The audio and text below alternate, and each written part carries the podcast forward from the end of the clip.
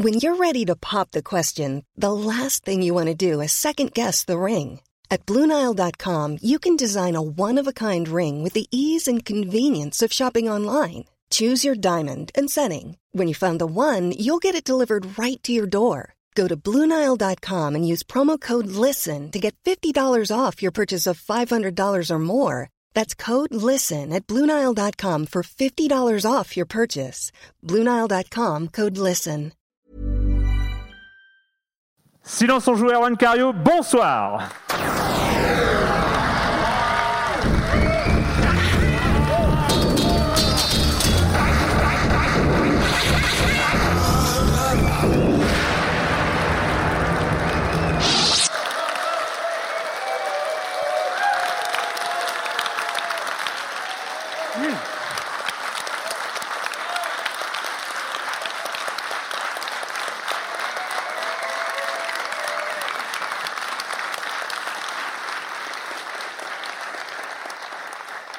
Je m'étais préparé, j'étais pas prêt.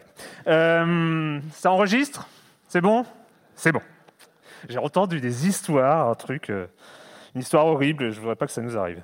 Euh, bienvenue, bienvenue à toutes et à tous pour cet épisode 500 de Silence on joue. Au programme cette semaine, bah, non, je vais vous laisser le découvrir. En fait, il y a tellement de choses et nous n'avons que trois heures. Euh, c'est pas que je suis pas confiant dans notre capacité, pardon, dans notre capacité à tenir ce genre de délai, mais je préfère être prudent. Mais en gros, on va parler de jeux vidéo avec certaines chroniqueuses et certains chroniqueurs qui nous ont accompagnés durant ces 15 ans, ces 15 saisons, et avec un des créateurs les plus emblématiques du jeu vidéo français, Frédéric Rénal. Bon, il faut quand même que je dise quelques mots en introduction, je vais être court. Euh, en fait, je ne sais pas si je suis plus heureux que si on s'en joue est tenu jusqu'ici, jusqu'à ce 500e épisode un tout petit peu dingue, euh, ou qu'on soit là au bout de presque 15 ans avec toujours la même volonté et assez de patates pour tenir jusqu'à l'épisode 1000.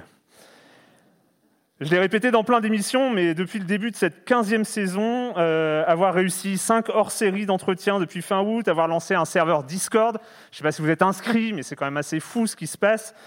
Enfin, c'est vous qui êtes fou, le serveur il fait ce qu'il peut. Euh, et puis, euh, avoir proposé cette formule d'abonnement de soutien qui a marché. Et puis là, cette 500e ce soir, euh, dans des conditions auxquelles on n'aurait pas rêvé il y, a, il, y a, 15 ans, bah, c'est aussi le reflet de notre état d'esprit. Alors, je suis tout seul pour l'instant, mais ça ne va pas durer, parce que Si on s'en joue est avant tout une aventure collective. Euh, c'est vrai que ça n'a pas été un long fleuve tranquille pour en arriver là, mais à chaque fois qu'il y a eu des situations un peu compliquées à gérer, que ce soit dans l'urgence ou non, euh, ça n'a été possible que parce que c'est tout sauf un projet personnel. même si moi j'ai animé le truc, c'est vrai que j'ai jamais été seul au micro de Silence on joue.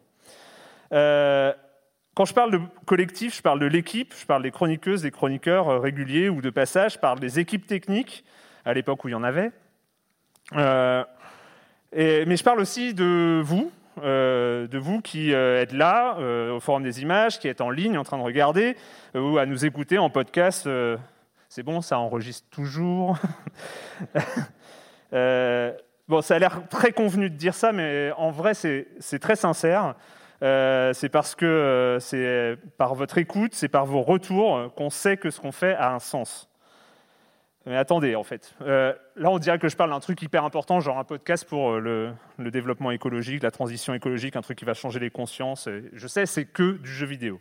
Mais, quand même. Le jeu vidéo, euh, bah, c'est une industrie, c'est un média, c'est un art, c'est une culture dont l'importance ne fait que croître. Et au-delà du temps et de l'investissement qu'il demande, c'est aussi un secteur qui façonne l'inconscient collectif et qui interroge le monde. Il faut qu'il existe une critique capable de montrer ce qu'il propose de beau, de fun, de marquant, et qui est capable aussi de mettre en lumière ces dérives. C'est ce qu'on essaye de faire chaque semaine dans Silence en joue. Voilà, j'en ai fini pour l'intro, c'est bon. J'avais écrit parce que j'avais peur d'avoir un peu le track, j'avais raison. Euh, on va commencer. Alors, il y, a, différents, ce que j'ai appelé des plateaux, il y a différentes séquences euh, dans, dans, cette émission de 3 heures. On va commencer avec la première, euh, qui va être consacrée à la genèse, au tout début. Alors, ça ne va pas être que 3 heures nostalgiques, je vous rassure. Mais euh, quand même, il fallait, euh, au bout de 500, il fallait revenir euh, aux origines, parce que si on arrivait à 500, c'est qu'il y a eu un premier épisode. Et donc, je vais quand même appeler bah, ceux qui étaient là au début. Alors, C'est forcément lui que je vais appeler en premier sur scène. Je n'exagère pas le moins du monde en disant qu'il est l'âme de Silence on joue, une âme bienveillante, érudite et passionnée. Il est là depuis le tout premier jour et il a cette capacité incroyable de s'enflammer pour des jeux parfois improbables, toujours avec la plus grande des sincérités. Il a une connaissance encyclopédique des débuts du jeu vidéo et une passion parfois incomprise, mais toujours respectée pour les années 80. Je pourrais continuer encore, encore longtemps à parler de lui car il est un lore du jeu vidéo à lui tout seul. Je suis tellement fier de l'avoir à mes côtés chaque semaine, semaine après semaine, année après année, Patrick Helio.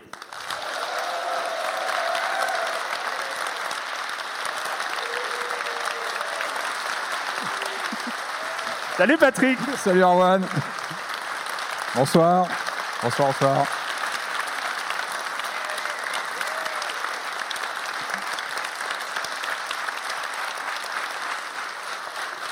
Merci pour ton texte, Erwan. Difficile de rebondir après ça, donc euh, bon. Ça fout le trac quand même. Hein. Un peu, ouais. ouais. Je vais vous avouer un truc. Le voir revenir semaine après semaine, malgré ses responsabilités tout au long des premières années de Silence on Joue, c'est peut-être un des éléments qui m'a convaincu que ce qu'on faisait avait de la valeur, avait du sens. Sa connaissance du secteur, son esprit critique sans concession, son intelligence prospective aussi, euh, ont permis à Silence on Joue de trouver son identité. Alors il a confondé Game Cult avant d'avoir confondé euh, Sens Critique, il a prédit la fin de l'E3 avant tout le monde, et il a sombré dans la réalité virtuelle avant tout le monde, Clément Apap. Bonsoir.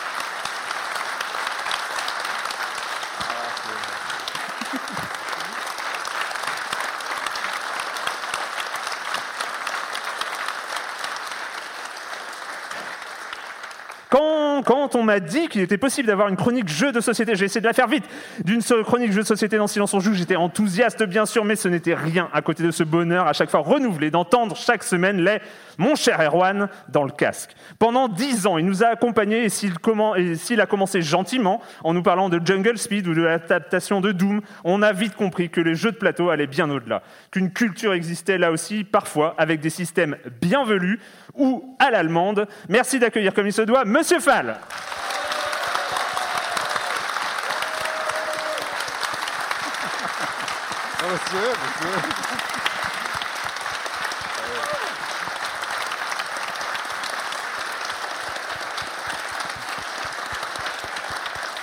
Mais, mais pour lancer un podcast, il ne suffit pas seulement d'avoir des gens qui parlent dans le micro, il en faut aussi d'autres qui permettent à l'émission d'advenir.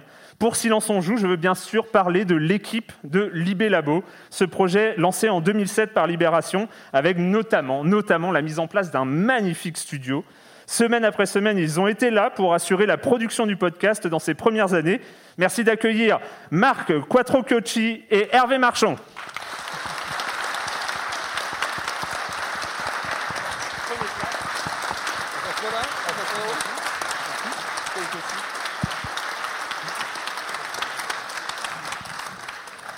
On est bien là hein Waouh, il y a du monde. Hein euh, alors, c'était en septembre 2007. C'était en ah. septembre 2007, euh, je crois le 25 ou le 27, j'ai pas, enfin vous pourrez me corriger si, euh, si je me trompe. et on, bah, on a mis en ligne le tout premier épisode de Silence en joue. Et je pense que ça peut être une base de discussion. C'est peut-être. Non. non. Quoi? Non mais si parce qu'il y a un moment, il faut passer le premier épisode. Il, a été enregistré. Ça va être mais passons-le. Il faut l'enregistrer et puis il faut se dire que ça, c'est diffusable. il y a des responsables, alors il n'y a pas que nous. Et donc, on va écouter le tout, le lancement du tout premier épisode de Silence en joue. C'est Libé Labo. Aujourd'hui, on va parler jeux vidéo. Et donc, pour cela, je reçois Clément Apap, rédacteur en chef de Gamecult. Bonjour Clément. Bonjour et Patrick Elio, rédacteur à Eurogamer.fr. Bonjour Patrick. Bonjour. Patrick, euh, tu voulais parler de la PlayStation 3 qui a un petit peu d'actu en ce moment. Oui, enfin plutôt une déception par rapport aux, annonces qu'a fait euh, Sony sur le salon du Tokyo Game Show. On attendait une baisse de prix, pas de baisse de prix annoncée. Euh, à la place, il faut se contenter d'un nouveau modèle de manette annoncé pour l'année prochaine. C'est super excitant, ça. C'est super excitant, comme tu le dis très bien. Donc une nouvelle manette qui va vibrer cette fois ça révolutionne le jeu vidéo. Et, euh, et le report du home, c'est-à-dire l'interface euh, en fait de, euh, communautaire de la PS3 qui reculait à l'année prochaine. Donc ouais, je te demande, et donc pourquoi est-ce qu'on achèterait une PlayStation 3 là maintenant? C'est une bonne question. Ouais. Les- les- On va pas y les- répondre. Exactement. On va pas y répondre. Clément, toi, tu en ce moment, tu passes tes nuits, euh, tu passes tes nuits sur euh, sur un jeu où tu tues des gens, c'est ça? C'est original aussi? Aussi original. euh, ce qui est original, c'est que le jeu est enfin sorti, puisqu'il s'agit de, de Team Fortress 2. Donc, Tu m'as dit il y a combien de temps Combien de temps on a attendu Team Fortress on a 2 attendu 9 ans. 9 ans. 9 ans depuis l'attente, le jeu a été annulé. Et euh, c'était une surprise que Valve euh, le, le sorte, euh, le sorte maintenant, donc en, en 2007. C'est un jeu, c'est un FPS par équipe. Euh, donc par rapport aux autres FPS, il y a, il y a deux équipes qui Donc ouais, s'affrontent. FPS, c'est là où en vue subjective, on tire un peu un peu sur tout ce qui bouge. Tout à fait. Enfin surtout sur sur les ennemis. C'est c'est mieux. Et Eh oui, il fallait expliquer à l'époque. Je- J'envie, moi, ce rythme euh, calme, posé. J'avoue qu'on a, on a pas mal changé de rythme. Mais c'est un, un ton blasé, c'était Ouais. Ouais. ouf. hein. J'ai l'impression qu'on voulait faire plus sérieux qu'on était. Je sais pas si toi, c'est quoi ton souvenir, Clément? Euh, oui, non, je pense que c'est ça. C'est qu'au début, on voulait être sérieux. C'est comme moi, je me rends compte que, comme vous allez le voir ce soir, au début, je prends toujours une voix grave. Et plus je suis enthousiaste, plus je monte dans les aigus. Et, et ça me rappelle ça à l'époque. Là, c'était grave. Ouais, très grave. ouais. Ouais. Euh, alors, euh, le troisième larron euh, de, de Libé Labo est, est pas là, c'est Florent Latrive. Il s'excuse, il a eu un problème de train. Mais quand même, comment on, on peut passer ça? Parce que c'est quand même. Enfin, c'était le pilote, on a, et ça, on s'est dit, c'est bon. Mais, c'était vachement bien. Enfin, ça commence super bien. C'est tout de suite, on est dans le, on est dans l'information. Euh, c'est concis, c'est direct. On va parler de jeux, de jeux vidéo. On n'attend même pas 5 secondes. Vous parlez de jeux vidéo. Et euh, ça, ça change beaucoup des podcasts ultra bavards où euh, on attend 3 minutes avant que ça commence. et puis en plus maintenant, il y a des sponsors au début des podcasts. Donc on va encore, encore attendre Oui, alors, on va pas. enfin, Non, ouais, on va pas faire ça. Mais là, bah, c'était bon, quoi. On était, on était dans le vif du sujet en quelques, en quelques secondes. Alors, je pense qu'il y avait beaucoup de tracks aussi. Je pense C'était- la première. Ouais, je pense aussi, que, ouais. euh, cette voix un peu monocorde qu'on a, je pense qu'on était un peu dans nos petits souliers aussi, parce que bah, on, on prenait nos marques. On, voilà, on- avec Clément, on se connaissait pas, par exemple, Ouais, ou très peu. je crois qu'on s'est euh, limite rencontrés à ce moment-là. Donc Merci, aussi, merci d'ailleurs, Erwan, pour ça. une prise de contact comme ça, ça s'est fait tout doucement. Et puis euh, voilà, je pense qu'il y avait beaucoup de trac en fait, tout simplement, hein, de prendre la parole comme ça sur un micro et de parler euh, comme on le faisait. C'était une première, donc euh, je pense que voilà, on était les, les sais pas, étaient tout est-ce qu'on avait préparé quelque chose ou pas? Euh, je- vaguement, vaguement, hein, je pense Parce que, sujets, mais Parce que euh, ce qui est vrai, moi, de cette époque-là, ce que je retiens, c'était euh, c'était l'aspect euh, vraiment pote amical. On venait, on venait, enfin, en tout cas, je vais parler pour moi plutôt. je venais pas toujours, toujours préparé parce que ça suffisait juste Ouais, d'être ensemble et de parler, quoi.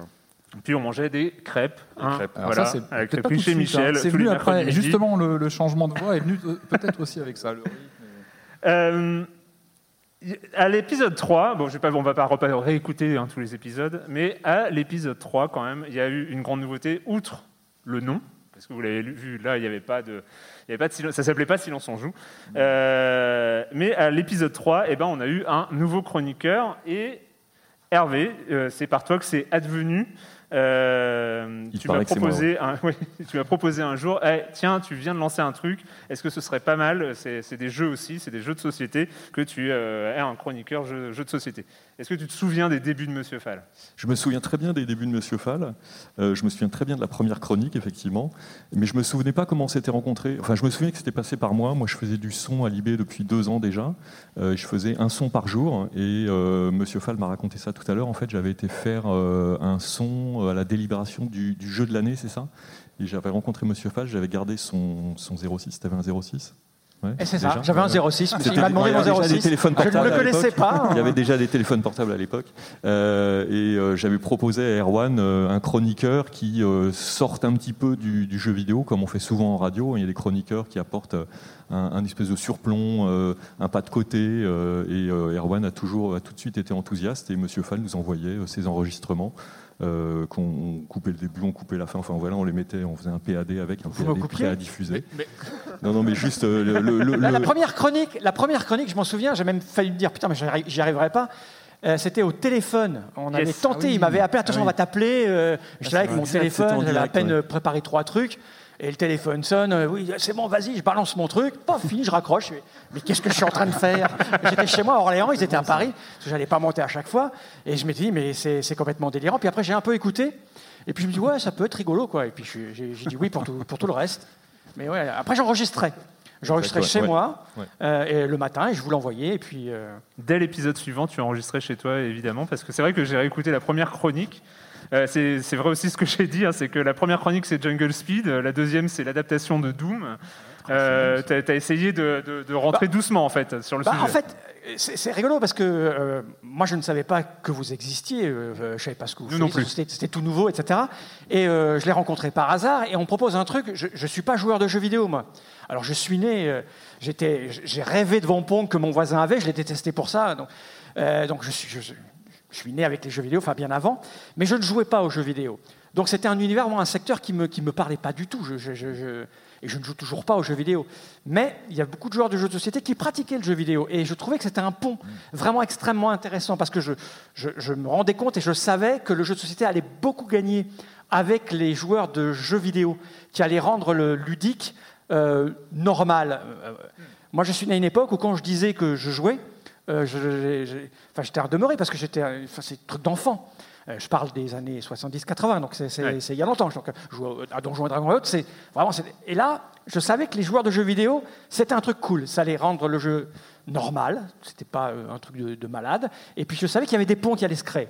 Voilà. Donc évidemment, j'ai analysé. Et je me suis dit bon, il faut que je les capte avec des jeux qui sont très répandus, qui sont déjà des cartons. Il y avait Jungle Speed. Mais je me suis dit, si je veux quand même pas les perdre en route, leur montrer qu'il y, a- une grande amplitude, ben, j'ai pris un jeu vidéo qui était adapté, etc. Donc c'était réfléchi quand même. Même si c'était très improvisé, c'était réfléchi. Et en même temps, il y a eu quelque chose de très naturel. Avec le temps, euh, c'est vrai que bah, ça a amené beaucoup de gens, je pense, euh, qui nous écoutaient à essayer les jeux de société. Euh, et puis surtout, ce qu'on a découvert, c'est que c'est une culture propre. Et c'est vrai que c'est, bah, ça, a été, euh, ça a été quelque chose qui, est, qui, est encore, qui existe encore aujourd'hui avec, euh, avec ce que fait Jérémy, euh, qu'on verra tout à l'heure. Et, et voilà, il y a quand même un point, parce que tu es là, Marc. Marc, c'est lui qui était à la console euh, 99% des épisodes Pas la euh, console de, de- jeux vidéo. hein, de. Silence on joue. Et, euh, et en fait, toi, au moment où Silence on joue a commencé, tu avais arrêté de jouer, mais tu avais un passif de gamer, tu comprenais ce qu'on racontait, c'est- ça, allait- ça allait? Alors moi, je ne comprenais rien du tout. Oui, hein. toi je sais. hein. Oui, j'avais- j'avais j'avais quand même une petite légitimité, même si je n'étais plus euh, vraiment joueur. J'ai connu, euh, j'ai vécu le- euh, ce que j'appelle la préhistoire du jeu vidéo. J'ai commencé sur Pong, tu dois connaître Pong Un toi petit peu, oui. oui, Euh, bah, voilà. ouais, on est quelques-uns, Un ouais. jeu, un jeu à 3 pixels avec, tu sais, c'était un jeu de tennis qu'on branchait sur la télé cathodique Ça à va, l'époque. Et puis, et En puis j'ai eu, par la prise antenne. voilà, voilà, exactement. Et puis j'ai eu un Atari STE, et puis alors là j'ai eu- j'ai acheté. tous Ah, les- t'étais Atari. Oui, Ah, faut j'étais très Atari. Ok, d'accord, on commence comme ça. ok. Bon. Voilà, donc j'ai passé quelques nuits. J'ai eu même une, une période où j'étais euh, une période euh, d'addiction, hein, où je passais mes nuits je- à jouer à des jeux complètement improbables où on flinguait tout le monde, etc. Beaucoup de jeux d'avion aussi. en fait. Voilà, donc j'aurais pu être chroniqueur. euh, voilà, donc euh, je me rappelle qu'on débriefait souvent après l'émission. Oui. Ouais. On discutait ensemble. Ouais, bah, ouais. Justement, tu nous demandais bah, tel jeu, est-ce que ça, Ouais, vaut le ouais. coup que je tente ou pas Et je me rappelle qu'on ouais. rebondissait souvent hors micro. Des fois, tu laissais le micro allumé. Et tu Absolument. piégeais Absolument. allègrement. C'est vrai, vrai, me rappelle très bien de séquences C'est vrai, ouais. Qui sont peut-être devenues cultes depuis. Donc voilà, je ne suivais plus tellement la- l'actualité, mais j'ai toujours été moi très intéressé quand même Mm. par l'émission, qui, euh, qui- c'était un moment, euh, pour moi, c'est une, vra- une vraie récréation euh, par les euh, chroniqueurs qui étaient là et puis par l'ambiance. Et euh, voilà, Et il y a quand même, je l'ai évoqué tout à l'heure, il y a quand même quelque chose, c'est euh, c'est ce générique. Ah, le générique. Ah, ouais, ça. Moi j'aimerais bien qu'on qu'on le réécoute quand même, parce que allez, deux fois par émission, trois fois, je sais pas, mais on va réécouter ce générique.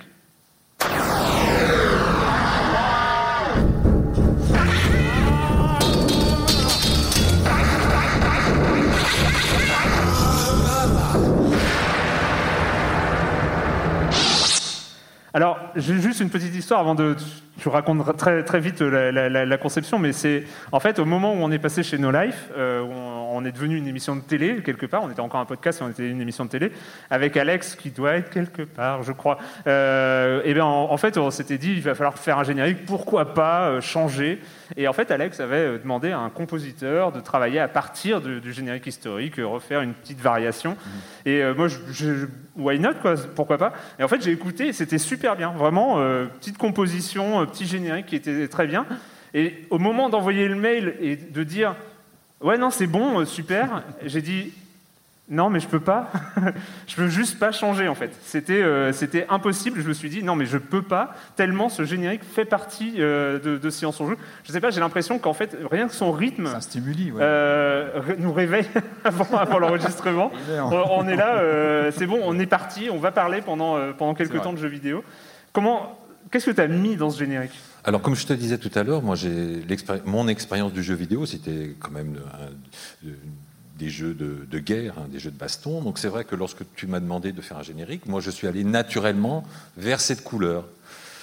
J'ai été musicien dans une autre vie, donc souvent, comme on fait quand on est musicien, qu'on veut faire, euh, qu'on veut composer, on part sur une base rythmique. Donc, moi, j'ai euh, écrit une petite base un petit peu tribale, un peu dans un esprit, euh, j'imaginais ça un petit peu comme de l'heroic fantasy. hein. Et puis, euh, il me fallait une intro, donc un son d'intro, une fin, un beau son de fin, et puis euh, j'ai essayé d'agrémenter euh, l'espace entre avec des éléments percussifs de, de combat, de manière... de, ça demande un petit peu de travail, même si ça, ça a l'air comme ça euh, tout simple. Pour que Ah non, ça n'a pas l'air simple. hein. Ça ça t'a pris combien de temps, du coup ça m'a pris une nuit, ça m'a Ah pris oui, une ah nuit.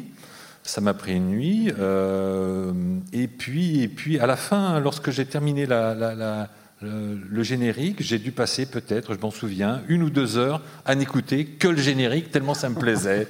Donc je me suis dit, euh, je pense que c'est un, c'est un, j'allais dire un bon titre, parce que moi je faisais de la musique, mais c'est un, un bon, un bon générique. T'as pas eu de version alternative que tu as jetée ou- Non, non, la, première version, il y avait un petit son qui finissait à la fin. On m'a dit, ouais, là, c'est un petit peu long, tu chipotes et tout. J'ai dit, bon, allez, j'enlève. euh, J'ai pas fait une crise d'ego pour si peu. Et puis, non, c'est resté vraiment tel quel. Ça, je crois que ça tape plus tout de suite, hein, il me semble. Et puis, Ah ouais. euh, et puis, puis voilà, je crois que ça. Ça, ça, fait le, ça fait le job, ça met un petit peu les, Ah bah, les- met, oui. le plus timide des chroniqueurs dans une euh, carapace transe, de gladiateur. une transe, hein. une transe, hein, voilà, c'est ça. on- voilà, non, non, enregistre, je, ne rougis pas de ce. Ça bastonne bien. ouais. Voilà. peux. Tu peux. Euh, comme je vous l'ai dit, il y a énormément de choses. Merci, euh, merci à tous les cinq. Patrick, tu restes pour, euh, pour, pour la suivante. Euh, et on va. euh, merci beaucoup. De rien, de rien. Merci toi. Merci. Merci à vous.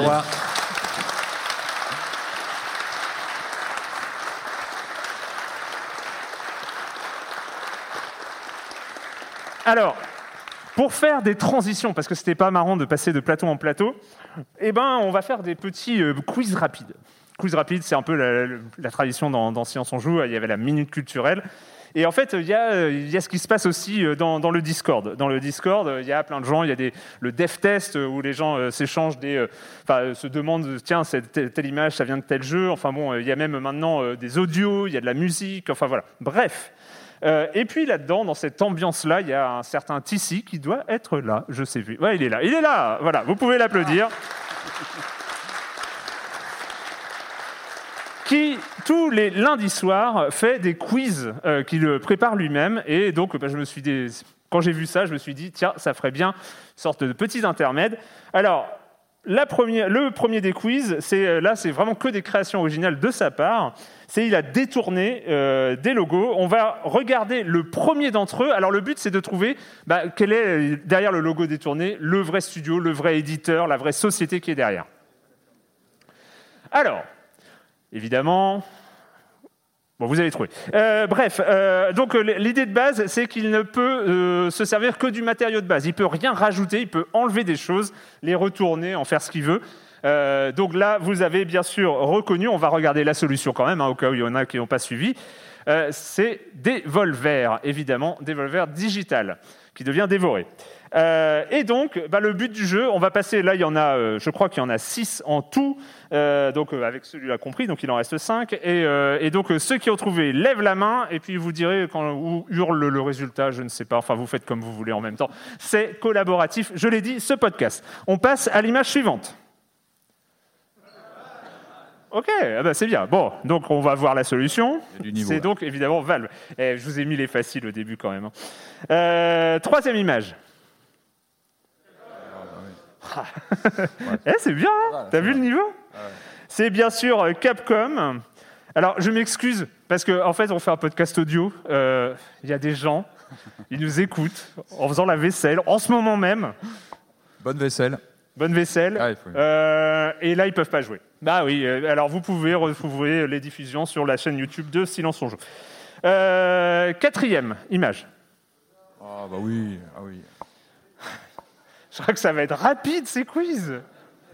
Euh, la solution, on va la voir. Évidemment, il s'agit d'Océan. Que de souvenirs, Océan. Mais oui, Ah je ne demande pas de faire un Océan, c'est quel jeu, euh, Patrick?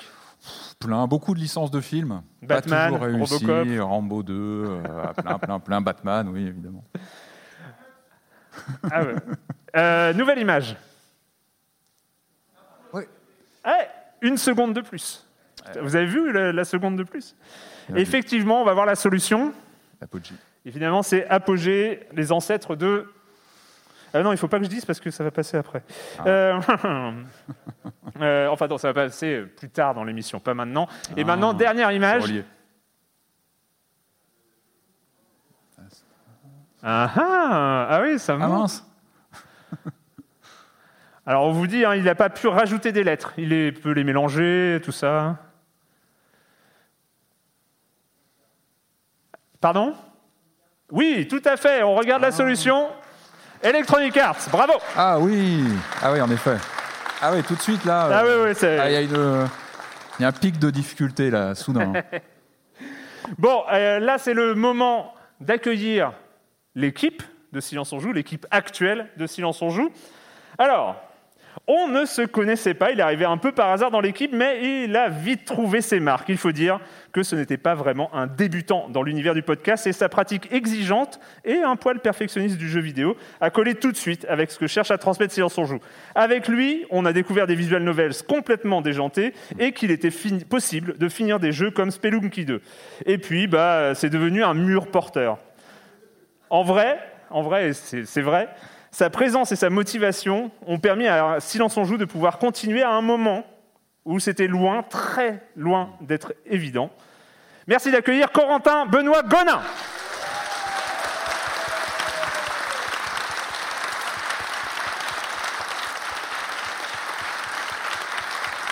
Salut Corentin, Salut Erwan comment ça va? Bah ça va pas mal, écoute.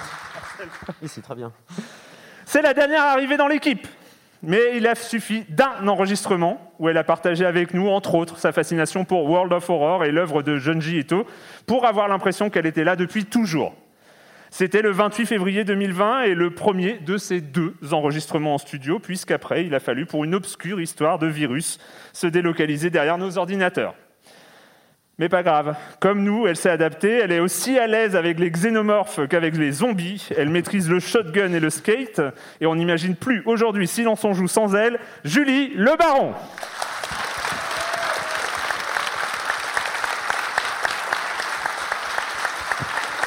Salut Julie, Salut, ça va? Ça va, ça va. Je ne lui ai pas donné le choix. Si tu commences à écrire sur les jeux vidéo dans l'IB, tu viens dans Silence on joue, point. En vrai, il a accepté de bon cœur, d'autant qu'il était auditeur depuis un certain temps. C'est marrant d'ailleurs. Euh, je me rappelle encore quand il m'a appris qu'il écoutait Silence on joue au détour d'une conversation, ça m'a fait bizarre à l'époque d'avoir un auditeur à l'intérieur du journal. Bref, ça ne se voit peut-être pas, mais ça change beaucoup de choses d'être aujourd'hui deux de l'IB dans l'équipe de Silence on joue. Et ce n'est pas sans doute, c'est- sans doute pas étranger au fait qu'on a commencé à travailler ensemble sur des grandes enquêtes qui ont fait un petit peu de bruit ces derniers temps. Merci d'accueillir Marius Chapuis.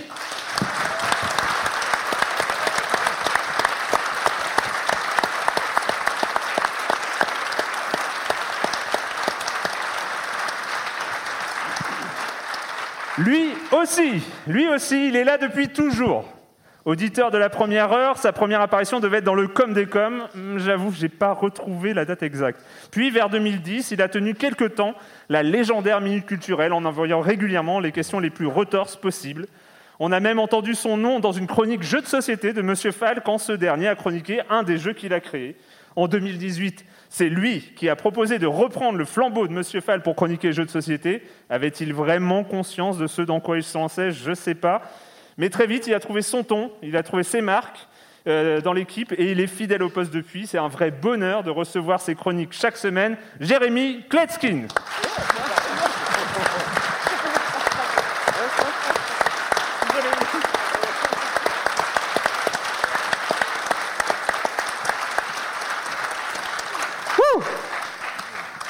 Eh, c'est pas mal euh, sans ordinateur. C'est tellement mieux, c'est tellement mieux. Puis on n'a pas de problème de micro, tout ça. c'est- Tout est pris en charge. Deux bien. PC qui rebootent, qui, Ouais, ouais, on a eu quelques, petits soucis dernièrement. mais Bon, on fait quoi comme jeu la semaine prochaine? C'est quoi le programme Alors ça, ça, alors, ça- il est temps parce qu'on est, on est, on est On, on le dimanche. sait en vrai un petit peu déjà. Ouais, mais bon, Tu veux l'annoncer? Attends, c'est c'est jeudi l'enregistrement. Enfin, Ah ouais. c'est- il faut, faut, faut se À dimanche, c'est le point de non-retour. hein. Il faut vraiment qu'on ait cristallisé le planning euh, de la semaine qui vient, sinon c'est difficile. Moi, c'est déjà dans la boîte. Moi, c'est déjà dans la boîte. C'est le- ah bah, ouais, parce que je savais ah, qu'avec l'aller-retour et tout, j'allais. Tu veux dire que tu as déjà fait ta chronique Ah là là, mais Elle est quel, déjà enregistrée. quel talent. oh, avec quel- oui. Attention. Bon, euh, alors, comme j'avais dit, on va, on, on- on va parler, mais on va parler de jeux vidéo. C'est vrai qu'on est, on est beaucoup dans un peu dans la, la- la cuisine interne de Science on joue, et c'est vrai que j'avais envie de parler de jeux vidéo aussi à, à cette occasion, mais on va pas, on aurait pu faire une émission, je sais pas, complète sur Pokémon Legends Arceus, mais on va garder ça pour la semaine prochaine. Euh, mais euh, et donc j'ai posé une question un tout petit peu vache à tout le monde, et vous avez été volontaire et vous avez répondu. J'ai posé la question 15 ans, un jeu. Voilà. Ah, c'est terrible. hein. C'est Ah, une question euh, terrible. Point d'interrogation, j'ai oublié, point d'interrogation à, à la fin de la phrase. Euh, vous, avez- vous étiez un peu crispé, Euh, mais vous, vous, euh, avez fait un choix, un choix. Et, euh, puis surtout, il faut en parler rapidement, hein, parce que comme j'ai dit, on n'a pas, un podcast de 3 heures. Ah bah si, on a 3 heures, mais il y a beaucoup de choses. Et en fait, juste, bah, on reparlera un peu des, des conditions d'enregistrement, ce qu'on fait en ce moment, mais on va. J'ai envie de t'entendre, toi, Corentin. euh, c'est par toi qui va, c'est toi qui va commencer. Super, j'adore. La pression, on adore. Mais oui, mais oui, mais oui. Mais après, il y en a plus, tu vois. Il n'y a vrai. plus de pression. Une fois que c'est fait. euh, Euh, et toi, alors pendant que tu as parlé, on va regarder des images et en fait, tu as fait, euh, tu as choisi Undertale. Oui, je sais pas. si- Non, il n'y a pas de son ou quoi. Bon, Non. du coup, Undertale, oui, bah, Normalement, voilà. C'était difficile comme choix parce que ça veut dire quoi un jeu 15 ans? Est-ce que c'est notre jeu favori? Est-ce que c'est le jeu qui nous a le plus marqué? Est-ce que c'est un jeu qui, objectivement, on se dit tiens, c'est le jeu qui va le plus marquer l'industrie, la culture, tout ce qu'on veut? Bon, compliqué. Alors moi, j'ai choisi Undertale parce que je pense que c'est en effet un des jeux qui va avoir le plus euh, d'implication culturelle dans son champ qu'est euh, le jeu indépendant en fait. C'est vrai que ce jeu-là, il est arrivé en 2015, il a été fait par un, un, homme orchestre, Toby Fox, euh, qui en réalité euh, faisait du jeu vidéo euh, sur son temps libre avec ses frères quand il était au lycée. Euh, il, euh, il faisait de la musique, il s'est appris tout seul de la musique comme un grand, il est autodidacte. Et il a en fait donné une vision extrêmement euh, personnelle et euh, on va dire euh, émotionnelle. C'est très proche du cœur ce qu'il a créé avec Undertale pour en fait parler de ce médium qu'il aime qui est le jeu vidéo. Et c'est vrai que ben, quand on joue à Undertale, quand on commence à analyser le propos d'Undertale, on peut se rendre compte que de ça, c'est que c'est un jeu vidéo qui parle avant tout de jeu vidéo et du rapport entre les joueurs et le jeu vidéo. Et en fait, Toby Fox, bah, quand il a fait le jeu, il avait quoi? Il avait 24, 25 ans. Il était encore, on va dire, un petit peu euh, euh, englué dans ses émotions, on va dire, quand il a fait le jeu. Et quand, quand on fait ce jeu-là, en fait, on ne peut être que touché par les personnages qu'il y a à l'intérieur, les dialogues qui sont écrits. Tous les personnages, malgré leur euh, exubérance, les, euh, les, les- les- phrases un peu stupides, les gags, euh, en fait, ils sont tous, tous, tous très, très nuancés. Ils ont plein de relations les uns avec les autres. On se rend compte que derrière la façade un peu comique, il y a en fait des personnages beaucoup avec plus de dimensions en fait qu'il n'y paraît en premier lieu. Ouais. Et en fait, à la fin, pour servir un propos donc assez méta, assez, euh, on va dire pas critique, mais un constat sur la façon dont on consomme le jeu vidéo et la manière dont on aborde en fait des personnages avec lesquels on interagit avec le jeu vidéo, tuer des monstres, tuer des gens, ou pas les tuer, ou bien euh, s'attacher à eux finalement. Et en fait, à la fin, on ressort quand même une œuvre qui a marqué tellement de gens. Mais enfin, j'ai re-regardé. euh, Il y, a- il y a deux vidéos qui m'ont vraiment, euh, qui ont un peu, qui résument bien en fait ce que je pense sur Undertale. C'est, euh, euh, il y en a une qui s'appelle euh, What Internet Did to Undertale, et en fait qui explique à quel point les fandoms d'Undertale, c'est-à-dire les gens qui ont créé autour d'Undertale, sont complètement euh, engagés dans ce qu'ils font. C'est-à-dire que Undertale est non seulement quelque chose qui a touché les gens, mais c'est aussi un jeu qui a poussé d'autres gens à créer. Et je pense que là, on est encore... euh, les, gens en fait, qui ont été touchés par Undertale sont encore aux études. Ils sont encore en train de digérer Undertale. Je pense que dans 10 ans, dans 15 ans, on aura les petits-enfants d'Undertale, je pense, euh, qui arriveront peut-être soit dans la grande industrie de jeux vidéo, soit dans la scène indépendante. C'est déjà le cas en vrai dans la scène indépendante. Merci. Euh, c'est juste, enfin moi c'est aussi une, de- une des fiertés euh, dans, dans Silence on joue de, pouvoir euh, mettre en avant des, jeux comme Undertale. Bon, c'était pas très très dur parce qu'on sait, un- comme tu l'as dit, c'est un jeu qui a une influence absolument dingue et on sait qu'il va encore avoir cette influence dans, les années à venir. Mais c'est vrai que de, de pouvoir donner la même place à Undertale et à d'autres jeux avec des budgets à peu près mille fois plus importants, c'est vrai que c'est une de euh, d'un d'un élément de ligne éditoriale quoi. Je- 5000 dollars le Kickstarter pour euh, Undertale. quand 5000 même. dollars. Ouais. Il a eu 50 000 au final. Mais il demandait 5000 dollars. Enfin, enfin, je, je sais pas. On peut reparler de Star Citizen, il est toujours pas sorti. euh, voilà. C'est- embêtant. C'est embêtant. Mais voilà. Et euh, si vous voulez euh, une analyse peut-être un peu plus poussée, l'autre vidéo que j'ai pas pu citer, mais c'est euh, le extra, extra Punctuation, qui est la- le penchant un peu plus calme de No Punctuation de Yatse, le journaliste de- du site The Escapist, qui parle d'Undertale dans une vidéo assez récente. Ça résume tout ce que je pense d'Undertale. C'est super bien analysé. Je vous la recommande. Elle est super. Formidable. Euh, Marius, Oui. Marius, euh, c'est un peu à l'autre, euh, à l'autre, de l'autre côté du spectre euh, des, des- des Alors- budgets de jeux vidéo. Ouais, moi j'ai pas réfléchi comme Corentin. Je me suis pas posé de question. Qu'est-ce qui va marquer l'histoire du jeu vidéo? C'est juste qu'est-ce qui moi m'a marqué. En fait, tu as juste dit un jeu, pas Ah oui, ah le oui, meilleur jeu. lapidaire, hein, lapidaire. Et le jeu m'a semblé assez logique. Alors c'est Red Dead 2 Alors on va passer, euh, donc ouais, on va passer les images. C'est Red Dead Redemption 2. parce que bah, c'est un des premiers jeux sur lequel je suis venu parler à Silence on joue C'est vrai. et où, contrairement à toutes les résistances que j'avais à l'idée de parler dans un micro avant, celui-là j'avais vraiment envie de le faire parce que parce que Red Dead bordel.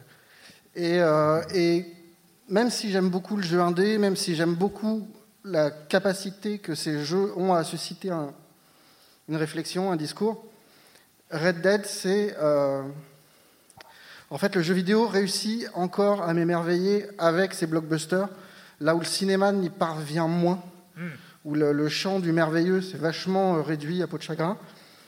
Un truc comme Red Dead, malgré tous ses défauts, malgré tout son côté hyper conservateur dans le gameplay, c'est un jeu, j'ai passé 300 heures à rien foutre, autre que me balader sur un 300, cheval 300. et à, et à chasser des, des, des- des cerfs parfaits, des trucs complètement idiots, mais juste, La du vie, mer- quoi. juste La parce vie. que c'était merveilleux.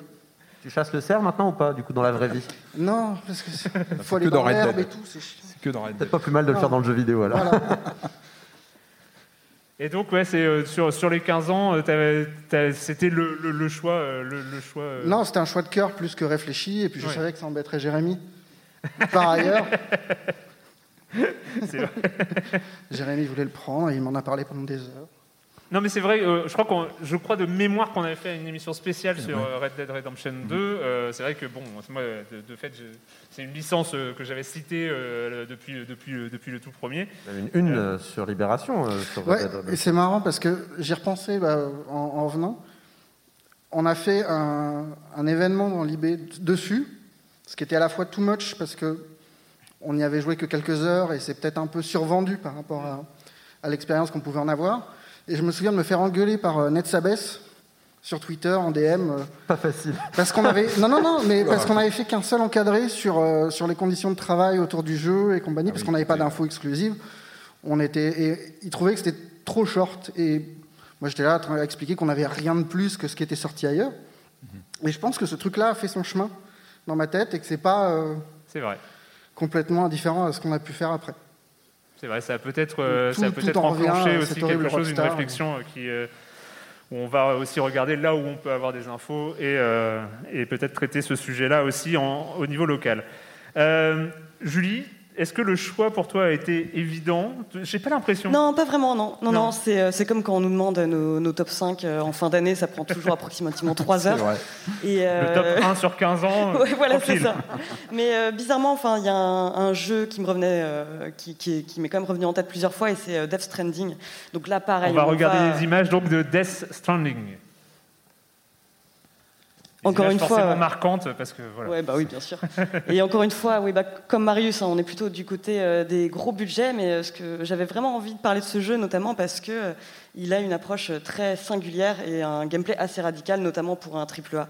Donc Death Stranding, pour résumer, donc c'est un jeu d'action-aventure qui est sorti en novembre 2019 et qui a été créé par euh, notamment Hideo Kojima, que vous connaissez sans doute pour avoir fait Metal Gear Solid et pour être euh, euh, une personne qui a la fâcheuse tendance à mettre son nom 17 fois dans ses génériques d'intro.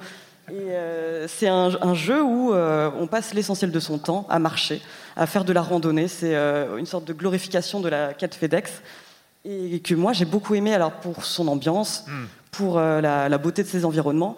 Et malgré tous ses côtés un peu nanardesques, ses, ses côtés un peu, son côté un peu bancal, j'ai aimé le fait de m'ennuyer dans un triple A. Ça paraît bizarre dit comme ça, mais euh, à l'heure où euh, il y a énormément de jeux avec euh, des, des petits objectifs qui clignotent, toujours des occupations et des systèmes de récompense à activer facilement, euh, me retrouver dans un, un univers complètement dépouillé comme ça, euh, c'est quelque chose que j'ai vraiment apprécié. J'ai trouvé quelque chose de très poétique dans ce jeu qu'on je trouve retrouve dans certains petits jeux indépendants.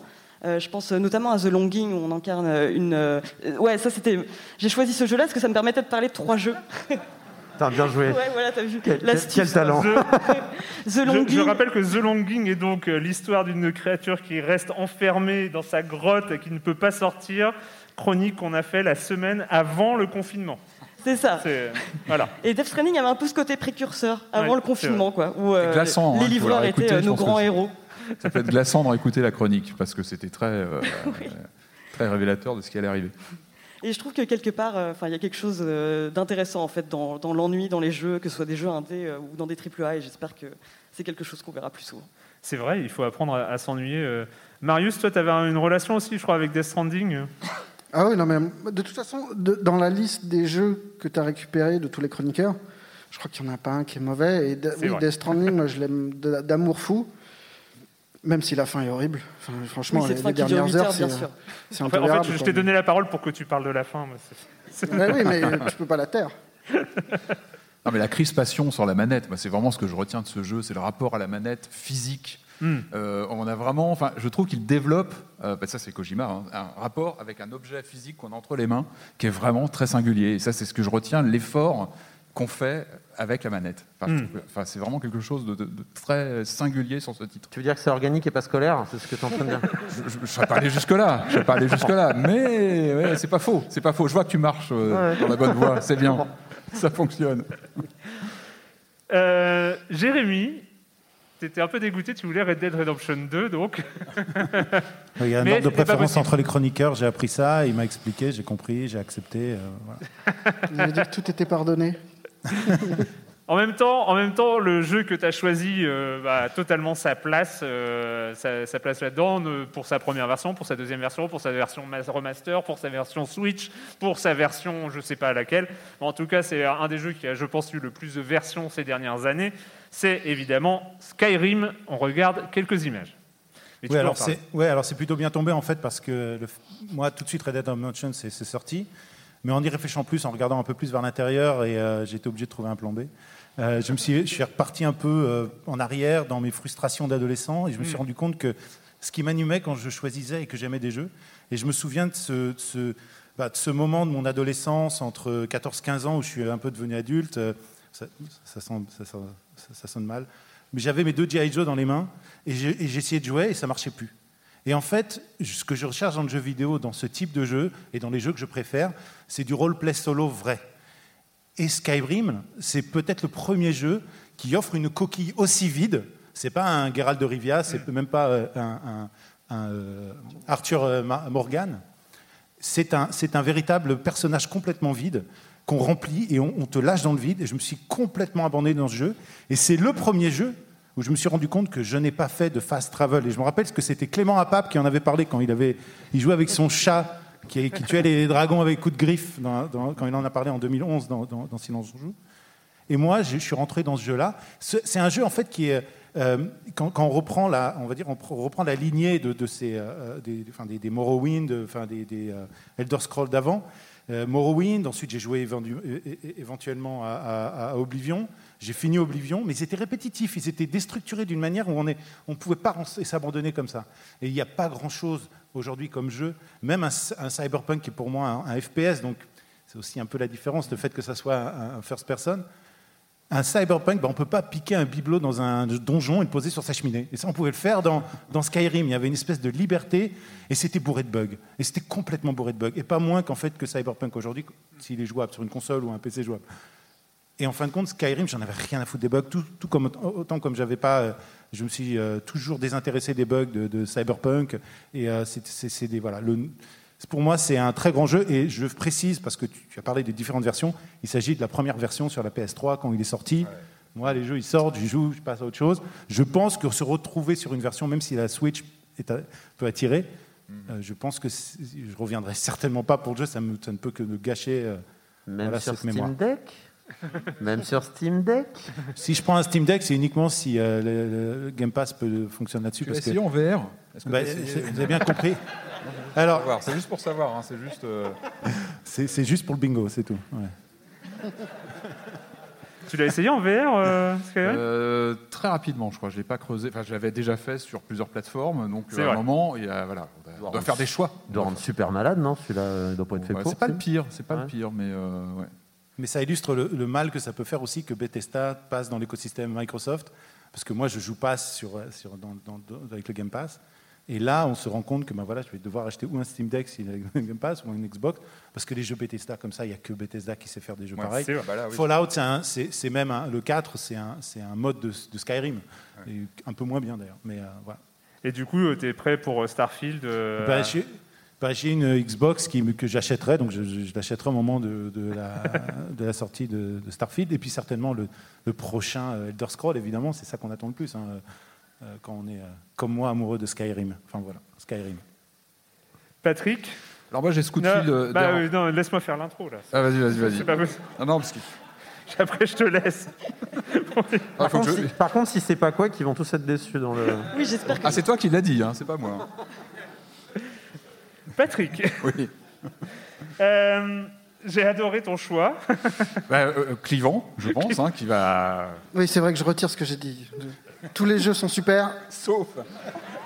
mais, Mais tant mieux, et c'est très sain, c'est très bien comme ça. Euh, ton jeu de cœur Ouais. de ces 15 dernières années. Euh, Alors, oui, c'est- une question compliquée. hein. Quand Oui. on, on reçoit le message d'Erwan qui nous dit euh, tu prends un jeu, on a Voilà. plein de titres qui nous passent en tête, Resident Evil 7, enfin voilà, j'en passe. Et, et on laisse une petite semaine passer, et puis, puis une évidence. Une évidence s'impose d'elle-même. euh, et puis voilà, on envoie le message à Erwan et c'est acté. Et voilà. Et on se retrouve ici. Avec, avec, quand même, avec, avec, avec quand même un mail après, je suis désolé, je suis obligé de le dire. Non, mais je t'avais C'est vrai, dit- non, mais Non, non, mais vas-y, si c'est ce que- si c'est ce que je pense, ça va être terrible. Ouais, vas-y. Ah non, mais il est sorti en 2010, c'était avant Ah, Silence on joue. C'est vrai. Eh non. Ouais. non, non, non. Est-ce qu'ils l'ont dans le public, peut-être? Alors, Ah oui. ah oui, tiens, Ah, sondage. oui, on peut Qui a deviné un- Ah. Merci. Ah là là, bravo, bravo. bravo. Bravo, merci, bravo. Donc on va regarder quelques images de ce jeu euh, marquant de ces 15 dernières années, Deadly Premonition, Alors, pendant que tu nous en parles. alors bah, c'est quoi Deadly Premonition? Bah, Déjà, c'est un, vrai jeu de cœur. Tu parlais de jeu de cœur, je suis tout à fait d'accord. Je parlais de jeux buggés aussi. Euh, on parle, on, on- on parle pas de, de, de notes ou du meilleur ou quoi. Non, c'est un jeu qui touche. C'est un jeu qu'on n'oublie pas. C'est un jeu qui nous reste dans le cœur pour toujours, je pense. Euh, c'est quoi Deadly Premonition? C'est un objet vidéoludique euh, non défini. Euh, c'est un rescapé. C'est un jeu qui sort d'un, d'un- d'un- comment dire, d'un développement très compliqué, avec un changement de plateforme en cours de route, un- une production très compliquée euh, pour Swery, donc le, le développeur japonais qui travaille dessus avec son équipe. Un jeu qui, qui- qui arrive un petit peu euh, en fin de parcours, dans un état euh, pas forcément euh, complètement euh, bien terminé de tous les côtés, mais qui a une ambition folle. C'est un jeu qui a une ambition folle en 2010. C'est ce qui m'a vraiment marqué, moi, en fait, avec ce Deadly Premonition. Pour plein de choses. C'est-à-dire qu'il propose un- une enquête. euh, on incarne ce- cet agent du FBI qui arrive dans une petite ville américaine et euh, voilà, il y a des meurtres en série qui, sont perpétués. En fait, ça embarque beaucoup de choses. C'est un jeu très japonais, développé par une petite structure japonaise, mais par un Sueri, donc le, pilote du, jeu, qui est biberonné à la culture américaine. C'est-à-dire que lui, il, regarde les séries américaines depuis tout petit, euh, il est biberonné au cinéma, à Twin Peaks, David Lynch.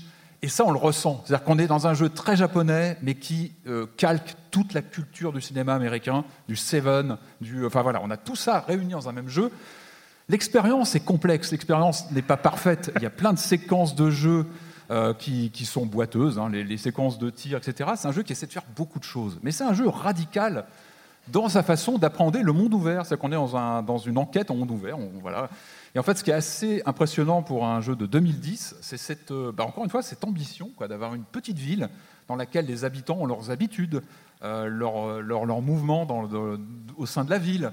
Euh, c'est un jeu radical, c'est-à-dire qu'on a des séquences de pilotage de voitures qui ne sont pas toujours très agréables. On n'a pas de- de projection comme ça à l'autre bout de la carte. On le fait. Dans, dans le 2, mais- c'est du skate, c'est ça? Ah, Ça, c'est dans la suite, c'est dans, Ouais, dans le ça. deuxième. Vraiment, restez restons sur le premier, qui, qui, pour moi est, est- est bien plus important. Et alors, jeu de cœur. Et, et en dehors de ce côté, parce que je crois qu'il a été désigné comme le jeu le plus clivant de toute l'histoire du jeu vidéo. C'est-à-dire que ce jeu, quand on l'essaye, ou on le déteste, et ça, je peux le comprendre tout à fait, ou alors on sombre dedans et on est complètement attaché à. À cet univers, à ce, à ce héros aussi, euh, ce- ce- cet agent du FBI. J'ai- qui- J'ai j'ai- j'ai envie de, juste de savoir, je te redonne la parole, je n'oserais pas te... Ah non, Juste non, pour le mais il y a bingo, pas- laisse-le parler, laisse-le parler. Qui, qui a, qui a joué à Deadly Premonition? Ah, voilà. Waouh Eh, influenceur. hein. je sais pas si, très modestement, mais j'espère que si j'ai pu le faire découvrir, en tout cas, c'est un jeu qu'il faut vraiment faire. Alors, je conseille plutôt euh, une version console si possible. La version Steam n'est pas toujours très, très efficace. Je confirme, j'ai un, bug, un, un bloquant au milieu du jeu. je La, plus exotique, c'est la version PS3 qu'on peut faire en 3D avec les lunettes donc 3D et euh, les, les Move, les PS Move. Là, on est dans un, voilà, dans un vrai trip euh, assez planant. En dehors de ça, je vous disais donc des personnages très attachants. Ce- ce- cet inspecteur qui arrive, qui est un peu hautain au début quand il dialogue avec ses- ses- ce shérif, euh, toute cette équipe de- d'enquête d'une petite ville. Finalement, nous et lui, on tisse des liens avec ces personnages. Euh, Il y a une histoire déchirante de ce personnage, donc de ce héros qui va découvrir beaucoup sur lui-même au fil de l'aventure. En dehors de cette, euh, enquête autour d'un tueur en série, il va apprendre beaucoup de lui-même. Il y a tout un jeu avec un. je ne vais pas en dire trop, mais il parle à un personnage dans sa tête, donc il parle aux joueurs, il nous parle à nous pendant tout le jeu. J'ai des souvenirs mémorables de discussions lors de ces longs passages de conduite de voiture où euh, ce, ce- ce héros nous parle de bonus DVD dans, dans je ne sais plus quel. euh, mais c'est incroyable. C'est un vrai film bah, de cinéphile, d'accro à la culture DVD. Euh, Il y a beaucoup de choses qui passent dedans. Encore une fois, c'est un, jeu qu'on n'oublie pas, vraiment, tout simplement. Il ne laisse personne de marbre. On l'aime, on le déteste. Il est très clivant, mais vraiment, je conseille de l'essayer. Moi, c'est un titre que j'oublierai jamais. Je crois que j'ai un peu laissé une partie de moi à Greenvale. Il m'arrive de relancer le jeu. Ne serait, l'aventure est terminée, mais j'y retourne. Ne serait-ce que pour revoir ces personnages qui m'ont marqué, que je n'oublie pas. Et, et voilà, c'est cette petite ville dans laquelle j'adore me, me replonger euh, régulièrement. Et voilà. Finalement, qu'on aime ou on déteste un jeu, euh, le plus important, c'est de ne pas laisser indifférent. Je pense qu'au Ah bah moins là- là-dessus, euh, Ah bah il là-dessus, aura... il est tranquille, hein, Deadly Premonition. Je pense qu'il a. Non, mais il est très clivant. Et oui, effectivement, il y a un courage, je pense, de, de l'équipe euh, bah, sur ce projet de, voilà, de tenter des choses. Tout n'est pas parfait, plein de choses peuvent être agaçantes, mais il a vraiment. Et il est de 2010, donc il date quand même de, de quelques années. Et euh, voilà, moi je le, je le conseille vraiment. C'est vraiment un ovni. Euh, Et entre Sueri et Souda 51, tu sauves qui s'il n'y a qu'un parachute dans l'avion en train de les s'écraser deux, Les deux, on peut pas choisir entre les deux, voyons. Mais ils sont pas lourds, hein, un seul parachute Patrick donne son parachute au deuxième. Ah, disons, ouais, non, Deadly Premonition, encore une fois, c'est pour ça que je le cite aujourd'hui. C'est un vrai jeu de cœur. C'est vraiment un jeu que, voilà, qui m'a touché sur. euh, il ne faut pas s'arrêter à ce côté nanar. C'est vrai qu'il est souvent cité dans les pires jeux de la décennie ou je ne sais quoi. Bien sûr, oui, parce que plein de choses ne fonctionnent pas. Mais il y a beaucoup de cœur, beaucoup de choses qui ressortent et qu'on garde avec soi longtemps après. Et ça, ce sont les grands jeux en général. Alors quand j'avais dit 3 minutes par jeu, Euh, j'avais anticipé. Désolé. J'avais anticipé. Euh, bah déjà, enfin, moi, moi, je voulais juste ajouter un truc euh, sur, sur le, le- le jeu marquant. Moi, j'ai passé, à- passé en deuxième, euh, en, en deuxième session. Je passerai avec, euh, avec les autres, mais euh, c'est juste que euh, moi, je voulais juste rajouter et, et finir là- là- là-dessus, mais euh, c'est que ça fait plaisir. Quand je disais tout à l'heure en, en- en- t'accueillant, Corentin, que tu es arrivé à un moment où, où c'est vrai que Silence on joue, enfin l'avenir de Silence on joue était très très loin d'être assuré et tout ça, c'est aussi parce que on arrivait à un moment où euh, je- il n'y avait pas d'équipe constituée. Euh, c'est vrai que je demandais à des, chroniqueurs, à des chroniqueuses, euh, semaine après semaine. Et en fait, dans la préparation de Silence on joue, il y avait euh, choisir les jeux et il y avait qui va en parler. Et en fait, je me suis rendu compte qu'à un moment, ça faisait trop. Et c'est vrai que je voulais juste. c'est une digression, mais en fait, pourquoi que Silence on joue continue aujourd'hui, c'est parce qu'il y a une équipe constituée. Euh, une équipe fixe, une équipe qui est motivée euh, semaine après semaine. Et en tout cas, pour ça, je vous remercie. C'est que j'ai même plus, moi, à aller chercher les jeux, à vous dire. euh, j'ai juste à dire eh, à quoi on joue, de quoi on parle la, semaine prochaine. Et vous venez avec vos propositions. Vous avez déjà tous euh, euh, poncé un ou deux jeux, et puis vous avez déjà euh, 12 propositions. Enfin, c'est vraiment, pour le coup, c'est vraiment super agréable. Euh, mais je ne sais pas si vous, euh, s'il y a des, des choses qui vous ont marqué sur, j'allais dire sur les deux dernières années, mais en même temps, c'est vrai qu'on ne s'est pas croisés euh, et tout ça, mais euh, c'est la question à la con. Oui, je te vois déjà lever les yeux, Corentin, pour dire ah, zut, je n'ai rien à réfléchir. Non, non, dire. faut- faut trouver, faut trouver. Mais euh, est-ce que, est-ce que voilà, des, que vous avez appris des choses sur les dernières années euh, avec euh, avec le fait d'enregistrer comme ça à distance? Déjà qu'on pouvait le faire. Moi, j'ai l'impression que c'est c'est quand même une, une des particularités. Bah, je pense qu'il y a du bon et du mauvais dans le distanciel. C'est-à-dire qu'il y a l'aspect très pratique quand même de ne pas avoir, euh, pour certains, à traverser Paris. Enfin, je sais que pour aller au studio euh, de Libération. Ça dépend euh, où était le studio. Voilà, On ça a changé plusieurs fois de studio. Mais par exemple, euh, voilà, à Ballard. On a fait les comptes, on a changé neuf fois, hein. Ouais. Euh, pour moi, c'était l'inverse quand euh, on Oui, ça enregistrait. dépendait des, Ouais. des con- ouais, des circonstances. Quand on enregistrait chez Binge, c'était moi qui traversais Paris. Enfin, voilà, il y avait toujours des, des- des petits soucis de centralisation, évidemment, des gens. Après, euh, ouais, je pense que c'est aussi du boulot en moins pour notamment toi de, de Alors, devoir. euh, je, sans vouloir, je, je pense qu'il y a, peut-être une part quand même du langage corporel qu'on manque. C'est vrai Oui, que voilà. quand on était dans la même pièce, souvent il y avait des, des gestes ou des, des gestuels, même des, voilà, des façons de se comprendre sur, euh, qui sont peut-être plus euh, artificielles, comme ça, avec euh, des écrans divisés où on n'a pas le même. euh, le- la même relation, le même regard, on n'a pas forcément le même, euh, je pense, appréhension de, de ce que- ce qu'attend de l'autre ou les réactions. C'est un petit peu plus artificiel peut-être. Je pense Mais Erwan, a- il continue à faire des gestes de partout, tu les regardes pas, c'est tout. oui, hein. aussi, oui, oui, parce que tu pars dans un long monologue, Ouais, et puis, voilà, euh, ouais. tu coupes même les caméras et tu, tu parles et tu voilà. Après, c'est un choix de. Ça a quand même un peu offert euh, une espèce de petite fenêtre sur la vie des autres et j'imagine que enfin, tout le monde, euh, chaque personne ici qui a télétravaillé un moment l'a vécu, c'est que maintenant quand on enregistre, on voit aussi euh, les enfants d'Erwan qui débarquent en plein milieu de l'enregistrement, son vrai, lapin qui se fait la malle pendant... Et euh, ça, passage. quelque part, on n'aurait pas eu ça en présentiel. Il y a, euh, après, après, moi, c'est vrai que j'ai fait euh, 50 podcasts en présentiel euh, avec un autre podcast. J'ai fait les croissants où en effet on était Mm. en présentiel aussi, même si on n'était pas en direct. Et euh, bon, bah oui, il y a en effet une espèce de réactivité, une sorte de euh, immédiat. Il y, a le- il, y a le- il y a tout ce qui est non-verbal, le- les, Mm. les- les jeux de regard, les gestes qui permettent en fait d'avoir une émission extrêmement bien rythmée immédiatement. Mais bon, maintenant, on a tellement l'habitude, on notamment avec oui, Patrick. Je pense qu'on l'a. Ouais, on se connaît Le, bien. le vrai problème au début, c'était que dès qu'on se marchait sur les pieds en parlant à plusieurs en même temps, le truc était inaudible. Donc ça, c'était vraiment compliqué parce qu'il fallait qu'on cède la parole, qu'on trouve un rythme. Et maintenant, on n'a plus du tout cette contrainte-là. Et c'est quand même. Maintenant, on a des micros, ouais. Ouais, puis on enregistre chacun de notre côté. Enfin, on trouve des solutions techniques à. Ce qui nous manque peut-être, c'est la fameuse crêperie de l'époque avec Clément qu'on faisait avant euh, Ouais. l'émission, où euh, du coup quelque part on préparait de façon totalement informelle. Mais c'est vrai qu'on prenait euh, un certain temps vrai, du coup à, vrai, c'est pas faux. voilà, préparer euh, voilà, Mais on peu devrait, différemment. on devrait peut-être se, se préparer des crêpes avant le- les enregistrements sur Discord. hein, comme ça, on la mange ensemble. euh, c'est peut-être une bonne idée.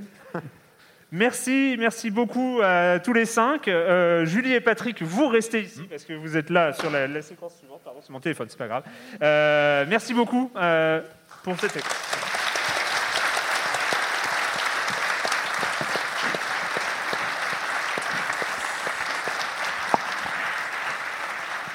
Phase, de transition. Transition de plateau, quiz. On continue, je l'ai dit, avec le même principe, donc toujours réalisé par l'extraordinaire Tissi.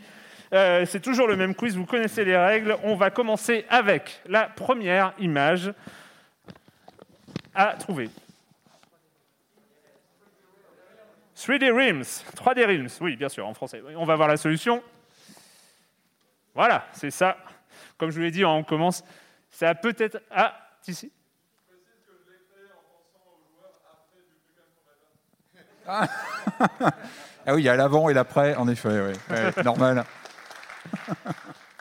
Euh, ben, le, le suivant, il va peut-être. Bravo. Ah oui. Un. Ah oui, oui. Il est beau quand même, hein il est magnifique. Il est beau. Il y a un lien peut-être avec l'invité d'après, Ah, sait-on oui. jamais. Euh, on va regarder la solution. C'est évidemment infogramme. Euh, L'image suivante. Là, on est encore au niveau facile. hein. On sent que ça, ça répond. Euh, des givres, effectivement. On va regarder la solution. Mega Drive. Face métallisée de l'époque, qui était très emblématique. euh. Ouais, ça- Une Image suivante. Ouais, Ils sont au taquet, ils sont tellement forts. C'est incroyable. On va regarder la solution. Évidemment, c'est Arcane.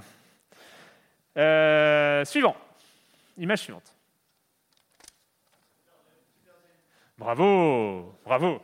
Je crois qu'ils ont fait un petit. Je ne sais pas si je vous ai parlé. Ils ont sorti un petit jeu dernièrement. Un truc. J'en ai parlé déjà ou on regarde la solution? Super Giant Games. Je ne dirais pas quel jeu. Euh, suivant.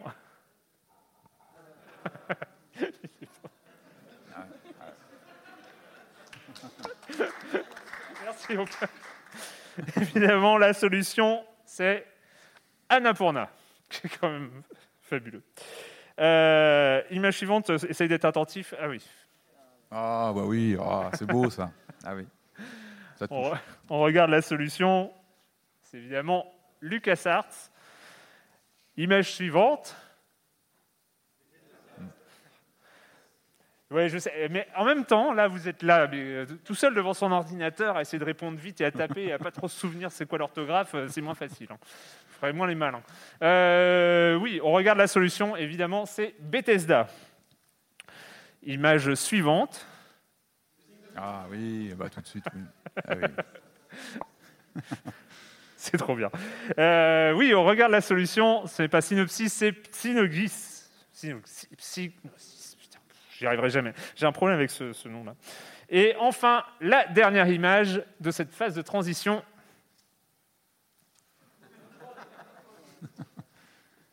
J'ai pas entendu? Merci. Tu avais trouvé ou pas? Non. Tu n'avais pas trouvé? Non, franchement, non. non, il était un peu dur. Moi, je n'avais pas trouvé. hein. Pouf, alors là. Euh, on regarde la solution. C'est évidemment Bullfrog. Ah oui. Ah oui, oui, Fluor. Eh, Eh oui, il, y a, il y a évidemment. du boulot hein, quand même. Bien sûr. Franchement, il y a du boulot. Franchement, il y a du boulot. Euh, merci. Donc, c'était cette phase de transition. On va continuer.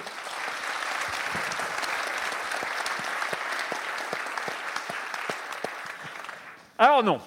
Alors non, c'est pas vrai, je n'ai pas sauté partout à mon bureau à Libé quand j'ai reçu le mail où il acceptait de venir. en fait, si. Euh, je l'ai dit en introduction, c'est un des créateurs français de jeux vidéo les plus emblématiques. Programmeur de génie depuis ses 14 ans, il se fait connaître dans le monde du jeu vidéo à 22 ans après avoir travaillé sur le casse-brique Popcorn. Mais c'est quatre ans plus tard qu'il s'impose comme un des très grands avec en 1992 la sortie de Alone in the Dark, le jeu qui a posé les jalons du survival horror moderne et du reste et de, tellement de trucs. Euh, oui, 1992, c'était il y a 30 ans. Donc c'est aussi un anniversaire, comme quoi ça tombe bien. Il a bien sûr d'autres grands succès à son actif, comme euh, Little Big Adventure 1 et 2, Toy Commanders, etc. Mais c'est pour parler plus particulièrement de Lone in the Dark que nous lui avons demandé d'être présent avec nous ce soir. D'une part parce que 30 ans c'est pas rien, et que d'autre part parce que dans l'équipe, nous avons un certain... comment dire tropisme pour les survival horror avec peu, Julie et peu. Patrick. La discussion ne peut être que passionnante. Moi, je m'en fous, je suis pas là, je regarde, comme tout le monde. Merci donc d'accueillir, comme il se doit, Frédéric Rénal.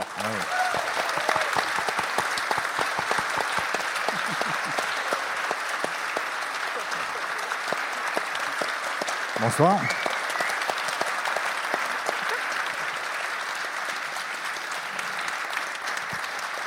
C'est vrai qu'il y a du monde. hein. Merci Frédéric d'avoir répondu à l'invitation. C'est un vrai, vrai plaisir de t'accueillir ce soir. Alors, on va parler Alone the Dark. On va peut-être rappeler rapidement euh, l'année 92. hein. C'est un, plutôt un bon millésime hein, euh, pour le, jeu vidéo.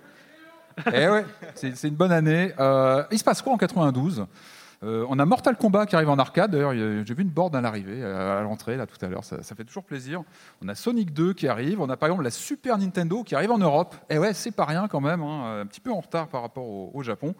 Et puis, et puis, il se passe des choses en arcade. On sent qu'il y a une soif de 3D, notamment. Euh, du côté de Sega, qui sort Virtua Racing, qui est une baffe monumentale en arcade, les polygones qui nous soufflent dans la figure, c'est complètement incroyable. Il se passe un truc avec la 3D. On sent que ça va arriver. Et puis ça arrive aussi dans les maisons, euh, notamment du côté du PC. Euh, je crois que vers mai, on a Wolfenstein 3D qui arrive de nos amis de Hit Software. On sait ce que ça va donner, les Doom, les Quake qui vont, suivre par la suite.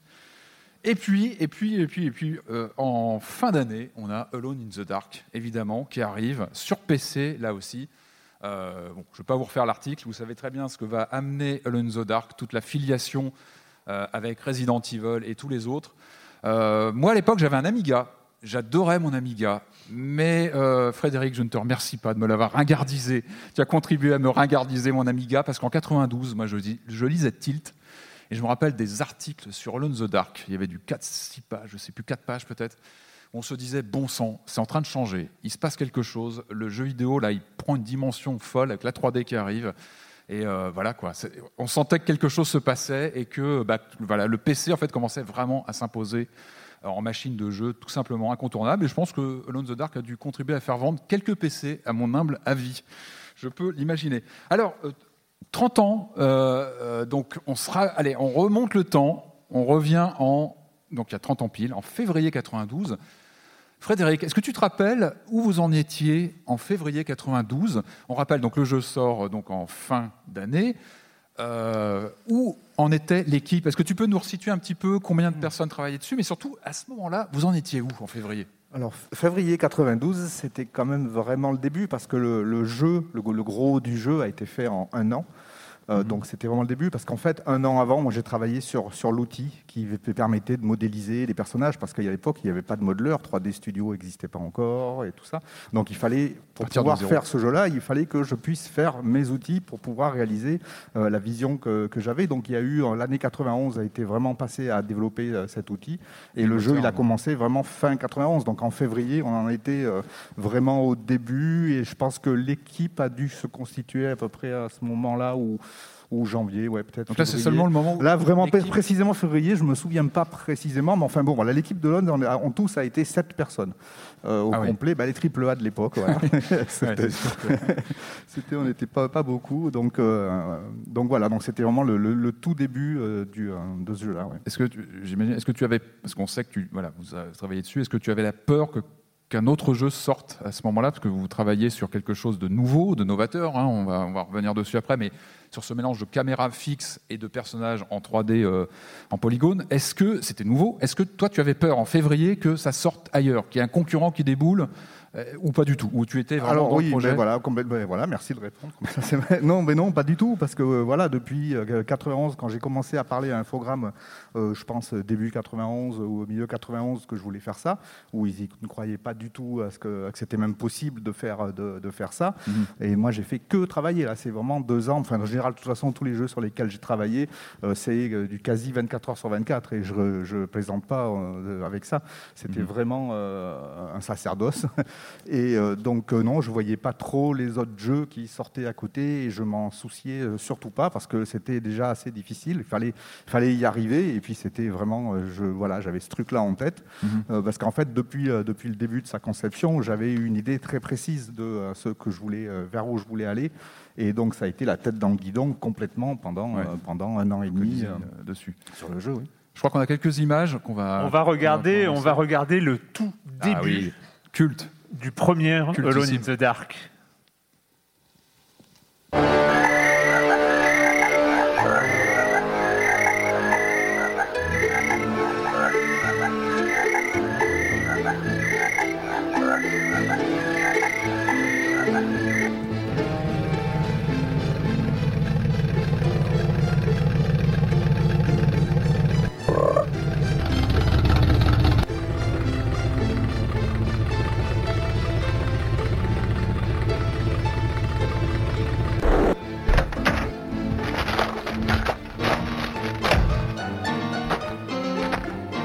Regarde comme les avais jamais vus.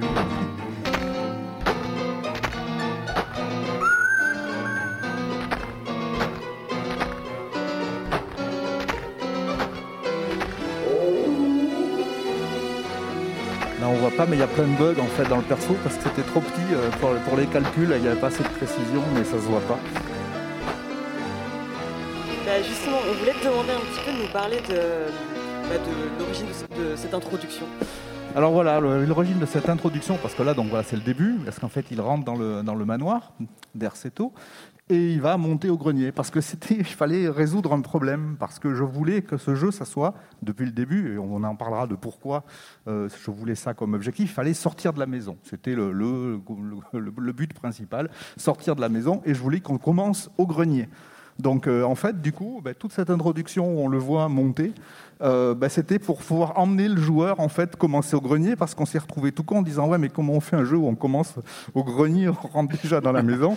Donc euh, il, y a eu, donc deux choses pour ça. Donc cette intro qui permettait au passage bah, de faire une intro avec le moteur du jeu aussi. C'était pas d'autres images ou d'autres vidéos comme on, a pu faire avant ou après d'ailleurs. Donc je voulais vraiment que ça soit fait avec le moteur mais voilà il fallait qu'il arrive en haut du en haut du manoir et c'est pareil dans le, dans le scénario aussi Hubert avait écrit euh, justement qu'il fallait aller chercher un truc dans le piano euh, pour essayer de légitimer, juste pour ça, parce que j'étais parti sur on démarre dans le grenier et il faut sortir de la maison. Donc c'est voilà, t'es bien embêté maintenant, démerde-toi. Et ça, vous le faites en, en fin de production Enfin, euh, à quel moment du, du développement, du coup, cette introduction euh?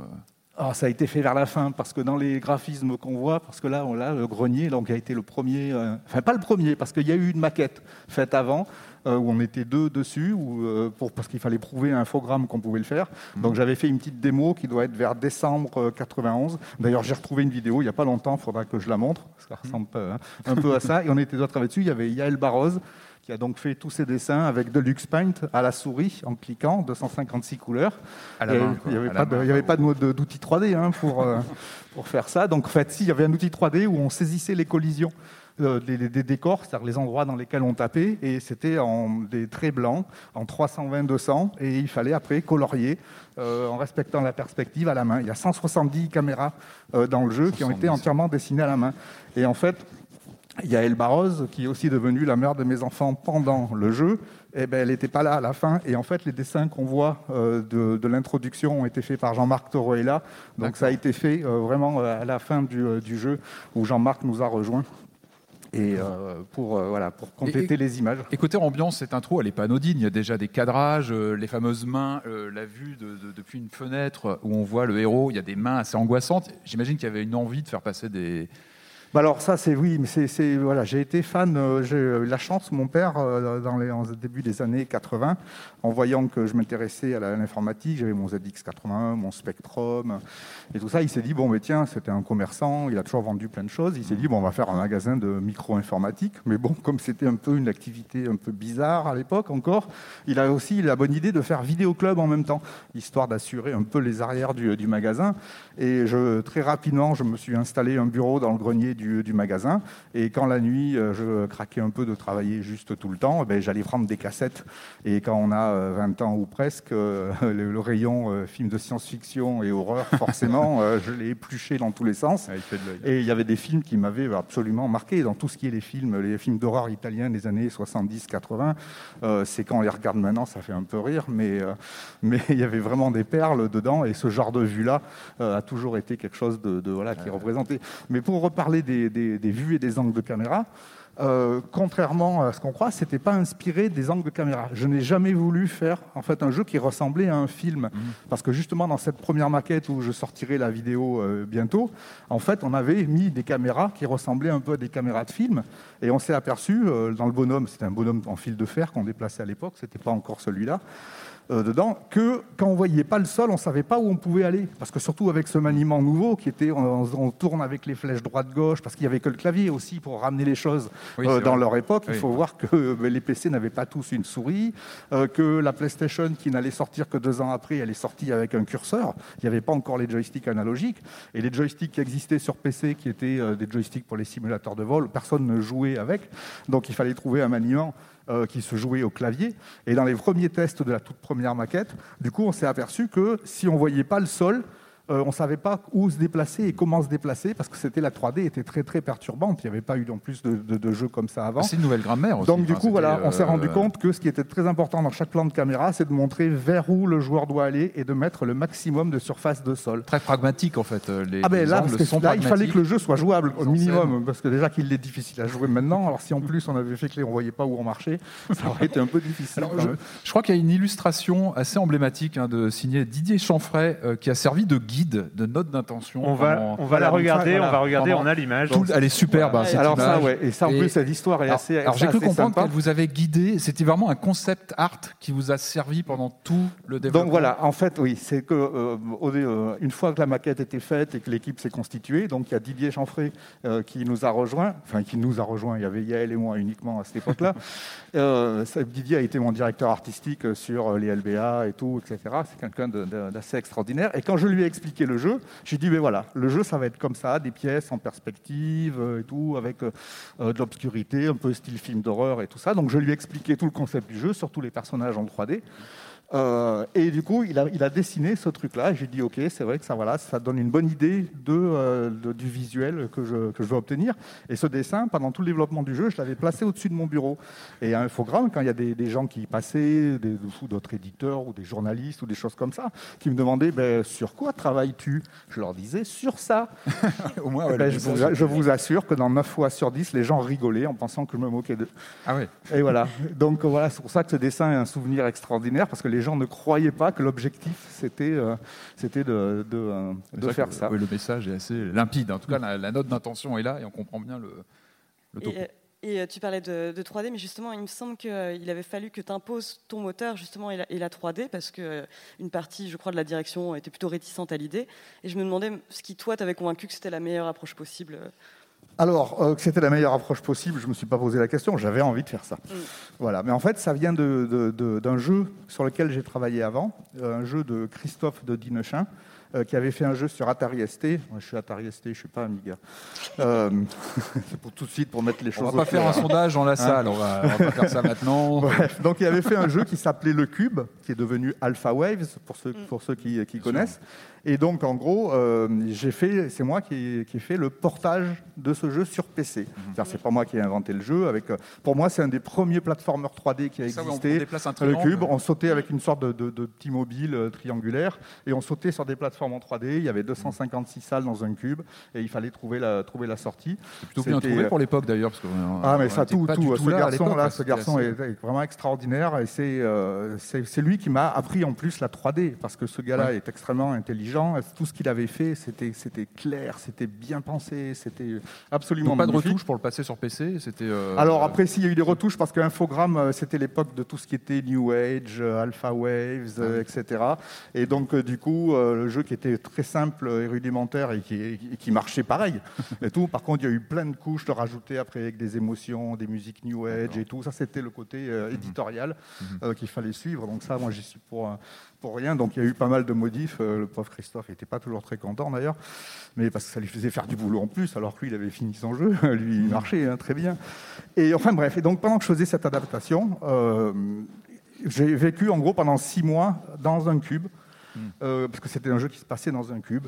Et ça me travaillait. Je me disais, mais il y a quelque chose à faire avec ça, avec la 3D. En plus, j'ai mis des pièces euh, beaucoup dans Virtua Racing. Alors, je ne sais plus trop si c'était avant, après. C'est 90 Alpha Waves, Virtua Racing. C'était euh, l'époque- Oui, c'est 92, je crois. donc, ah, si c'est 92, c'était- pas le moment. Mais Alors, enfin bref, en tout cas, je me suis dit, voilà, il y a un truc à faire avec la 3D.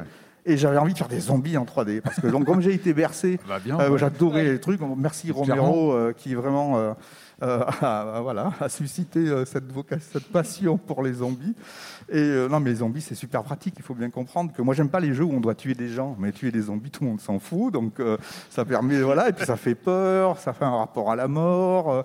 Non, le zombie est vraiment un personnage super intéressant. On pourrait faire un jeu d'ailleurs avec des zombies qui, discutent entre eux de tout ça et tout ça. Bref, et, donc en gros, je me suis dit, mais voilà. Et en fait, toute l'idée de Lon, elle m'est venue après assez rapidement, beaucoup par des, pour les histoires de contraintes techniques, parce que quand je me suis dit, ah ben oui, mais on va pouvoir faire des bonhommes, articuler, comme en plus à l'époque on avait euh, beaucoup de problèmes avec les, les- les différentes vitesses de machines, en particulier sur PC où les machines pouvaient aller deux ou trois fois le plus vite que les autres. euh, Donc il fallait faire un système euh, où les animations s'adaptaient automatiquement à la vitesse de chaque machine pour euh, donc les animations interpolées qu'il y a partout maintenant. Donc euh, tout ce que je dis, c'est ben ouais, tous les jeux sont comme ça maintenant. Et mais bon, il fallait imaginer. Tout ce système-là, et je savais qu'il n'y aurait pas le temps de faire des décors en 3D au niveau temps de calcul de l'ordinateur, et que de toute façon, ça serait moche. Et que du coup, je me suis dit, ben oui, donc euh, je me suis dit, bon ben voilà, du coup, pour arriver à faire des jolis décors, eh ben, on va fabriquer des décors juste en fil de fer pour avoir le- l'emplacement et puis les vues des caméras, et on va faire le dessin, euh, le dessin à la main. Et c'est là justement où, ben, au passage, pour une anecdote que vous connaissez peut-être pas, un infogramme, euh, je me suis dit que j'avais envie de travailler avec des gens vraiment euh, qui étaient passionnés, qui avaient envie, parce que ça allait être un sacré challenge. Et du coup, j'ai fait une disquette, c'était des disquettes à l'époque, avec donc la toute première pièce de la, de la maquette, avec donc euh, quatre vues. Et euh, j'ai donné cette pièce, cette disquette, une copie de cette disquette à chacun des graphistes en disant, ben voilà, si ça vous intéresse, euh, essayez de me faire un bout de décor avec. Il y en a deux qui ont répondu. Euh, un, c'était Jean-Jacques, qui est venu travailler après avec nous pour écrire les dialogues de Little Big Adventure, mais il avait fait un truc très Prince of Persia qui allait pas. Et euh, Yael Barros, qui sortait d'une école euh, d'art classique et qui trouvait euh, que les jeux vidéo c'était moche et qui avait envie de faire des jeux vidéo qui ressemblaient à des dessins. Et du coup, elle a sauté sur l'occasion. Formation artistique. Et sur moi. Et, et, et du coup, elle a fait vraiment des dessins qui étaient, qui étaient voilà, on aurait dit des qui tableaux et le- qui collaient complètement à l'ambiance que je voulais. Surtout que j'avais je leur avais donné une contrainte importante. Je leur ai dit attention, me faites pas un dessin qui grouille de pixels, parce que comme les personnages à l'époque étaient en polygone, ce qu'on appelle polygone flat, c'est-à-dire qu'il n'y avait pas de texture et tout, il y avait quelques effets qui faisaient croire, mais c'était de la que magouille. cohérent, quoi. Et qu'il fallait du coup des décors qui apportent des détails, mais qui globalement gardent des grands aplats pour que le personnage s'intègre bien dans, le, dans les décors. Donc c'était vraiment, ce système-là a été pensé pour le, le visuel. Et du coup, euh, Yael a vraiment euh, fait un boulot euh, extraordinaire. du- Alors c'était de Luxpaint, hein, clic, pixel par pixel à la souris, hein, il n'y avait pas de Sur layer. Amiga, et tout sur ça. Amiga, du coup. Alors elle avait un Amiga, Eh, mais euh, après c'était de Luxpaint PC. Moi, J'ai une question. En fait, il y a- pas mal de textes dans Alone in the Dark, en fait, de choses à lire. Euh, je crois que c'est eu- tu avais travaillé avec Hubert Chardot là-dessus, sur tout ce qui est écriture de- du lore, etc. Euh, c'est vrai qu'on on- on résume souvent Alone in the Dark à la prouesse technologique euh, de la mise en scène, mais il y a aussi tout ce lore qui est développé, cette ambiance, cette écriture. Euh, je te pose la question parce que ce côté épistolaire, on va beaucoup le retrouver dans Resident Evil, par exemple. On a beaucoup de notes à lire où la narration se fait aussi par moyen déporté par des petites histoires comme ça qui enrichissent l'histoire. Est-ce que toi, c'était quelque chose d'important? Est-ce que c'est quelque chose où toi, tu étais partie prenante? Est-ce que tu as travaillé avec Hubert Chardot, qui était donc Voilà. le Voilà, scénariste euh, Hubert était un spécialiste en plus de Cthulhu. Comment vous avez fait, en fait, pour écrivait- rédiger tout très ça, bien. Euh, alors en fait, ça partait de, de- de mes, mes premières réflexions sur le jeu, euh, en me disant bon, mais comment on va faire peur dans un jeu? Vidéo. Et ça faire peur avec des trucs qui vont faire Des 12 visuels, qui vont euh, faire 12 polygones euh, je savais très bien que les monstres ils allaient être plus ridicules que autre chose. Donc du coup j'avais réalisé donc deux choses. Euh, la première c'était comment on fait on fait peur. Donc je sais pas si on va en reparler mais là j'avais des- des- trouvé des trucs bien bien particuliers. Et en plus je me disais au niveau de l'imaginaire il y a rien qui fait plus peur que l'imaginaire. Et donc c'est pour ça que je voulais des textes à lire qui allaient rajouter en gros tout l'invisible euh, du jeu. Et bon, c'est pas plus visible dans un texte, oui, c'est bizarre ce que je viens de dire, mais enfin, on l'imagine, euh, on concrétise du coup euh, beaucoup plus de, de choses horribles que ce qu'il y avait. Ça, Hubert a écrit des trucs vraiment dégueulasses. hein. C'était vraiment. et en fait, en fait, du coup, les textes, ils servaient à ça. Et je voulais aussi que ça soit l'aide du jeu. En fait, dans chacun des Ouais. textes, il y a un indice. C'est-à-dire qu'en gros, quand on a fait la grosse réunion euh, où j'ai expliqué le, le scénario, on a fait une réunion ça- de trois jours, on a mangé plein de pizzas. C'est ça, c'est trois jours de réunion. C'est trois ça, le jours cœur et où j'ai pris, où j'ai pris, le, pris le déroulé du jet. Voilà, mais j'avais le plan, j'avais le plan, j'avais, je savais toutes les actions qui allaient se passer, etc. dedans. Et euh, différents trois jours. Et en tro- non, j'avais fait ça avant. D'accord, mais du coup, j'avais fait en ça avant. jours, Là, j'ai réuni cristallise. l'équipe d'infogramme de- de- du début, donc on n'était peut-être pas tous les sept encore, mais au moins quatre ou cinq. Et j'ai expliqué le déroulé du jeu où à chacun, chaque fois, chaque corps de métier, c'était ben voilà, tu vas faire ça, tu vas faire ça. Et Hubert, c'était euh, ben là, on doit expliquer tel truc que le joueur va devoir faire, mais à mélanger après dans un texte qui va raconter des histoires horribles et un background beaucoup plus euh, terrifiant que ce qu'on pouvait voir. Oui. Et en fait, donc voilà, les textes servaient à apporter l'indice de ce qu'il fallait. Alors je sais que ça se fait plus, hein. obligé de lire des textes pour comprendre ce qu'il faut faire dans le jeu, c'était il y a 30 ans. hein. Et euh, ou alors il aurait fallu allumer des mots en rouge. Non, je suis cynique. Euh, et donc voilà, donc ils avaient deux objectifs rajouter l'horreur et donner des indices. Chaque texte, en gros, est, est- comprendre. est distillé. Enfin, ils sont distillés dans le- les moments importants du jeu pour Comme un jeu d'aventure, en fait. des On est- trucs. Ouais. Ah ben voilà. De toute un- façon, un truc très très clair, c'est que pour moi, euh, aussi bien de par la technique, le moteur 3D qui était plutôt euh, lent et mou, c'est pas de la 3D de, de maintenant, pas, pas forcément je parle pas de vitesse d'exécution, hein, je parle de façon d'animer, les interpolations et tout, on pouvait pas vraiment, et puis ces problèmes en plus de, de vitesse différente de machine, enfin bref, Euh, ça y est, je suis en train de me perdre. Euh, euh, moi-même, oui, donc voilà, c'était absolument pas un jeu d'action. J'ai entendu, après, il y a eu, euh, dans, dans les années qu'on suivit, on disait Alone in the Dark, le jeu où il n'y a pas assez de munitions. J'ai dit, mais non, il y en avait bien plus que ce qu'il en fallait, en fait. Pour moi, c'était pas un jeu de tir, et je voulais justement qu'on se sente très rassuré avec un gun, et que d'un seul coup, on s'aperçoive que, mais non, c'est pas ça la solution. Et donc, du coup, tous qui ceux va- qui ont voulu jouer ça comme un jeu d'action, ils ont dit, mais non, on peut pas jouer. J'ai dit, mais non, mais en fait, il n'y en a pas besoin souvent, en fait, des, des armes dans le jeu. Euh, et on peut, il y a beaucoup plus de munitions que ce dont il y a besoin. oui. Et euh, par rapport à la figure euh, du zombie, tu disais tout à l'heure que c'est pratique parce que de toute façon il est déjà mort. En plus de ça, ça nous ramène à notre propre finitude, ça nous fait réfléchir sur la mort. Mais euh, je me rends compte aussi qu'il n'y a aucun des jeux que tu as conçus qui implique de, de tuer des êtres humains et c'est même quelque chose que tu revendiques. Et je me demandais bah, pourquoi? Ben, pourquoi je sais pas. Mais c'est vrai que j'aime pas ça. C'est-à-dire, en gros, euh, oui, dans, la vie, le monde, les guerres, euh, l'histoire des civilisations, etc. Forcément, ça passe par beaucoup de morts. Mais pour moi, un jeu, on a une sorte de responsabilité. Donc même si c'est super ludique hein, de- d'exploser de, plein de trucs, etc. Justement, ben, des zombies, en gros, on peut. Mais je n'ai jamais aimé et j'ai beaucoup de mal avec les jeux où on demande, même si c'est sous, un prétexte noble ou historique, de ben voilà, euh, les rouges, les bleus, ils sont méchants, donc euh, tu vas les, tuer tous les bleus. Je ne sais pas pourquoi. J'ai toujours eu un problème euh, avec ça. Et du coup, c'est pour ça que je vais éviter que qu'on tue des gens. Alors après, pourtant, on va dire dans Little Big Adventure, on, on a une balle magique, on on tue bien des gardes aussi quelque part. Mais là, ça avait un côté cartoon, peut-être. Donc, euh, je- ça contredit un peu ce que je dis, mais peut-être que le côté cartoon dédramatisait peut-être un peu euh, cette situation. Mais sinon, là où je suis allé à fond dans le, le- le principe, c'est dans le- mon dernier euh, jeu Too Dark, où là, on peut entièrement faire le jeu sans tuer personne, même pas les méchants, même pas les boss. Et on peut les capturer et tout. Donc c'est super dur. Je pense que je connais une personne qui est arrivée. Elle, elle pleurait. hein. et, euh, et, euh, mais voilà, donc cette idée-là. Donc là, je- pourquoi? J'en en ai aucune idée, mais c'est que voilà, je trouve que c'est pas ludique euh, de- et que c'est pas bien de demander à un joueur de, de, de- de faire ça. Je pense qu'on ne peut pas aborder Alone in the Dark sans parler bah, d'un de ses éléments capitaux, c'est le hors-champ, qui à l'époque était assez nouveau, je pense, ce côté de d'une appréhension, une appréhension réduite de l'action, de, de- de- de- qui contribue au stress du joueur. Est-ce que c'était un effet euh, prémédité?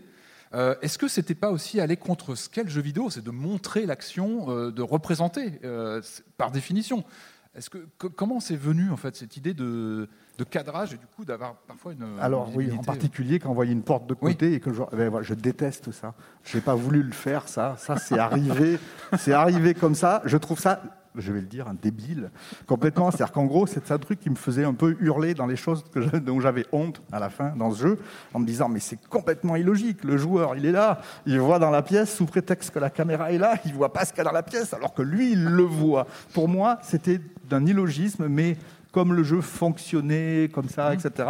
Donc ça marchait. Du coup, pour faire peur, puisqu'on ne savait pas où on allait avancer. Mais ça, par contre, c'est pas du tout dans les mécaniques D'accord, de la peur que j'ai imaginé. c'était pas pas, du tout prémédité. Je détestais ça et je déteste toujours ça.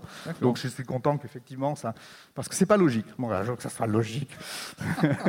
et c'était pas logique. Donc en fait, voilà, ça c'était pas voulu. hein. Il y a d'autres choses qui, étaient, qui pouvaient paraître aberrantes, qui ont été vraiment pensées, mais ça c'est une conséquence. Et pourtant, quand on y rejoue aujourd'hui, ça contribue clairement à une ambiance très particulière, de pas voir ce que voit le héros et de se retrouver presque metteur en scène, presque. Ben voilà, c'est un coup de chance. mais vraiment, hein, ouais.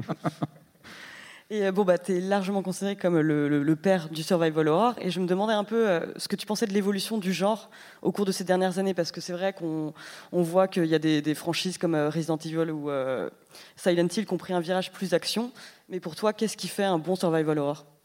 Ben voilà, ce qui- si j'en refais un, un jour, ce qui pourrait arriver, euh, j'irais plutôt vers le côté justement aventure et peur psychologique. C'est-à-dire le, le- le- le côté vers lequel est parti Resident Evil avec un côté très action, c'était pas ce que je voulais faire, c'est pas forcément le genre de jeu que j'affectionne le plus.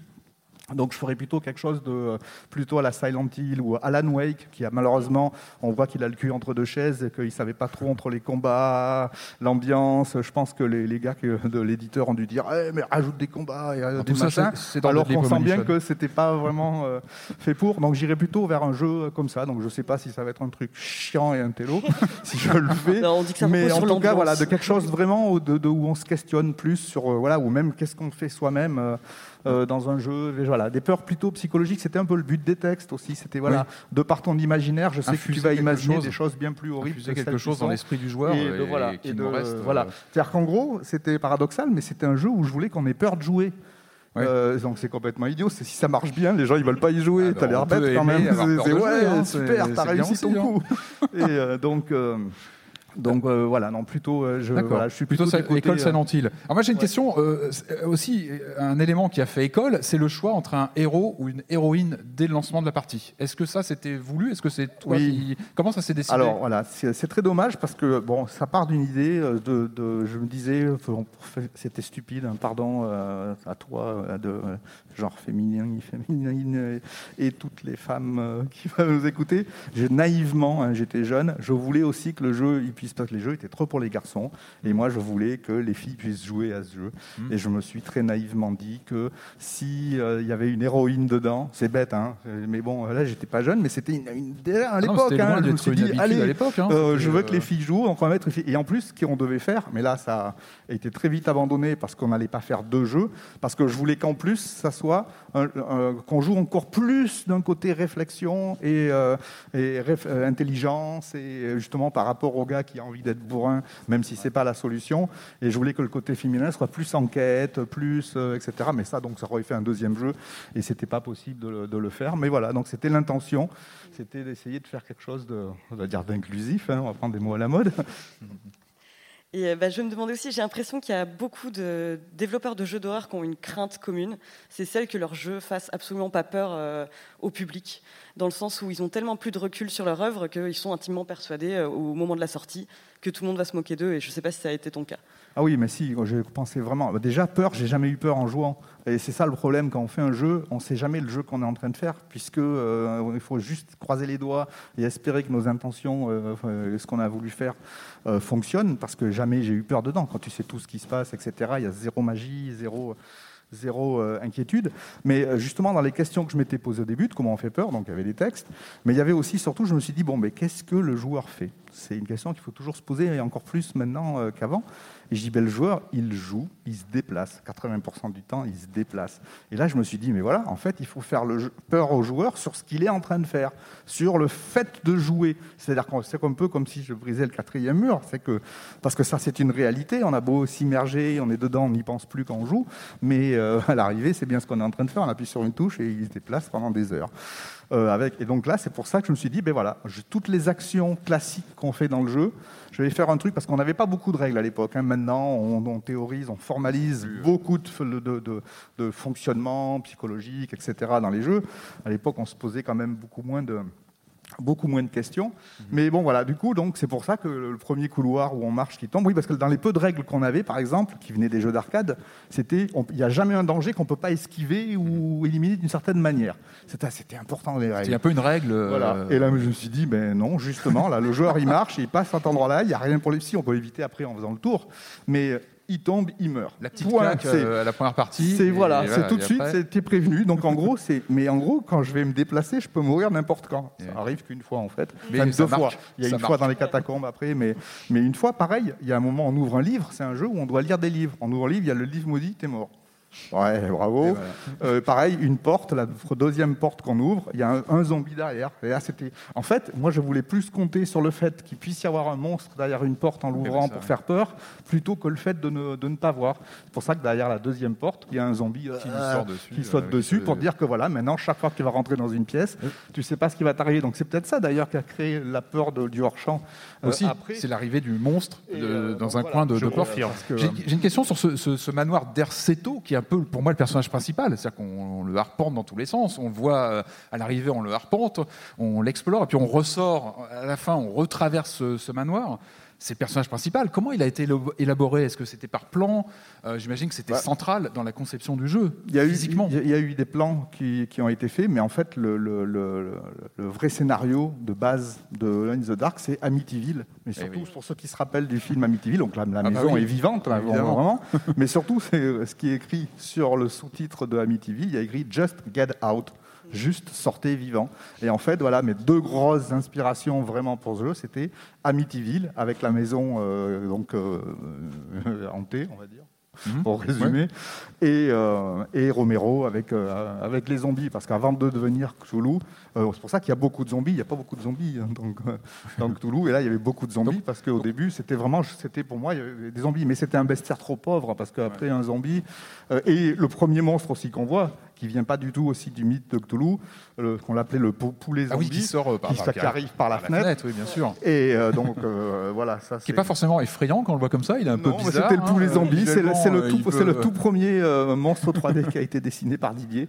Et euh, parce que euh, voilà, c'était, c'est tombé comme ça. Et puis il est resté, puisque c'est ce qui est, c'est ce qui est dans les premiers objets de, de Didier euh, qui, euh, qui, a, qui a dans le jeu final.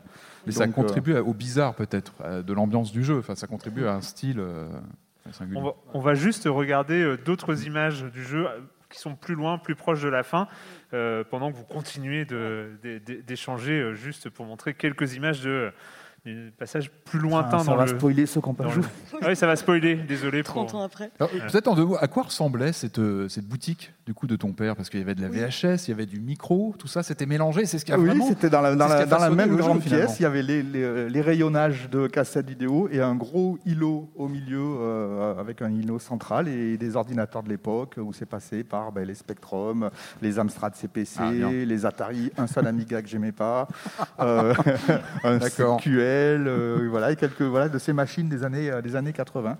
En fait, du coup, donc j'ai pu tripoter euh, toutes ces machines euh, et euh, voilà et apprendre beaucoup de choses du coup justement sur la micro. On a, on a, on a- on a beaucoup. Ah euh, oui, je l'aime bien lui. Ah oui, oui, bien sûr. Ouais, le pirate, parce qu'en fait, il a un gameplay particulier. C'est le seul euh, personnage qui est comme ça dans le jeu. Et c'était justement, je voulais faire du gameplay aussi de, avec le moteur d'animation que, que j'avais fait, qui était un peu sec, mais enfin bon, il était comme ça. Et en gros, la façon de battre ce zombie, donc je ne sais pas après si tout le monde avait bien compris, d'ailleurs quand on lui tire dessus, lui, il fait un saut périlleux, il rigole pour Il montrer qu'on ne tue pas avec les armes. C'était dans l'idée de les armes ne servent à rien, enfin servent à rien, ne sont pas le plus faut efficaces réfléchir. ici. Faut- Mais là, le gameplay, c'était, ça m'a beaucoup plu quand je l'ai fait. C'était qu'en gros, les animations de- de- du personnage qu'on manipule s'interrompent. Parce que j'avais justement le système d'interpolation permettait de passer d'une anime à l'autre à n'importe quel moment. Ça, oui. c'était super pratique. Et justement, donc le, le pirate, lui, il, avait, il jouait ses animations en entier. C'est-à-dire qu'en gros, il avait une esquive sur tous nos coups. C'est-à-dire si on commençait un coup à droite, il lançait sa parade pour parer le coup à droite, mais il le faisait entièrement. Et en fait, la manière de le battre, c'était en jouant là-dessus. C'est-à-dire qu'en gros, on commençait une animation euh, de- de- avec le héros, lui lançait la parade et on transformait euh, ça parce qu'on pouvait justement mélanger les animations. Donc je voulais tirer parti de la façon où le moteur permettait de changer d'animation en cours de route pour faire un gameplay particulier Qui sur, s'adapte euh, un- sur ce, un- monstre, le pirate. euh, Le pirate. Et euh, tout à l'heure, bah, tu parlais du poulet zombie euh, qui euh, arrive par la fenêtre. Et euh, c'est vrai que c'est difficile de ne pas voir une filiation directe entre Alone in the Dark et euh, le premier Resident Evil. Et justement, je me demandais, euh, bah, en fait, c'est seulement quand Shinji Mikami a quitté Capcom qu'il a euh, dit à quel point le jeu l'avait influencé. Et je me demandais si ça, c'était important pour toi, comment tu l'avais pris à la sortie? Alors oui, bon, déjà, il faudrait remettre plein de choses dans le contexte de l'époque. Euh, aussi, c'est-à-dire qu'en gros, il n'y avait pas Internet, il n'y avait pas le monde de maintenant. C'est-à-dire quand on finissait un jeu, quand Elon il est parti, moi c'est bon, ça y est, il est parti. Euh, Le suivant c'était LBA, c'était plus beau, c'était tout mieux, etc. Et puis on s'en foutait. Enfin, entre guillemets, euh, j'allais pas le renier, mais euh, c'était plus ça qui était important. Et il y a surtout que les retours, une fois que les articles étaient sortis avec les super notes, ouais, super. Et euh, là, j'ai quitté Infogrames en plus parce que je n'étais pas d'accord sur la suite. Et on est allé faire donc LBA à Lean Software. Euh, du coup, voilà, le jeu, on s'en occu- s'en occupait pas. Et euh, quand Resident Evil est sorti, effectivement, j'ai joué, j'ai fait, ah ouais, quand même, c'est une sacrée pompe. Mais, mais sans aucune amertume ni rien du tout. C'était, ben voilà, ok, c'est bien, c'est que maintenant, voilà, j'ai fait, euh, j'ai fait ça. Je pensais même pas me dire, j'avais créé un genre, rien. J'avais fait un jeu, j'avais envie de faire ça, maintenant j'en faisais un autre. Il n'y avait aucun recul, surtout qu'on était à 10 000 années-lumière, d'imaginer qu'un jour tout le monde allait jouer et tout. C'était encore l'époque où on ne disait pas forcément à tout le monde qu'on faisait des jeux vidéo parce que c'était mal vu. Donc tu fais quoi comme métier Euh, Informaticien? Euh, donc je l'ai vraiment fait ça, parce qu'au cas où, je je connais pas la personne, je dis pas jeux vidéo, parce que c'est bon, ah, c'est vous les asociaux, etc. Euh, donc, en tout cas, oui, il y a- il y, a quand même donc cette vision de Resident Evil qui. donc voilà, et euh, du coup j'avais vu dans le jeu que c'était ça, mais bon, moi ça m'avait, ça m'avait pas, pas. Alors je sais qu'à Infogrames ça avait fait quelques remous, mais bon, j'y étais plus, donc. euh, Alors, alors justement, moi j'ai une question. Tu, donc tu quittes Infogrames. euh, Il y a Alone, Alone continue son chemin avec d'autres versions. Toi, tu avais envie de travailler sur un Alone 2. À quoi il aurait pu ressembler Alone in the Dark 2 euh, par Frédéric Reynal? À quoi il aurait pu ressembler? Est-ce que Agartha, qui a été annulé sur Dreamcast, pouvait donner une idée de ce, qu'aurait pu être in Voilà, the Dark le- 2 le- Comment le- tu l'aurais le- orienté en Le fait meilleur exemple, c'était ben, de faire vraiment. On ne pouvait pas jouer avec le, le noir. Dans Alone in the Dark, les pièces qui étaient vraiment noires, Oui, oui, c'est- euh, elles étaient complètement noires. Au passage, pourquoi complètement noires? Parce que euh, au premier essai d'avoir une palette un peu sombre, Hmm. j'ai vu mais c'est complètement nul. Tu montes le contraste à l'époque. et c'était- des boutons qu'on tournait les- en plus oui, sur le moniteur. boutons, monter le contraste et tu vois l'image. Donc je dis, eh ben non, quand on est dans le noir, c'est tout noir. Et après, on allume la lumière. Et en fait, se jouer avec le, le- le- le clair-obscur, et parce que dans plein de films d'horreur, les sûr. trucs qui sont tout noirs où tu vois à peine ce qui se passe, Des il y en avait beaucoup. Et donc, en gros, c'était la, grande nouveauté de, de, de Elon, au-delà d'avancer sur les ambiances et des, choses comme ça, un peu plus ça, sophistiquées, c'était, euh, c'était euh, avoir une lampe torche. euh, pour pouvoir euh, éclairer des endroits, jouer avec. Bien sûr, elle s'éteint quand elle n'a plus de pile, comme dans tous les films. Euh, Oui. Voilà, donc voilà, mais tous les films d'horreur l'ont utilisé. Et en gros, là, j'aurais tout pris hein, dedans. Et donc, en gros, c'est ce qu'on aurait dû retrouver aussi dans, dans Agartha. C'est pour ça que les toutes premières démos d'Agartha qu'on avait fait, c'était où on se promenait avec une lampe torche. Parce que c'était voilà, vraiment euh, quelque chose que- qui te- voilà, surtout que c'était très concret. Les gens comprennent très bien ce que c'est avoir une lampe torche. Et en plus, dans les films d'horreur, euh, il y a toujours eu le- Ouais. la lampe qui s'éteint au moment La le plus tragique. Et le noir autour et de voilà. soi, Et donc euh, c'était c'était voilà, je voulais que la lampe s'éteigne au moment où le monstre arrive. Et euh, voilà, ça c'était. après, il y avait plein d'autres choses plus évoluées parce que toute la technologie avançait. Ben, voilà, Ah oui, ça allait très vite à cette gérer époque-là. En un an, euh, tout était remis Ah ben oui, oui, à zéro. On partait sur. Tu aurais peut-être changé de moteur. Enfin, tu serais parti sur autre chose. Bah, ça aurait été une évolution après, euh, je pense, de, parce qu'il y avait des, des bases. Hmm.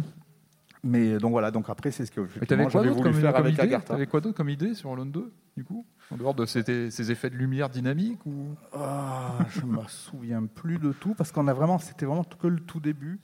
Euh, Qu'est-ce qui est resté dedans? Par contre, je sais, c'était la maison sur la falaise au début, Hmm. euh, parce que je voulais que justement il y ait des, des- toutes des grottes dessous, etc. euh, dans le voilà pour un côté un peu labyrinthe que j'aimais bien qu'on a retrouvé Hmm. dans le 1 aussi. Ouais, à la fin du premier. ouais. Euh, je pense qu'il devait y en avoir beaucoup aussi dans les films d'horreur, euh, des Oui, trucs bah, de labyrinthe. Donc, euh, parce que voilà, mais bon, voilà, j'ai presque l'impression de ne pas avoir inventé grand-chose Toujours en fait, retour- et d'avoir pris des trucs dans les toujours le retour à la les VHS, les d'horreur, fameuses. VHS du, du vidéoclub. C'est ça. Donc euh, voilà, non, je sais plus très très très bien. euh, C'était, euh, mais je pense que oui, il y a pas mal de choses d'Agartha. Ah ben dans Agartha d'ailleurs aussi, un jeu qui n'est jamais sorti sur Dreamcast Oui, parce que malheureusement. on est parti avec l'eau du bain quand Sega a fermé. parce qu'on n'était pas chez, chez Sega sur la Dreamcast après, la plus belle console jamais conçue. Euh, non, non, mais. Sur la Dreamcast, oui, Allez. évidemment, bien sûr. Ah oui, puis si vous connaissiez les gens euh, de Sega de cette époque-là, ils étaient amoureux des jeux, ils voulaient que les jeux soient bien et tout. C'était juste. le- C'est vrai que tu les as crois. connus de très près. Ah ben les oui, oui, connus ben, je suis allé très souvent euh, au, Au au Japon. Parce que justement les, les- les- les- les développeurs first party intégrés à, à Sega, on allait discuter sur les kits de développement, si ça nous allait. Ils étaient très pointilleux sur les couleurs, sur plein de trucs, et on, on allait tous les assez régulièrement au début avec tous les autres first party studios. Euh, pour euh, donner nos feedbacks euh, à ces gars. Ah, Est-ce qu'il y a assez de mémoire Je caricature, c'était plus technique, mais, mais donc voilà, ils voulaient vraiment que les développeurs soient heureux avec la machine pour faire des bons jeux. Ils voulaient zéro licence existante, ils voulaient que des nouveautés. Que du nouveau et tout. Euh, tout, ah ouais, non, non, c'est vraiment des, des gens, ils avaient, ils avaient une mentalité, ils pensaient pour les joueurs complètement. Ça, c'était vrai que c'était extrêmement agréable et que c'est devenu rare. Et euh, bon, pour être honnête, on avait environ trois pages de questions en plus, mais on est soumis à une contrainte de temps. Et euh, bah, du coup, on avait une question pour toi, enfin pour euh, un peu conclure. Mais c'est vrai que tu disais qu'il y a une époque donc où tu travaillais dans le jeu vidéo, c'était plutôt un truc que tu cachais et que tu pensais même longtemps que ça allait rest- rester un truc de technophile. Et je me demandais bah, que- quel était ton regard sur l'évolution du média au cours de ces dernières années? Ben, euh, c'est devenu comme peut-être tout ce qui est devenu très grand public, avec du bien et du moins bien, et, et que voilà, et que comment dire, je veux pas dire de mal de personne, mais non, non, mais c'est vrai que, que même les triple A, je, je- je suis preneur aussi, parce que c'est comme des blockbusters. hein. On va voir, euh, je vais prendre une vieille référence pour pas prendre de risques euh, à la Jurassic Park. Euh, C'était va, pas forcément le meilleur film du monde, mais on allait voir Jurassic Park parce qu'il n'y avait jamais eu de film comme ça. Donc euh, voilà, c'est de l'entertainment. Donc il y a une partie des jeux qui sont devenus de l'entertainment. Moi, ce qui me plaît moins, c'est que ce qui me manque peut-être le plus dans les jeux, la nostalgie des jeux d'avant, mais, mais ça fonctionne pas. Donc je veux pas dire que c'est pas bien parce qu'il n'y a pas ça maintenant. On le retrouve d'ailleurs dans la scène indé où il y a des, des perles absolument extraordinaires où on a encore le droit de faire ce qu'on veut. En gros, je dirais dans la scène indé, quand tu fais un jeu qui va coûter euh, plusieurs dizaines de millions, tu fais pas ce que tu veux. Tu es obligé de, prévoir, de, voilà, de contenter une certaine cible, etc.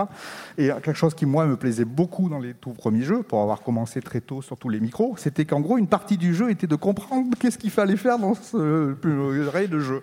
Euh, et ça, c'était un plaisir de découverte, de, chercher, de réfléchir, qui pour moi faisait partie de cette découverte de chaque fois qu'on découvrait un jeu un peu c'était alors je parlerai pas d'E.T. mais euh, jeu célèbre. Mais euh, mais voilà ça faisait partie. Alors maintenant les, jeux il faut que tu as payé un certain prix il faut que tu puisses arriver au bout. Donc euh, on te prémâche beaucoup beaucoup beaucoup de choses. Et moi j'aimais bien les jeux où tu pouvais être vraiment coincé où tu savais pas trop ce qu'il fallait faire etc mais ça voilà mais ça je suis pas en train de dire que c'est pas bien qu'il n'y ait pas ça maintenant. Il y a plein de jeux même des jeux sur téléphone où tu cliques avec un doigt où je peux être client aussi parce que passer un bon moment c'est comme l'essai de nu, les jeux vidéo, c'est devenu comme n'importe quel jeu. Il y en a qui vont préférer jouer avec un ballon, d'autres qui vont préférer jouer avec des fléchettes ou, euh, ou lancer des dévins. Euh, et euh, donc, voilà, c'est devenu très, euh, très euh, pluriel. Il y a vraiment absolument de tout, et puis pour tous les goûts. Donc euh, voilà, c'est très bien. Mais c'est vrai que moi, j'aime bien aller chercher, des, particuliers sur la scène indé, des petits trucs un peu, un peu, voilà, où il y a une idée, même pas forcément un message. Moi, justement, je ne suis pas non plus à chercher forcément des jeux à message, parce que il n'y avait pas vraiment de message. Quand on faisait les jeux euh, au tout début, on voulait faire un truc où on s'amuse, euh, on voulait faire un truc. euh, Il y avait aussi un peu cette compète style Demo Maker de mais moi, regarde, Ah j'ai oui, plus oui. de sprites que toi. Euh, ça comptait ça aussi hein, dans, Ah l'évolution. la performance, a eu, quoi, le- qu'il y a eu des jeux. Ben oui, parce qu'on avait des trucs qui faisaient rien et il fallait arriver à faire quelque chose qui essayait d'être joli. Parce que quand on avait quatre couleurs, Ouais. c'était pas forcément évident. Donc il y a eu toujours cette recherche d'essayer de faire beaucoup avec très très peu. Maintenant, après, le problème, il est différent. C'est ben voilà, maintenant tu peux tout faire. Donc euh, tu vas faire des choix très très très euh, Ouais, je crois- différemment. L'autre, on parle de disquettes, quoi. On est sur euh, une poignée Ah ben, de disquettes. tout à fait, oui. Ben, il y avait disquettes quatre le- disquettes. Quatre disquettes Waouh. pour faire tourner voilà, un univers, un, voilà, un manoir entier avec les plans de caméra, etc. Enfin, c'est, on imagine le. Enfin, c'était le choc à l'époque. hein. Ben voilà, ben, désolé, j'ai pas fait exprès. Est-ce que peut-être pour conclure, est-ce que ça te démange le Survival Aurore Est-ce que tu as, envie d'y revenir? Est-ce que, est-ce que voilà Oui, ben oui, si, parce qu'en fait, ça fait un petit moment que je me suis un peu éloigné des jeux pour faire des trucs plus électroniques. Je fa- fabrique des prototypes. Si vous avez une idée d'un gadget euh, bizarre, euh, je peux vous le fabriquer. Euh, et le soft qui va avec et tout. euh, Et euh, mais voilà, quand même, j'ai des euh, parce que voilà, Elon. J'ai eu le temps d'y penser plein de fois, et puis avec les années, il y a eu Agartha, il y avait mes idées dans Agartha. Dans Agartha, d'ailleurs, tous les gens qu'on prenait pour des zombies, en fait, on pouvait tous les sauver euh, avec le même sérum qu'on s'appliquait à soi-même. On pouvait sauver euh, tous- les zombies. Je pense que c'était une punition, parce qu'il devait y en avoir beaucoup, mais on pouvait tous les sauver. Euh, bref, et donc d'avoir réfléchi un peu à tout ça, voilà, il y y a une façon de faire un jeu euh, avec en plus des inspirations un peu de la folie à la Cthulhu, euh, qui est très très très difficile à c'est arriver à mettre dans un jeu, parce que comment faire que le joueur s'affoue, il y a eu des tentatives, mais c'était pas évident. Voilà, faire un jeu un peu euh, très très euh, psychologique, et euh, qui peut-être même, parce que je pense qu'avec des contraintes de maintenant, pourrait être assez violent et rapide en action, un peu comme a fait après... euh, euh, Shinji Mikami euh, dans, dans- dans certains jeux, parce que quelque part après il faut. Mais justement, je pense que j'aimerais bien faire un jeu qui soit extrêmement violent et on peut arriver à tout le jouer sans jamais être violent. Voilà, ce serait vraiment d'arriver à faire le, un truc comme ça en étant vraiment mort de trouille et en arrivant à faire mieux que si on, si on, si on se bat. Donc je sais même pas si c'est possible de faire, pas en termes de technique ou de game design, mais Bah, euh, Too Dark pour est un un peu ouvert éditeur. déjà, Too Dark, en termes Voilà, de- Too Dark, justement, parce que par sa petite taille, ça permettait de faire des gros délires. J'ai imaginé pas mal de concepts dedans. Enfin, c'est tout un autre sujet euh, de- d'un gameplay émergent. Enfin, c'est un peu, un peu un cauchemar ce jeu à tous les sens du terme. Il est assez buggé à l'arrivée parce que de vouloir faire des, des comportements émergents dans les personnages, ça fait que des fois ils font vraiment n'importe quoi. Et là, on voit que moi je le sais en jouant, c'est le mec qui dit ah, qu'est-ce qu'il fait, c'est rigolo. Non, c'est pas rigolo, c'est un bug. Donc euh, non, non, ça c'est une autre histoire. Merci, merci, Ah, merci. beaucoup, Merci beaucoup, ouais. Merci, Erwan. Frédéric beaucoup, Rénal.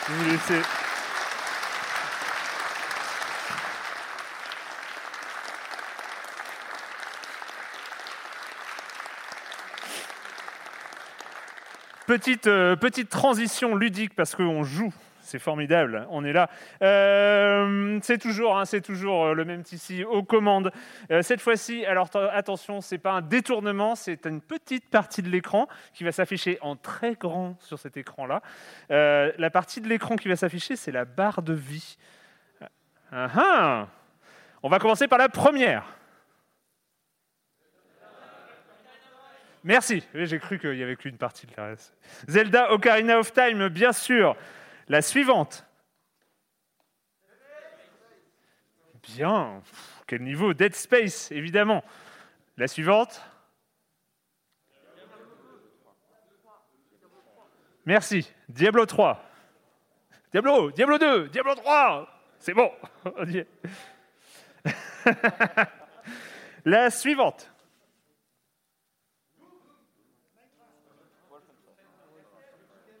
Merci. Oui, Doom, Minecraft, non. Duke Nukem. Attention, la suivante. Bien, bien. Il a répondu en premier, hein, Corentin. Undertale, bien sûr. La suivante. Bravo Golden Axe.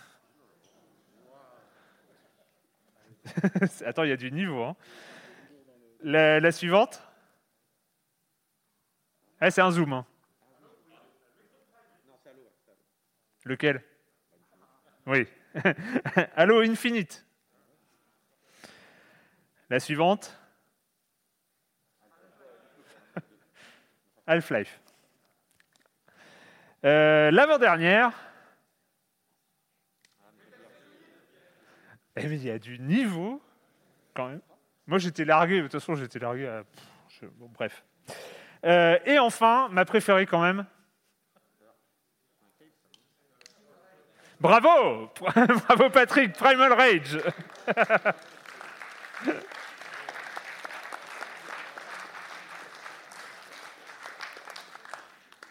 Eh bien, comme chaque semaine, c'est le moment de la chronique Jeux de société 2 de Monsieur Fall et de Jérémy Kletskin.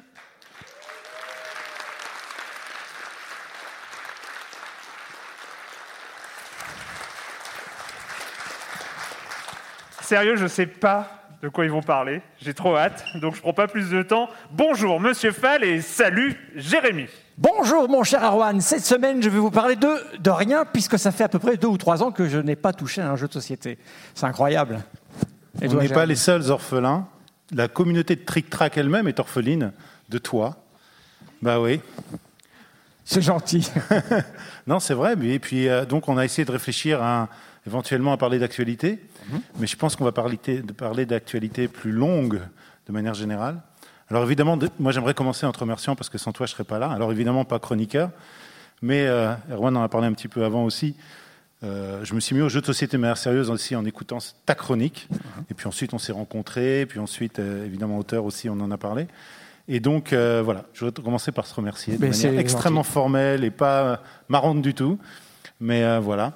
Et puis, et puis c'est vrai que c'est vrai que en fait, les jeux de société à la base, enfin moi, en, en tant qu'auditeur, c'est apparu, c'est apparu comme une, comme une, on va dire une, un- quelque chose de tout à fait naturel. Et puis, euh, bah, ce qu'il faudrait, c'est un peu parler un petit peu de ton, ton passage. Moi, j'aimerais comprendre. euh, puisque tu as quitté les jeux de société, bah, pourquoi tu es rentré dans les jeux de société? Enfin, je veux dire, c'est dès le début. Si c'était pas fait pour toi, C'est pas que c'était pas fait pour moi. euh, tu, tu ne joues pas si t'es pas joueur. Euh, en tout cas, tu joues pas aussi longtemps que ce que j'ai pratiqué le jeu si t'es pas fondamentalement au fond de toi joueur. Donc, euh, mais comme je l'ai répété des dizaines et des dizaines de fois, euh, euh, je j'ai pas joué aux jeux vidéo alors que euh, c'est enfant que les premiers jeux vidéo sont arrivés. C'est une question de moyens. C'est-à-dire que posséder une console de jeu quand moi j'étais enfant, c'était hors de prix. Donc je n'y avais pas accès. Et, euh, j'ai eu une enfance un peu particulière, ce fait que je, ne jouais pas vraiment beaucoup. Je, me suis mis à jouer très tard. J'ai commencé à jouer, moi j'avais une, ouais, une vingtaine d'années, et j'ai commencé par jouer à, du jeu de rôle. Et c'est assez étonnant d'avoir vu le jeu de rôle euh, se répandre plus tard dans les jeux vidéo. Je me suis mis à jouer aux jeux de société parce que c'est société qui m'intéressait. C'était les gens autour de la table. Et le jeu vidéo ne me proposait pas ça, parce que pendant des années, ah, en tout cas quand j'étais jeune, le jeu vidéo, bah, c'était un écran, et tu jouais seul face à un écran. Parfois, tu jouais à deux ou à trois. Moi, je jouais à kick-off. J'ai quand même joué un peu aux jeux vidéo. J'avais un Amiga. Et Team Amiga. j'ai niqué un paquet de joysticks en jouant à, à- en, en jouant à kick-off. Euh, celui de l'Atari était plus solide. euh. Ouais, peut-être. Mais, mais j'avais une, certaine frustration, moi, euh, en étant devant un écran. Et le jeu de société m'a- proposé ça, c'est-à-dire d'être avec des gens. Et c'est c'est l'expérience humaine qui m'intéresse. C'est pour ces raisons-là aussi que j'ai dit oui quand on m'a proposé de venir ici, parce que j'aimais découvrir bah, des gens qui faisaient des choses. Il y avait d'un côté Libération, il y avait le podcast, c'était pas très courant le podcast. Le- comprendre le jeu vidéo, et puis c'était aussi intéressant pour moi. Et hum, oui, le jeu de société, c'était surtout les gens. Je me rappelle plus de ta question en fait. Non, mais c'est pas grave, on s'en fout, tout le monde s'en foutait, tout le monde l'avait oublié. Mais alors, je vais te dire un truc. Euh, on m'a demandé une fois, Ouais. qu'est-ce que je préfère, les jeux vidéo ou les jeux de société? Et c'est un dur, c'est un peu entre ton père et ta mère. Et en fait, la raison, enfin, la réponse, elle est absolument claire pour moi. C'est euh, les gens. Donc en fait, non, mais c'est pas une fausse réponse parce que la vraie réponse, c'est les jeux de société. Et c'est parce que les gens. Parce qu'en fait, les jeux de société les plus nuls avec les gens que j'apprécie, ils, sont, Oui, ça deviennent extraordinaires. Le, pla- le cercle, le jeu de société devient une plateforme, une excuse pour faire des choses avec les gens. C'est pour que là, les jeux à l'allemande, j'ai eu du mal au début. les jeux bien velus. J'avais des copains comptables, moi, donc ça a aidé. Ça. Les jeux allemands, c'est les jeux, les jeux allemands, c'est des jeux où on réfléchit beaucoup, on a de la gestion. Donc, euh, Oui, c'est le gros silence autour de la table. Et puis j'ai commencé avec Essen. C'est là où on s'est Ouais, rencontrés ouais, la à prochaine fois. Donc le- la grande fête, la fête du, du jeu de société en Allemagne une fois par an. Et, euh, et, et là, j'ai découvert sur les tables euh, des gens qui jouaient comme ça et qui parlaient pas pendant toutes les parties à l'allemande. Et puis, et puis en fait, il y a aussi, euh, il y a aussi un plaisir là-bas évidemment. Et puis on apprend à découvrir en fait cet univers. Mais, euh, mais c'est vrai que c'est vrai que cette question était très difficile pour moi parce que bon, les jeux vidéo, ça reste quand même le, enfin, presque le fil dans ma vie, quoi. c'est le jeu qui est intéressant. En, en fait, quand, quand on y réfléchit bien, c'est un, un- des rares endroits où on peut encore euh, faire travailler notre cerveau. Parce qu'en fait, c'est un endroit où on, on- on a des règles et on, est face à des situations problématiques et on essaye de les résoudre euh, avec zéro risque. Euh, perdre une partie, c'est pas très grave. Euh, perdre des vies dans un jeu vidéo, c'est pas très grave. Donc on est confronté à des situations, on doit résoudre des problèmes et ça fait travailler notre esprit dans une société où tout est, tout est cadré, réglé, on n'a pas le droit à l'erreur. Pour moi, ça a toujours été le jeu de société. Et après, je l'ai découvert avec le jeu vidéo. Ça a toujours été un moyen de, de faire travailler son esprit. Les enfants apprennent en jouant, les animaux apprennent en jouant. Le jeu, c'est un des rares moyens qui permet de continuer de créer des, neurones et des, synapses, de, faire, de, de faire des liaisons. Et je le disais tout à l'heure, euh, euh, quand j'ai commencé à jouer, donc un peu tard, 20 ans, donc quand je disais que je continuais de jouer à des adultes, c'était toujours très bizarre, et on me considérait comme un enfant, et, et j'ai toujours béni euh, cette, capacité, ou cet état d'enfant qui consiste à apprendre, apprendre, et, créer des synapses, et créer des neurones, et d'être en perpétuelle découverte. C'est aussi ce que j'ai retrouvé plus tard dans le jeu vidéo. Et j'ai béni les joueurs de jeux vidéo. J'ai béni euh, Erwan de m'avoir invité dans Silence en Jeu parce que je savais que la génération qui, allait, qui, maintenant contrôle, parce que les, générations filent, euh, les, les- gens qui prennent des décisions maintenant, euh, s- on, on s'en est avec les jeux vidéo. Et je savais que euh, ces joueurs de jeux vidéo allaient- n'allaient plus considérer les, autres, les, joueurs, comme des, enfants. Donc c'est pour ça aussi que j'ai accepté très rapidement de, venir parler d'un petit peu de jeux de société. Et puis j'avais aussi intuité peut-être que ces gens qui jouaient dans leur chambre, quand ils avaient 14-15 ans, ceux qu'il fallait appeler euh, pour venir manger et qui répondaient Attends, je finis un combat avant de venir manger. Je, euh, savais qu'un jour, ils, allaient, ils étaient enfermés dans leur chambre parce que ben, c'est les parents, les frères, les sœurs. Ben, qu'un jour, tu deviens adulte. Et un adulte, il va au travail, il fréquente d'autres adultes, il a besoin de communication. Et effectivement, ben, l'écran, au bout d'un moment, il fait ça. Il y a le jeu de plateau, le jeu de société, et on est avec d'autres adultes autour d'une d'une table et on échange, on joue, on continue de pratiquer ce qui nous, ce qui nous anime, c'est-à-dire euh, jouer, faire travailler ses neurones, passer du bon temps, mais discuter aussi avec les autres. Et j'ai l'impression que c'est ce qui s'est passé euh, avec le secteur qui a grandi, grandi. Ouais, ouais, grandi, alors on va parler un peu du secteur, mais moi, j'ai pas oublié le début de ta phrase. Euh, et en fait, je pense que la grosse différence entre le jeu vidéo et le jeu de société, c'est que le jeu vidéo, il vient avec sa bulle. La bulle, elle est là. Et, alors que dans le jeu de société, on doit se la créer. On doit se la créer avec des gens. Et donc, on doit en fait avoir une espèce de contrat. Euh, c'est- le- le- quand, mes- quand je joue avec mes enfants, je leur dis il faut deux conditions. Il faut savoir perdre, il faut vouloir gagner. Parce que si tu n'es pas proactif dans un jeu, non seulement tu vas te le gâcher, mais tu vas gâcher à tout le monde. Ça, Et ça- ça, dans un.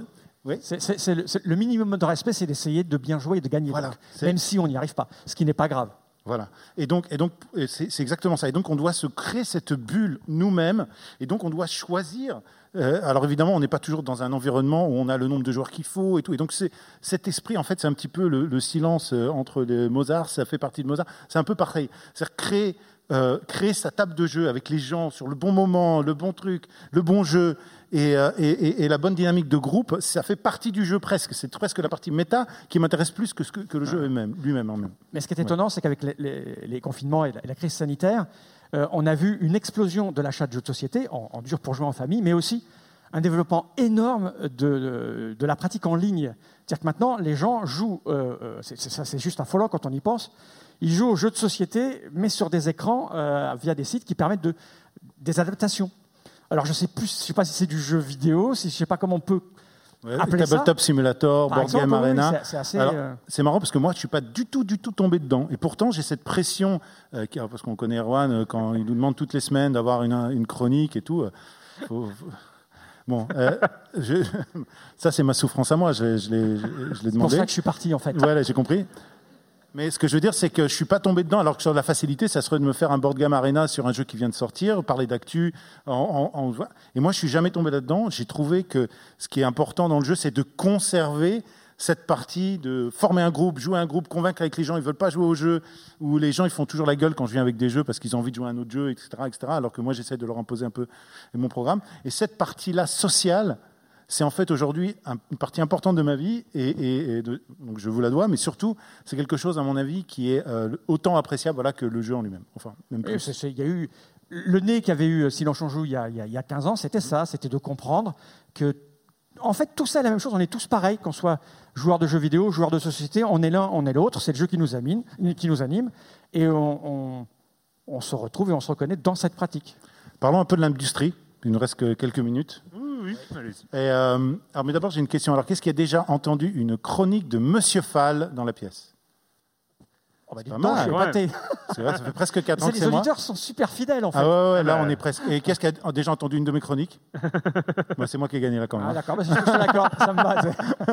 Voilà. Donc, euh, pour continuer un peu pour parler de l'industrie, c'est vrai que c'est vrai que euh, ma position un petit peu à la fois euh, loin de, on va dire loin de l'épicentre euh, des auteurs, des, des, des- éditeurs, etc. Et aussi proche, à cause de l'actualité. Puis j'ai aussi un dialogue avec certains d'entre eux. Puis j'ai aussi mon, rôle d'auteur et puis aussi toute la veille que je fais et cette communauté. Ça m'a fait un peu voir l'évolution de cette industrie sur ces 15 dernières années d'une manière un peu différente que la tienne avec un autre angle. Et d'un autre côté, hyper complémentaire. C'est-à-dire qu'à chaque fois qu'on a échangé, on a eu un peu ce même sentiment. Donc, comment est-ce que tu peux un petit peu euh, résumer ce, on va dire, cette histoire sur les 15 dernières années Euh, elle, elle est, elle est complexe. Un point et un autre point. Ah ouais, Un, il y a complexe. 15 ans. En fait, Il y a 15 ans, enfin moi j'ai commencé à bosser dans le jeu de société il y a- il y a 20 ans. En fait, le jeu de société, il n'y avait absolument rien, il n'y avait plus de revues, il n'y avait plus rien pour en parler. Et la chance qu'a eu le jeu de société, c'est l'arrivée d'Internet.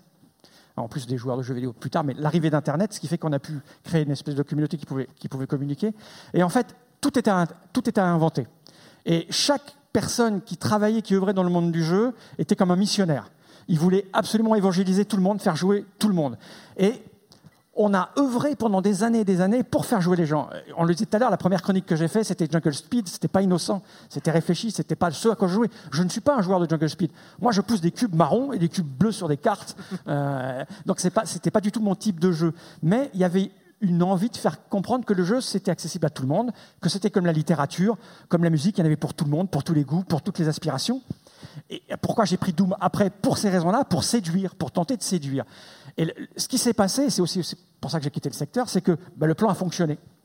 On a séduit de plus en plus de monde, il y a eu de plus en plus de joueurs, et ça, ça a transformé. euh, en fait, il l'évoquait tout à l'heure, l'industrialisation de, de- de- de n'importe quoi et, et- et d'œuvres de création, parce que le jeu de société, ce sont des auteurs donc, qui créent. L'industrialisation, euh, euh, c'est pas qu'elle est mauvaise, c'est qu'elle transforme tout.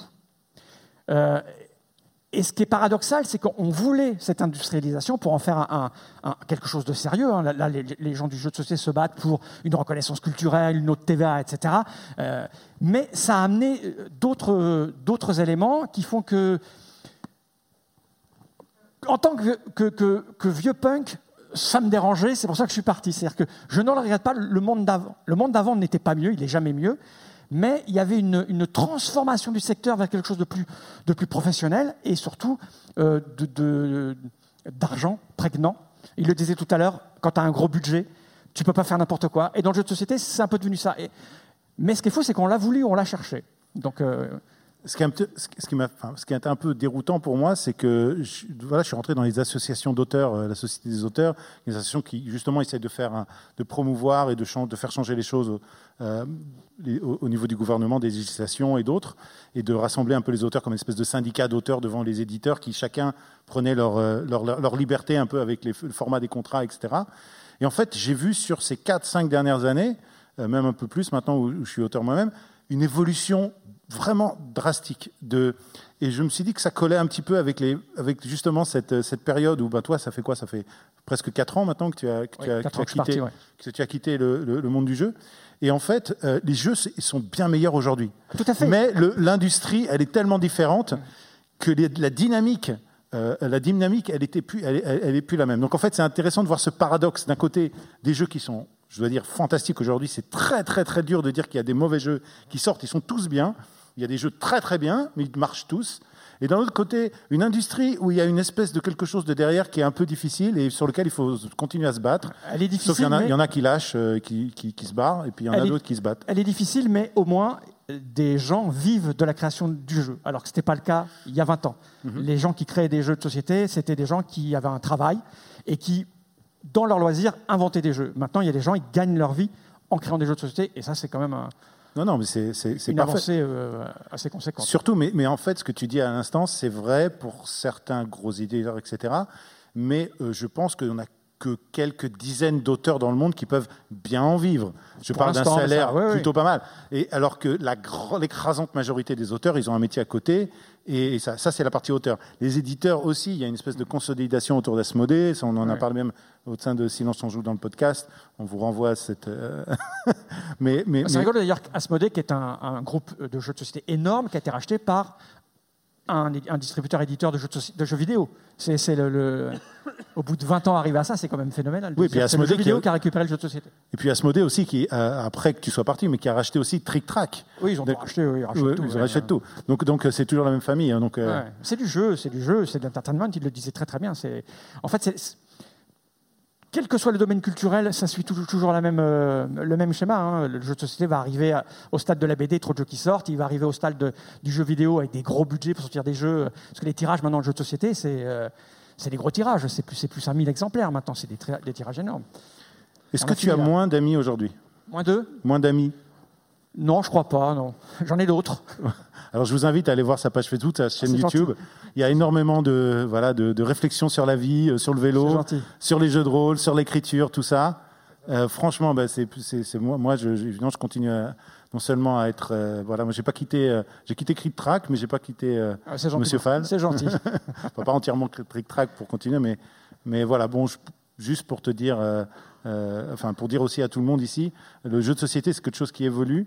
Euh, c'est, vraiment un, un univers qui, euh, qui moi, continue à me passionner en tout cas.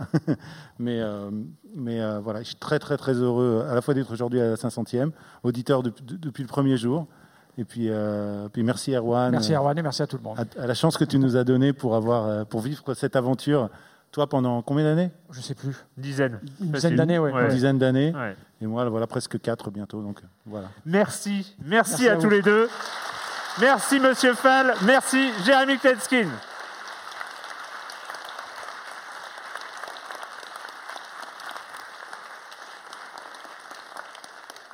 Allez, transition, un dernier, dernier quiz euh, visuel. De toute façon, vu le niveau, ça prend 20 secondes.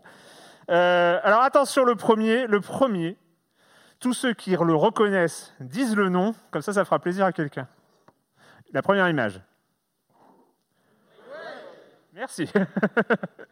Eh, Il paraît que tu as raté ton, suivi. Tu sais, tu faisais Quake à tous les épisodes, et là, le dernier, tu... Ouais, mais ça fait des déçus. Euh, on reste à peu près au même niveau de difficulté avec le second. Oui. ça va, euh, ça va pas beaucoup. Non, en fait, ça se complique pas. C'est dingue. On, reste euh, avec euh, le troisième. Alors, en fait, c'est les logos de jeux, c'est aussi les logos dans les jeux. Pour, pour le suivant. Aperture Science, Aperture. Dans Portal, évidemment. Suivant. Eh bien, dis donc, Borderlands, il faut que je dise, parce que si on ne vous entend pas dans les micros, donc il faut que je, répète. Euh, c'est dommage parce que je suis sûr qu'il y a une bonne moitié de la salle qui dit Ah, je l'ai, je l'ai, et puis vous. voilà. En fait, euh, la réponse sort toute seule. Euh, alors, je fais quand même une petite aparté. euh, c'est tous les lundis soirs à 20h sur le Discord de Silence on Joue. Le, euh, le prénommé Tissi organise un truc en temps réel. hein. Il, y a un- un- une appli qu'on ouvre en même temps et euh, les questions arrivent et puis il faut les taper très très vite. Donc, vous pouvez rejoindre le serveur de Discord de Silence on Joue pour avoir des quiz de ce genre-là. tous les lundis soirs. Image suivante. Un peu plus d'enthousiasme quand même. C'est. Oui, contrôle. Attention, gros niveau de difficulté pour la suivante. Euh, ok, Wolfenstein. euh, image suivante. Bien, Abstergo, à ma gauche. Abstergo de Assassin's Creed. Euh, image suivante.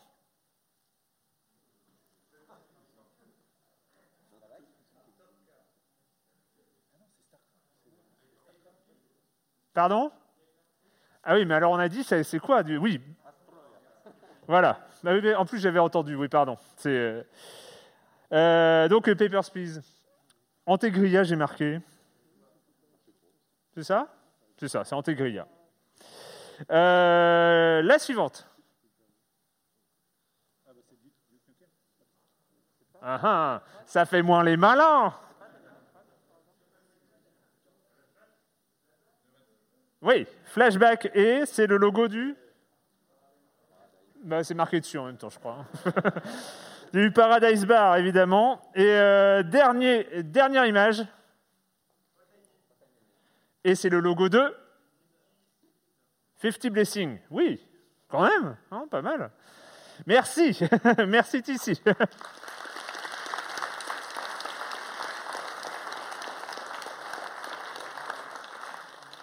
Alors, c'est le moment. Ils, ont accepté de venir, ça m'a fait trop trop plaisir. Euh, donc, euh, bah, quand il était présent pour un enregistrement, bah, j'étais tranquille, tout allait bien se passer.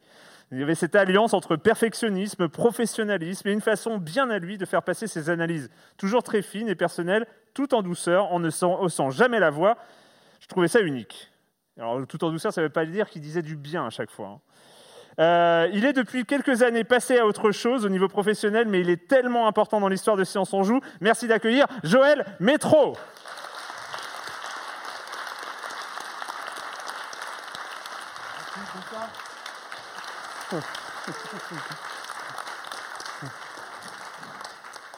Attention suspense, elle a été ma complice à Libé pendant très longtemps. C'est sans doute elle qui a critiqué le plus de jeux vidéo de l'histoire de Libé avec ses jeux chronophages, euh, longtemps quotidiens.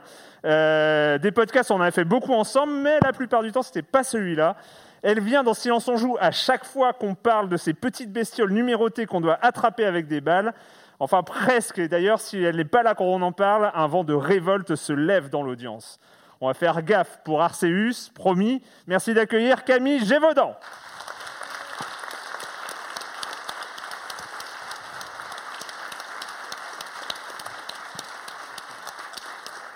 Alors, je vais vous faire une confession, même à lui en fait aussi, mais en fait j'étais un peu intimidé la première fois qu'on s'est croisés. Il faut dire qu'il avait réussi un truc assez dingue, coordonner un hors-série entier des cahiers du cinéma dédiés aux jeux vidéo. Rien que ça. Mais bon, j'ai pas été longtemps intimidé, car il respire la gentillesse et la douceur. Bon, sauf quand il parle de Jean-Michel Blanquer, mais c'est une autre histoire. Euh, c'est un des tout meilleurs critiques français du jeu vidéo, capable de s'enflammer pour des perles indés passées sous le radar de tout le monde et d'analyser très finement les plus gros blockbusters, Erwan Higuinen.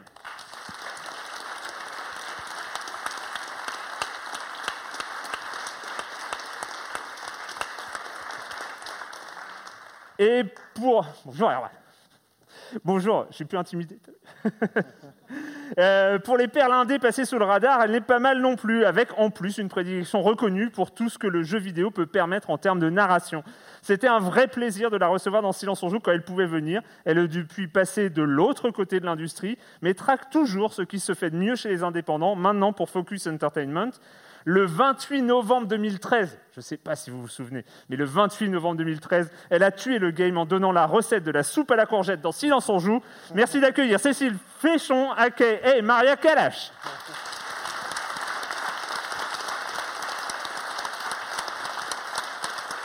Et je vais accueillir évidemment, si on parle de canal historique, sans eux c'est pas possible, euh, bah, mais je les ai déjà présentés, Clément Apap et Patrick Helio.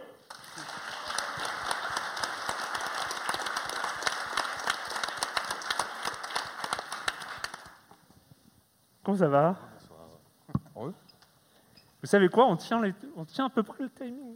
C'est vrai Si, si, je te jure. Incroyable. Incroyable. C'est fou. Euh, écoutez, euh, moi je sais pas, est-ce qu'il y a quelqu'un qui a euh, des souvenirs Déjà, pourquoi est-ce que vous êtes venu dans Silence on joue? À Mis à part le fait que je vous l'ai demandé, mais est-ce que ça. Accessoirement. Accessoirement. mais, euh, vous enfin, je sais pas, qu'est-ce qui vous attirait aussi dans le fait de parler dans un podcast et de parler du jeu vidéo sur ce format-là? Question, euh, voilà, je vous pose la question comme ça. Bah, alors Joël. déjà, non, mais je me rappelle, c'était, euh, on s'était rencontrés en fait. euh, alors j'étais un auditeur de, de Silence, de Silence on joue, un auditeur très très fidèle, et à ce moment-là, je travaillais, euh, je travaillais pour, j'étais éditeur en fait, secrétaire de rédaction pour le, le journal 20 minutes. Et en même temps, il y avait tout à faire en fait, sur le jeu vidéo. C'est un journal qui n'en parlait pas à l'époque ou très peu. Donc c'était au début des années, euh, au début des années 2000. Et j'ai rencontré ces deux énergumènes, l'autre, euh, l'autre après, celui-là un peu chauve, là j'ai rencontré un peu après. Euh, lors de, en fait, on s'était rencontrés au Canada, au Canada, à, à Montréal. Je me rappelle qu'on avait, on, on a été là-bas pour faire un reportage sur les studios d'Ubisoft Montréal. Et euh, bah, ça a très bien accroché. Je pense que j'aurais beaucoup parlé à, l'époque. J'étais en plus un gros joueur de World of Warcraft. J'en ai parlé pendant des heures, je l'ai bassiné. Et euh, voilà, puis je pense que, euh, je sais pas, en tout cas, Erwan avait l'air, ça, le courant passait bien. Et du coup, il m'a proposé de venir les rejoindre. Je vous avoue que j'étais un peu très intimidé au début parce que j'ai pas du tout l'habitude du micro, de parler, de m'exprimer, de prendre la parole. C'est pas quelque chose de très, voilà, forcément évident pour moi qui suis plutôt euh, quelqu'un d'introverti. Mais euh, du coup, au fur et à mesure, bah, ils m'ont accepté dans l'équipe et puis j'ai rencontré bah, tous ces gens que je trouve euh, fabuleux, qui chacun et c'est ce que Erwan en fait disait tout à l'heure, c'est qu'il a accepté les gens aussi avec leur enthousiasme. Euh, moi, je suis venu en fait pour à, Silence on joue parce que j'étais, je jouais, mais vraiment, j'arrêtais pas de jouer. J'étais vraiment un, joueur, euh, un joueur invétéré. Je jouais un peu à, tout ce qui me tombait sous la main. Et, euh, c'était vrai que ça faisait plaisir de venir en parler, peut-être avec. Alors, je venais pas du milieu du jeu vidéo, j'ai un autre, on va dire, un autre peut-être background culturel, mais ça me faisait plaisir de l'amener, peut-être d'en parler, euh, voilà, avec eux. Donc euh, voilà, tout simplement, merci. Merci à vous, tous. Euh, on va commencer. Je vous ai demandé exactement le même exercice parce que, comme je le répète, hein, c'est aussi, c'est pas du tout, euh, c'est la 500e, mais j'ai envie aussi qu'on parle des jeux vidéo, euh, qu'on parle de ce qui nous a marqué sur ces 15 dernières années. Vous avez aussi accepté. Et là, il n'y a eu aucun point commun, mais la liste est super diversifiée. Euh, donc, on va commencer avec toi, Clément. Oui, avec plaisir. Euh, avec, euh, avec un jeu euh, que, bah, que, que tu, tu avais chroniqué dans Silence on joue. Et que tu avais spoilé de la. J'avais ouais, tellement honte, mais j'ai Le tellement fameux spoil. Ah non, mais c'était horrible. Je crois que c'est juste pour ça que j'ai sélectionné le jeu. Ah ouais, c'est pour ça. ressortir ton spoil. Euh, je vais bien sûr parler de Journée, donc on va regarder quelques images. Mais tu peux commencer à en parler Ouais. aussi. Voilà. Alors, Journey, euh, c'est un jeu qui est sorti en 2012, donc il y a, il y a, bah, il y a 10 ans. Euh, et c'est un jeu, tout à l'heure, dans la répète, quand j'ai vu les images, je en fait, il n'a pas vieilli. Alors pourquoi il m'a marqué ce jeu? Parce qu'il y a d'autres jeux à Gamecult euh, qui, m'avaient beaucoup marqué, et bizarrement, c'est- vraiment le premier qui est ressorti. C'est un jeu de Genova Chen, et Genova Chen avec That Game Company, c'est un jeu, ce qu'on voit là, en fait, c'est vraiment le jeu, c'est-à-dire qu'il n'y a pas d'interface. Moi, ce qui m'avait. J'étais plus à Gamecult à l'époque, quand, j'y ai joué. Je pense, ouais, c'est ça. J'étais plus à Gamecult. J'y ai joué, et c'est vrai que c'était un jeu pour moi qui sortait vraiment des, des archétypes euh, qui existaient. Déjà, pas d'interface. On avançait, c'était beau, c'était poétique. euh, et surtout, en fait, ça m'a vraiment appris quelque chose sur le game design thinking. C'est penser comme un game designer et qu'est-ce qu'on veut donner derrière. Jusqu'ici, les émotions, enfin, pour accentuer un peu le trait, jusqu'ici, en fait, les émotions qui étaient euh, générées par les jeux, c'était l'excitation, la peur et beaucoup de choses. Et ce jeu, en fait, il suscitait des émotions. Il y avait d'autres jeux qui suscitaient des émotions avant, mais celui-là, il y a réussi de, de beaucoup, beaucoup de manières. Donc maintenant, on peut spoiler, hein. Euh, dix, dix ans après. Eh, T'es sûr, là? Vraiment? Je sais pas. Réfléchis quand même. On peut spoiler peut-être. Ah, je- ah, non, c'est direct. pas Ah non, mais moi, je, je, je Donc dis en plus fait, rien. Moi. voilà, le- le personnage encapuchonné que vous voyez en fait au, début du jeu, c'est vous qui le jouez. Et à un moment, mais on nous avait pas prévenu avant, sauf si on avait écouté Silence on joue et qu'Irwan nous avait spoilé, euh, bien évidemment. En fait, à un moment, il y a un autre personnage qui apparaît. Et on ne savait absolument pas que c'était un jeu multijoueur. Et pour échanger avec l'autre joueur, en fait, on faisait juste un petit bruit, on sautait, il n'y avait pas de dialogue, pas d'échange. Et moi, au début, j'ai cru que c'était une IA. Je ne savais pas du tout que c'était un joueur humain. Donc, euh, je commence à être à côté, à lui parler. Et je me rappelle de ce choc, de ce choc quand j'ai compris qu'en fait, c'était c'était des, des- des joueurs humains qui étaient C'était là. le générique de fin, en fait, où il te disait vous avez joué avec. euh, Alors, mais je l'ai compris avant. En fait, c'est euh, selon le joueur, il y a des joueurs qui, normalement, quand on, a, quand on avançait en parallèle, et belle métaphore de la vie, journée, c'est on avance, qu'est-ce qu'il y a, pourquoi on y va Et il n'y a rien, il n'y a vraiment aucun objectif, il n'y a aucun texte, il n'y a rien. Et on voit au fond une montagne, et on comprend qu'on va vers cette montagne. Et ce qui est intéressant, c'est qu'est-ce que font les joueurs aussi qui jouent avec nous quand, quand on avance vers cette montagne Il y a des joueurs qui vont juste euh, bah, partir faire autre chose, d'autres joueurs qui vont avancer avec nous. Et c'est là où j'ai compris que c'était des joueurs euh, humains. C'est qu'à un moment, j'avance et il me suit, je me dis, ah bah tiens, il est bien scripté, puis à un moment, il se barre. Il est super bien scripté, Et là, je fais, ah oui, d'accord, ok. et euh, et c'est un jeu aussi, euh, un peu comme le tien, qui a un peu, qui est un tout petit peu. euh, Clivant Ouais, un petit peu clivant, en tout cas à l'époque. Et je trouve intéressant d'avoir choisi ce jeu-là pour ça aussi. À l'époque, ce jeu-là durait quoi 4, 5, 4 heures, 5 heures, 6 heures Un- ouais, mais ouais, 4 heures max. Hein. Voilà. Et à, à l'époque, on avait encore, euh, dans l'industrie du jeu vidéo, il fallait en avoir pour son argent, il fallait que ce soit un jeu qui dure 20 heures, 30 heures, qui fasse quelque chose. Et donc là, c'était une proposition, je ne sais pas pourquoi je me retourne encore derrière, en, en espérant qu'il en espérant qu'il soit là. Il est en tête, Il est dans ma mais, tête. Mais c'est un jeu qui a apporté euh, vraiment une autre option. Et, et pour finir là-dessus, ce que je trouve intéressant, c'est que le, un des designers principaux, Genova Chen, justement, il était entre plusieurs cultures, entre la culture chinoise et la culture américaine. Et c'est ça qui l'a poussé aussi à, chercher en fait des, des conventions qui soient générales, donc les émotions, c'est- Universel. universelles. Universalité dans, les, dans la communication, les échanges. Donc j'aurais pu en dire d'autres, mais ce jeu m'a beaucoup Merci. parlé. Mais non, mais c'est bien de, de- de- de faire ressortir, euh, de faire ressortir ces. Et ton ces- spoil, évidemment. Et on va le repasser, Non, mais je- Non, non, il est pas- ju- pas Juste pour préciser pour ceux qui n'étaient euh, pas là ou euh, qui connaissent pas l'histoire, c'est à un moment donné, je, je débloque totalement dans l'émission. Je dis mais non mais de toute façon il faut pas spoiler. Oh puis si allez et puis je balance que c'est un jeu multijoueur alors que personne n'était au courant. Enfin c'était vraiment le truc à garder et la surprise à euh, à conserver pour les joueurs, les gens qui n'avaient pas. Mais je crois qu'en plus on l'avait fait une semaine après, donc j'avais dit ouais non mais c'est bon en une semaine tout le monde y a joué. Mais la, que- la- la- non, mais la question du spoil n'est pas anodine. hein. Dans Silence on joue, en général, on, fait, on essaie toujours Ah, mais là, de il, faire il- attention il à- avait pris cher, je crois, là, dans les, c'était commentaires. Un, cas, ouais, c'était- un peu, un peu spécial, mais c'est vrai qu'on essaie toujours de préserver, en tout cas, certaines surprises. euh, Joël, Joël, je me rappelle que tu étais là pour en parler. Alors, je sais pas si tu étais là pour en parler sur les trois. euh, Sur le premier, si, si, je sur me le rappelle. premier, sur le premier, tu étais là. Alors, je suis désolé, mais pour une histoire de qualité d'image et tout ça, j'ai pris des images du 2. J'espère que tu m'en voudras pas, mais euh, Non, en tout ça- cas, tu, euh, tu as Mhm. voulu parler de, de Non, Mass Effect. Oui, oui, absolument, parce que c'était vraiment, enfin, c'est un jeu qui m'a marqué pour, euh, pour, plusieurs, euh, pour plusieurs raisons. Alors déjà, je suis un fan euh, vraiment énorme de, de science-fiction, et ce, ce jeu avec sa, ses qualités, enfin, alors le, le jeu vidéo, c'est plusieurs, euh, c'est plusieurs médias, c'est euh, voilà, c'est le son, c'est euh, c'est, c'est aussi le, voilà, les visuels, mais c'est aussi le, le texte, le, le texte, les dialogues. Et j'ai rarement eu, en fait, c'était vraiment une des, comment dire, une sensation forte euh, d'avoir ces textes aussi bien écrits et qui permettait en fait d'avoir aussi toute une, et ça qui faisait très plaisir, d'avoir plusieurs, comment dire, euh, euh, bah, des, relations en fait avec toute son, toute son équipe qu'on constituait. Et c'était quelque chose au- auquel, auquel enfin, j'étais vraiment très, très sensible. Également, j'étais enfin, également sensible au fait qu'on puisse, puisse euh, comment dire, incarner un personnage euh, féminin. C'est-à-dire qu'on construisait son propre personnage. Moi, j'étais content un peu de pouvoir échapper en fait au, euh, au stéréotype du, mal, du mal blanc qu'il y avait souvent peut-être en ce, début de siècle, du 21e siècle.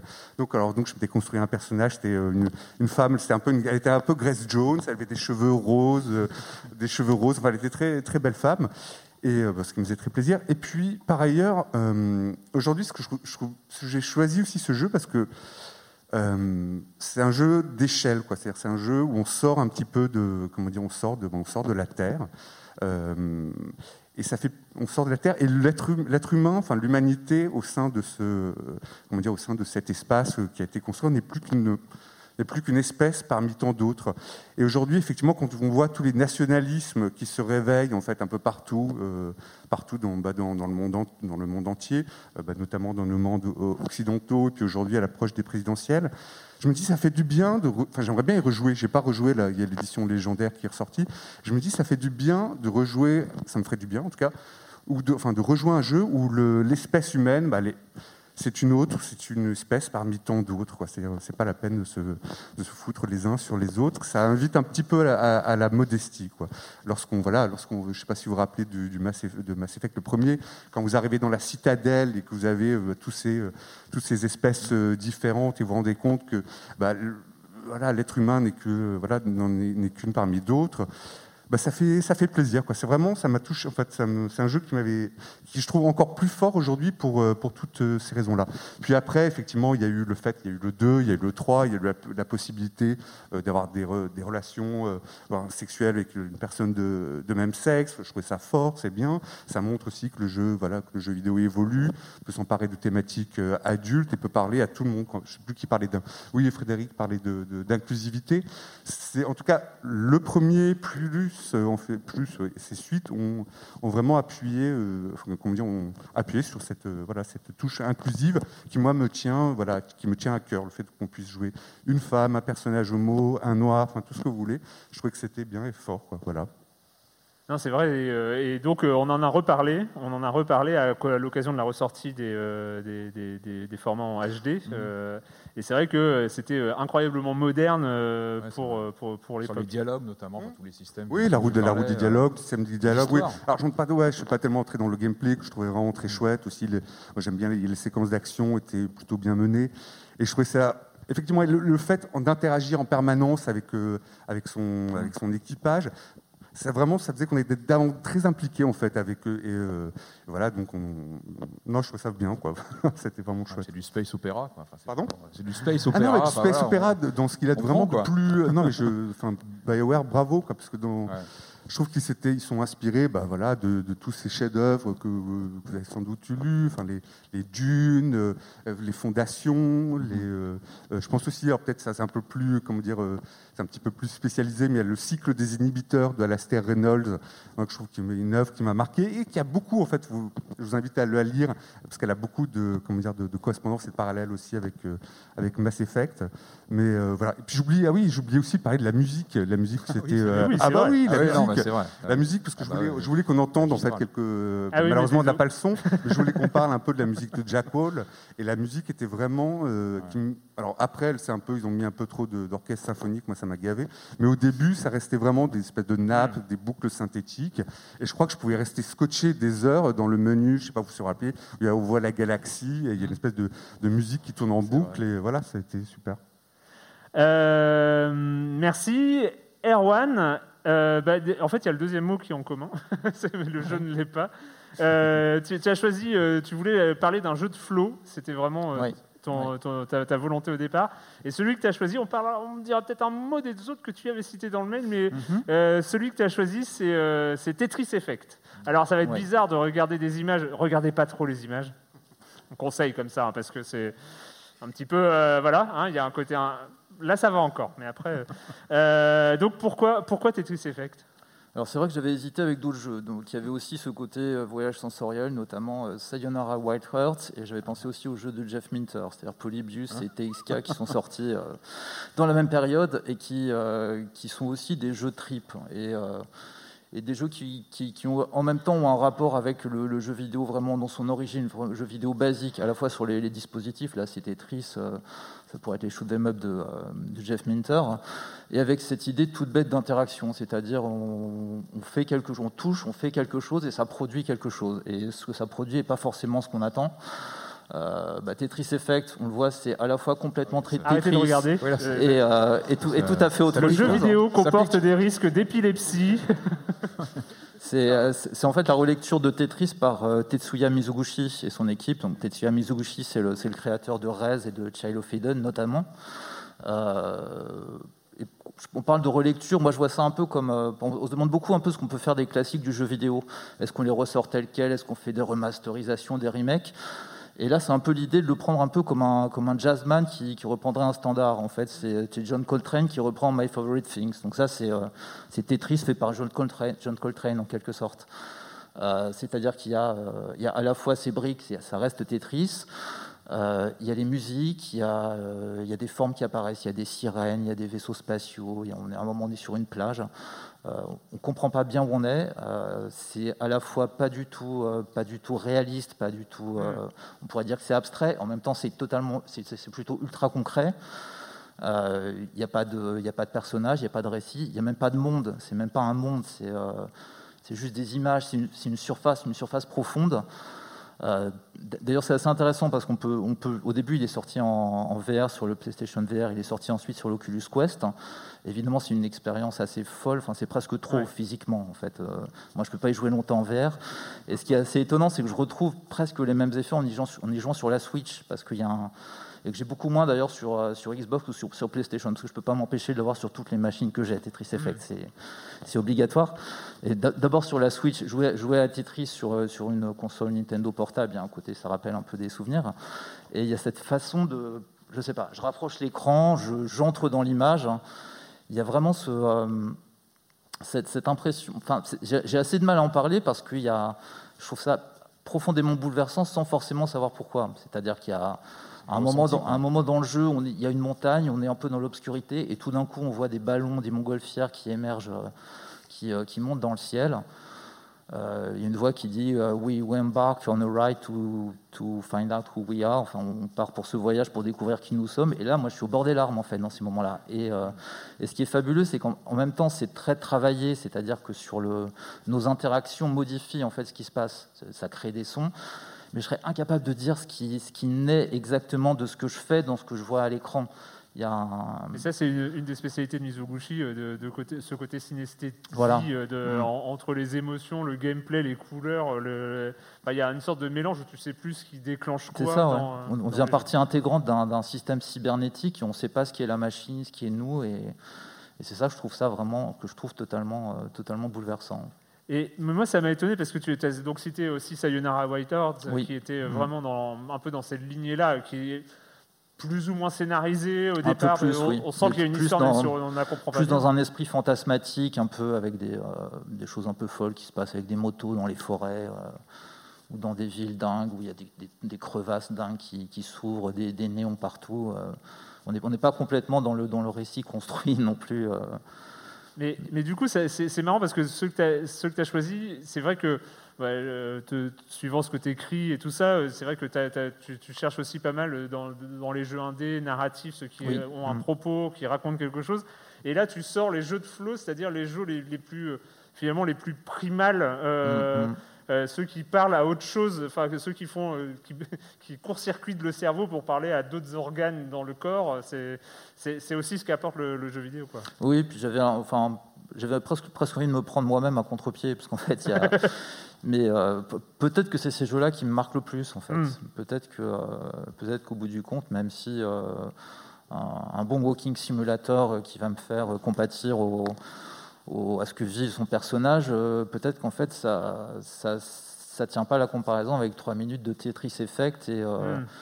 et, euh, et un dauphin qui apparaît devant moi au moment où je fais tourner la brique et, et la musique qui s'accélère tout d'un coup et et il y a ces moments d'ailleurs dans Tetris Effect où justement il y a des accélérations qui sont euh, très stressantes, très difficiles et c'est à la fois ce qu'on redoute et ce qu'on espère parce que c'est là que ça devient vraiment fort. Donc, que tu as le syndrome de voir des briques quand tu ne joues pas, euh, de continuer à voir des briques Parce que quand on joue beaucoup à Tetris, en général, Bah, on peut plus avoir... tant que ça, parce que justement dans Tetris Effect, il y a tellement d'autres images que les briques sont plus. euh, bah, les briques, elles sont à l'intérieur maintenant, en fait. C'est plus tellement. J'ai plus besoin de les voir, on les ressent et, et on peut voir autre chose. Euh, merci euh, Cécile. Alors, tu as choisi un jeu, je suis particulièrement content que tu aies sorti ce jeu. Pourquoi? Parce que c'est le seul jeu de la liste euh, dont on n'a pas parlé dans Silence en joue. J'ai un peu Oh, honte, j'ai un peu honte, mais non, mais parce que c'est voilà, ces jeux qui sont un peu compliqués parce que c'est jeux de fin d'été, euh, voire de début d'été, voire de milieu d'été, euh, qui font non. partie de cette liste immense qu'on a au début d'une. Non, ça- Quoi? Non, non, le- la carte fin d'été, ça, ça, ça passe pas, ça marche Mais pas. si, si, je te promets, ça passe. Euh, on- Est-ce qu'on est qu'on enregistre pendant l'été? Non. Donc Non, en fait, après, on il y a, y un moment on, on a a du mal, retard et ouais.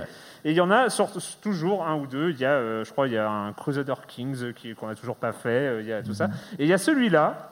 Donc euh, tu as choisi de parler de Spirit Farer. Euh, c'est vrai. et euh, et c'est vrai qu'on l'a pas chroniqué. Et je suis tellement content que tu en parles aujourd'hui. Bah, cool. Et ben voilà. Donc on va voir des images, je crois. Voilà. Ouais, euh, bah moi je suis bien contente de parler de Spiritfarer aussi. J'ai pris mes petites notes parce que comme à l'époque j'étais un peu stressée euh, face à tous ces gens qui maîtrisent parfaitement l'art oratoire et euh, qui savent tout. euh, voilà, moi j'ai besoin de mes notes.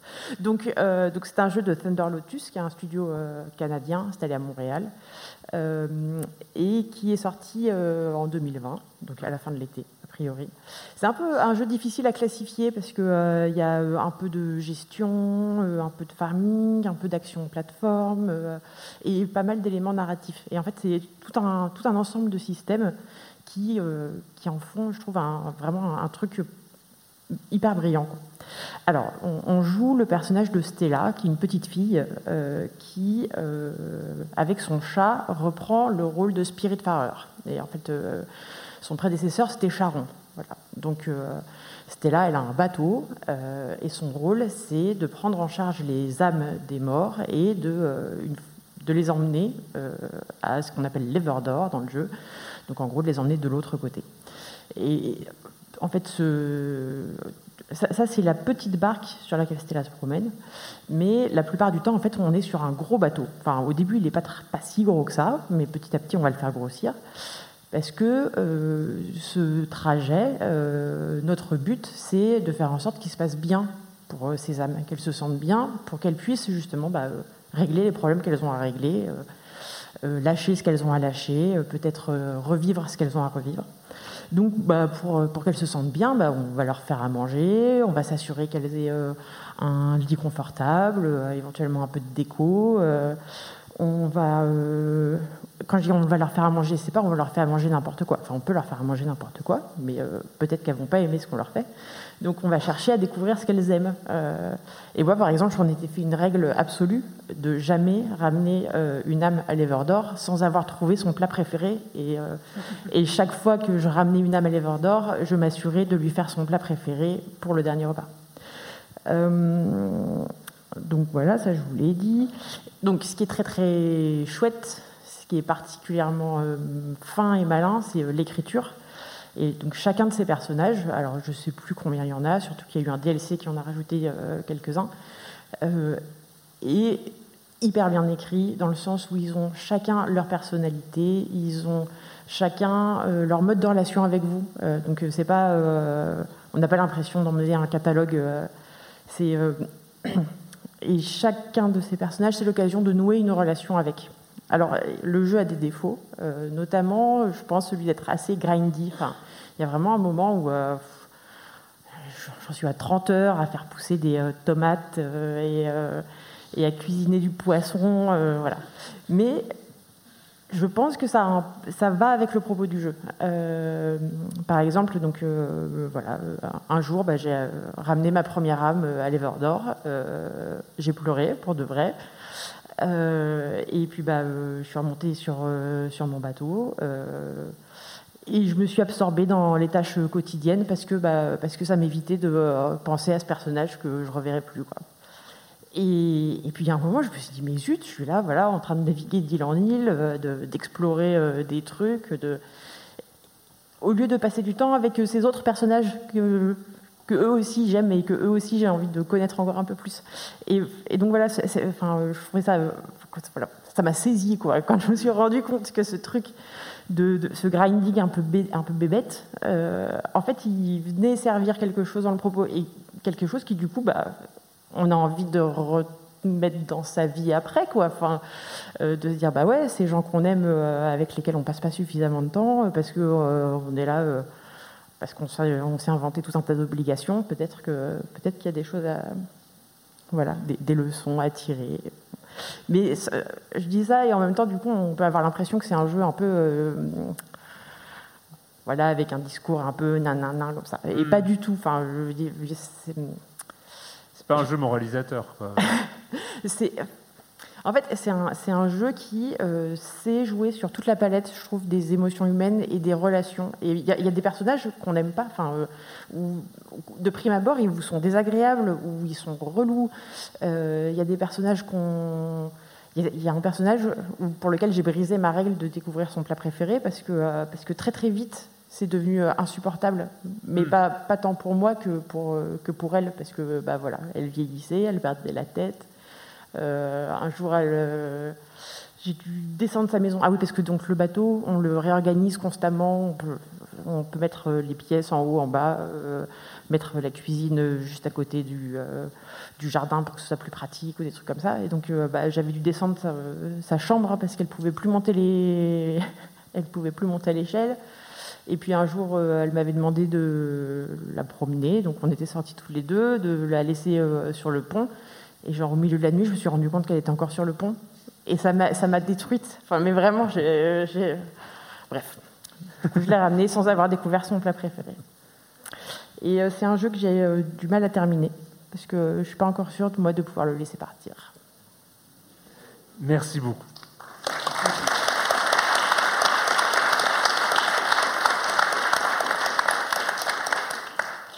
Eh ben écoute, je suis euh, de- ouais, vraiment ravi qu'on ait pu parler de Spiritfarer dans, dans Silence on joue. C'est chose faite maintenant. Euh, Camille, alors je, je vais être honnête, en fait, quand tu m'as donné le nom du jeu, j'étais là, non mais j'ai fait la même que toi en fait. J'ai fait, mais Silence on joue existait déjà, et etc. Et en, fait, oui. bah et oui, en oui. fait, oui. euh, Silence on joue existait quand la version, même la version alpha, je crois, que c'était 2008, euh, est, est sortie. C'était non 9, non 2009 2009, la version alpha, la toute, la toute première. euh Je crois, il me semble. Ouais, c'est possible, ouais, c'est possible. Euh, donc euh, c'est un jeu, pff, euh, ouais, enfin bon, c'est c'est une sorte de, de monument aujourd'hui. Enfin voilà, c'est un jeu avec qui a un- eu un impact monstrueux, qui a commencé évidemment par une alpha qui est pas restée qui est, qui est pas restée très confidentielle très longtemps.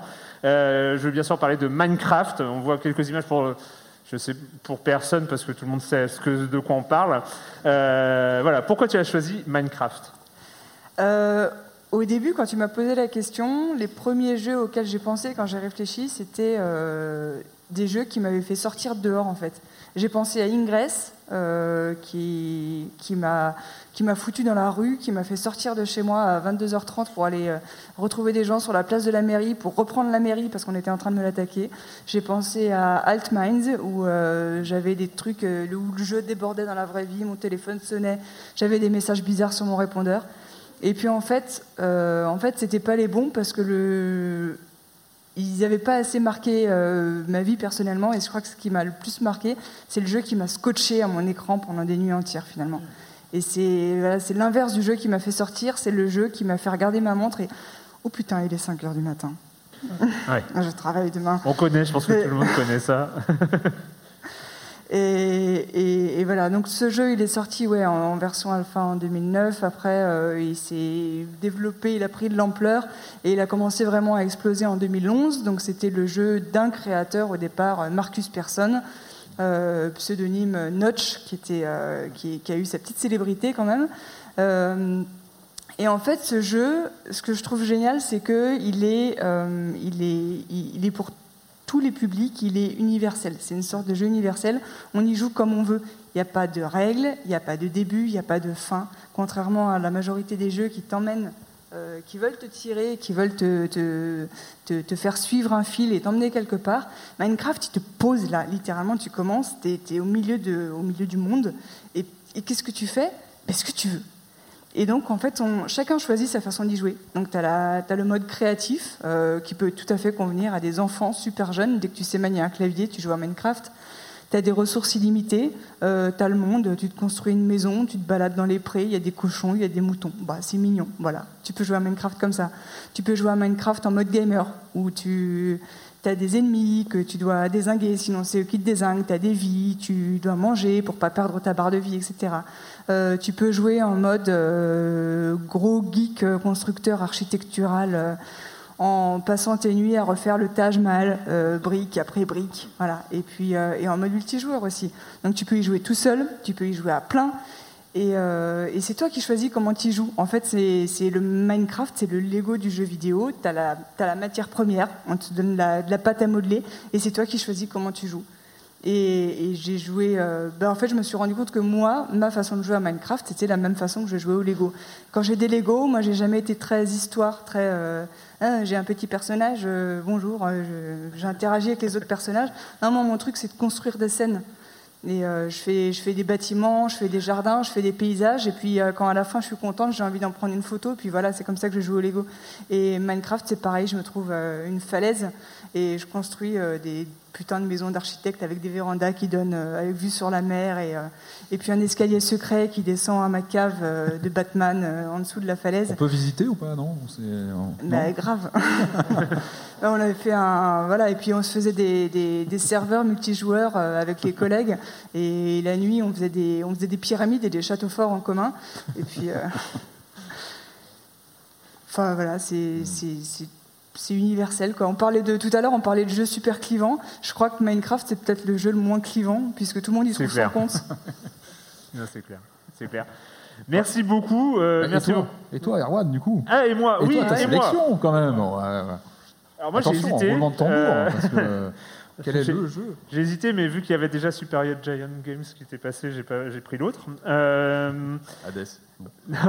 non, justement. Ah non, je- vrai, non. Ouais, Ah, non, non, non.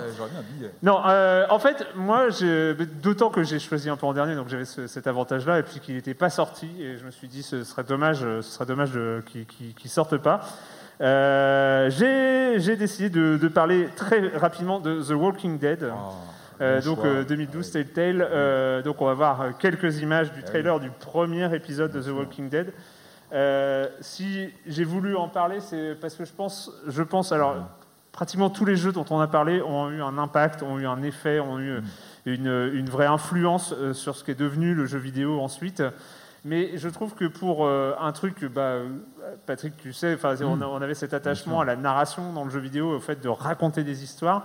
Et j'ai l'impression que euh, Telltale est vraiment, euh, est vraiment, le, enfin Telltale et, et The Walking Dead est vraiment le jeu qui a prouvé qu'il était vraiment possible de raconter des histoires, de transmettre des émotions euh, à un public extrêmement large. C'est-à-dire qu'on était, il y avait des jeux avant Telltale qui l'avaient fait, mais là, là, on est vraiment, enfin, même si c'est pas un blockbuster, The Walking Dead, mais c'était vraiment un, un- un jeu euh, de, à grand public.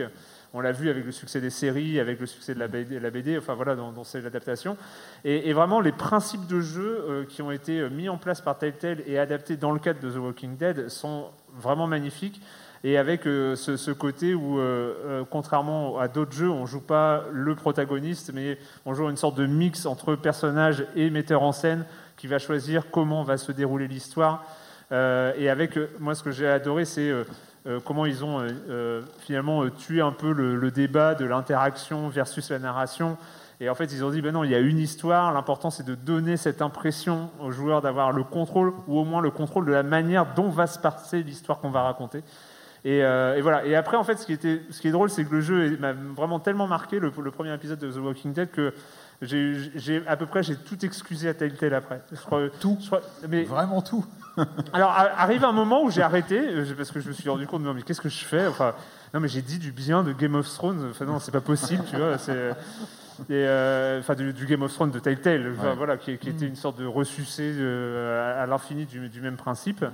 Euh, mais voilà, je trouve qu'ils ont quand même. bah, ils ont, il y a des héritiers, euh, il y a Edith Finch, il y a plein, plein d'autres. Les, on parlait, on parlait des Walking Simulator euh, tout à l'heure. Enfin voilà, de, de tous ces jeux qui ont appris à raconter, enfin qui ont, à qui, qui ont pu raconter des histoires. Je pense que c'est parce que The Walking Dead était passé avant. Ouais, puis c'était vraiment le début du jeu par épisode, où on attendait les épisodes, etc. Enfin, c'est aussi une époque particulière. C'est vrai que c'est Tout le moment fait. où Telltale euh, brille.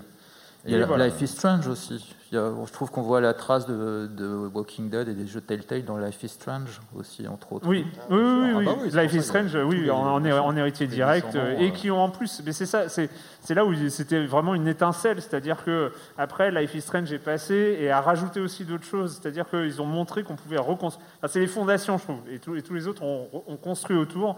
Et, euh, et ça a permis voilà, à, la, à la narration de, de vraiment s'envoler, de se re-envoler euh, là-dedans. Euh, je ne sais pas si, euh, Cécile, toi, qui, pour le coup, les jeux narratifs, c'était vraiment euh, ta spécialité, euh, si tu avais senti un avant, un après. euh, Oui. Oui. Eh non, mais tu viens d'expliquer euh, en long, en large et en travers. Qu'est-ce que tu veux que j'ajoute à ça? Ouais. Enfin voilà, euh, bah merci, merci à tous les six euh, d'être d'être passés. Euh, alors, je crois euh, que pour le plateau suivant, vous pouvez, Oui, parce qu'on passe, pardon, et applaudissez-vous, pardon.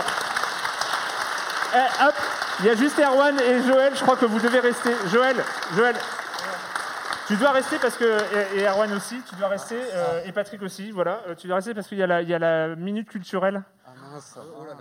Alors ça, ça Euh, c'est terrible. euh, alors, et- La minute dit, culturelle. Il faut que, alors moi je sais pas pourquoi, hein, enfin si je sais, mais je ne sais pas tous les détails. Oh là, la minute culturelle. Il faut que Erwan et, et Joël soient là. Et c'est pas du tout, euh, non non, mais c'est pour un, c'est- pour un, un clin Ah, d'œil. ça fait longtemps la minute culturelle, hein. ça fait quelques années quand même. hein. C'est visuel? Non, c'est pas visuel, c'est lui. Ah, Parce que tout à l'heure, tu as parlé de tradition en disant euh, le quiz rapide, c'est une tradition, mais pas du tout. La tradition, c'est la minute culturelle. C'est pas le quiz rapide. Et la minute culturelle, ce sont des questions. Alors, en ce jour de janvier 2001, euh, non, c'est de- euh, 2010, pardon, ben, il y a trois chroniqueurs qui ont décidé de se rebeller, qui sont arrivés vers Erwan. Ils lui ont dit Bon, bah, c'est nous qui allons te poser une question. Et Erwan, il a fait 0 sur 3. Il s'est fait humilier. Et qu'est-ce qui va se passer aujourd'hui Vous me voyez venir? Donc, Patrick, première question. En Ouais, 1986, la musique du groupe Supertramp est utilisée dans un jeu vidéo. Lequel? Les dents de sa mère, évidemment, Bravo. sur Amstrad. Édité par euh, Transsoft. Voilà, ben, très bien. Facile. Ça fait 10 ans, hein. Alors il faut pas souffler, parce que bon, celui-là, je pense que personne n'était capable de souffler. C'était quel morceau? C'était quel morceau? Mais Ah, c'est Ah. ah, c'est une bonne question. Ouais, c'était quel Euh, morceau ah, C'est une bonne question. Euh, C'était quel morceau, Jérémy C'était. euh, Ah, bon sang. Breakfast in America Non, non, je crois Staff pas. break- non. Je It's raining again. Dreamer. Non, non, non. Bon. Dans, dans la salle, non quelqu'un- sait Qui a joué au Bon, si quelqu'un peut faire Google et euh, nous le dire avant la fin, ça serait bien. Bon, il y a 10 questions, on aimerait pouvoir les faire toutes. euh, On n'a que 3 minutes et demie, c'est ça Ouais, voilà. Bon, on va, on va faire les 10, c'est pas grave. Alors, Erwan H. Alors, je garde euh, l'anonymat pour pas qu'il se fasse trop humilier. Alors, alors il faut pas souffler. Donc c'est la question que tu m'avais posée à l'époque. Hein, ce Oui, c'est la même question, c'est pour ça que tu l'as reconnu. C'est ça. Quel était le tout premier shoot 'em up en scrolling horizontal? Defender. Wow. Bien, Bravo. Bravo. Tu viens nous chercher là. Ouais, je fais- j'ai fait le justicier, mais je pense que pour le moment, Joël, c'est notre dernière Non, mais chance. c'est moi fait. qui reste humilié en fait. euh, 10 ans, euh, 12 ans plus tard. euh, Voilà, bon, alors Joël, qui a composé le thème de la musique de Fable? Je- euh, ah, ce serait À pas- deux doigts. Ce serait pas Danny Non. Si Oui, c'est son prénom, peut-être son prénom, mais je sais pas si Ce serait pas le Daniel. Non, pas Daniel. Dans Fan, le dev test, le prénom ne suffit pas. C'est pas Daniel Fan quand même. qui Eh ben si. Eh ben bravo. si. Ah bah. Eh ben, Ah un ouais. grand Wow. applaudissement. Bravo. Bravo. Donc, on va euh, commencer, à- on va, on va continuer en, en vraiment euh, avec plein plein de petites questions très courtes. On va faire très vite. Le Euh, public peut jouer aussi ou pas? Le public va uniquement s'il sèche, et c'est ça l'idée en fait, c'est de leur mettre un peu la honte. Donc très rapidement, si vous levez la main, uniquement si vous avez la question. D'accord Mais ne vous soufflez pas. On, on- on- on peut faire sortir des gens? On me dit qu'on peut faire sortir des gens. D'accord Donc euh, ne soufflez Vous pas. avez préparé des questions pour lui aussi? Parce que, attends, euh, Euh, pour, pour la, pour la millième. Alors, on va faire un géopardy très rapidement. Je vais vous donner la réponse et vous allez me donner la question. Orbis? Le nom de code de la PS4. Bravo Ça se complexifie un petit peu. Jack Marston. Jack Jack Marston. Je l'ai sur le bout de la langue. Je... Le frère de John? Ah, oui. Là, c'est pas une question, mais bon. Quel est le héros de, de Red Dead, non Euh, ouais, Alors, quelqu'un dans le public?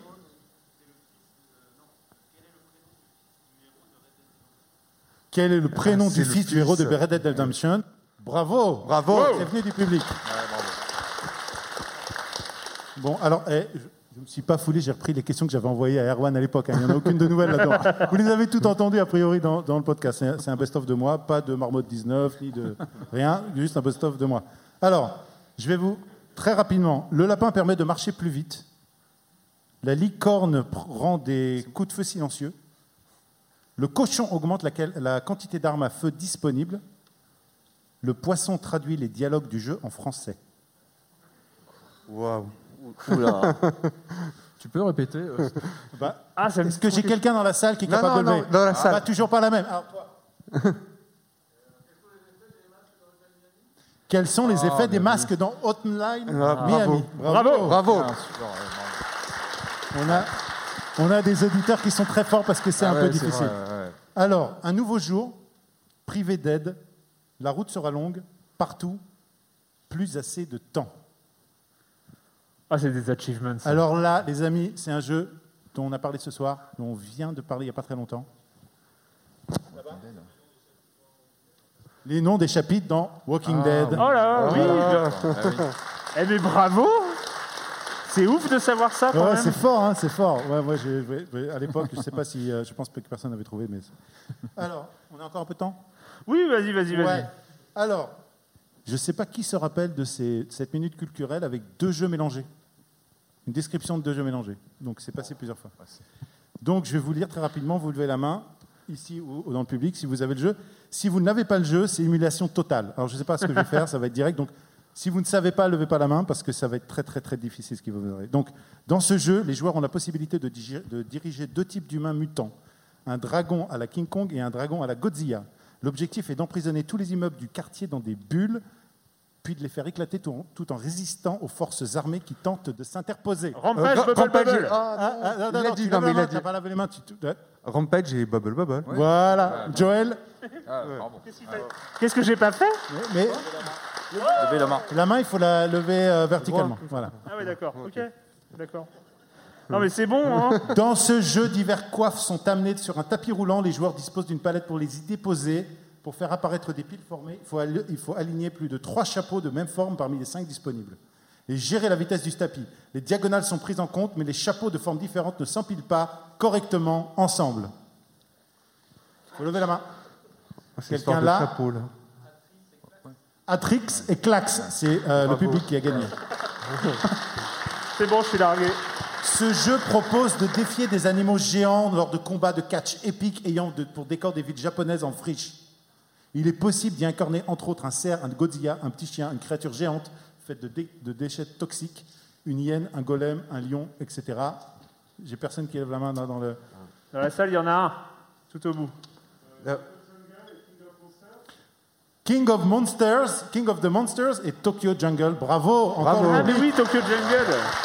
Mais en plus, j'ai relancé comme ça. Il y a 8 niveaux. hein. Une dernière?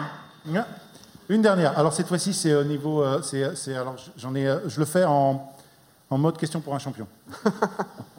C'est-à-dire, je suis un. Je suis un.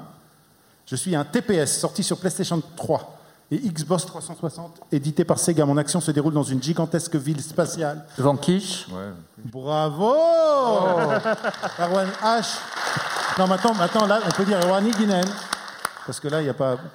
Merci beaucoup à vous pour votre participation et au public aussi, parce que euh, bravo, là, il y a des choses. Merci. Merci. Merci beaucoup, Jérémy. Et il faut demander à Erwan le retour de la minute culturelle. Je ne sais pas comment. Les, enfin, les moyens de pression des communautés, euh, il y en a plein. Donc, euh, votre imagination euh, doit être. euh, Mettez-la en marche. Montez et puis, l'information. voilà. Merci. Merci beaucoup.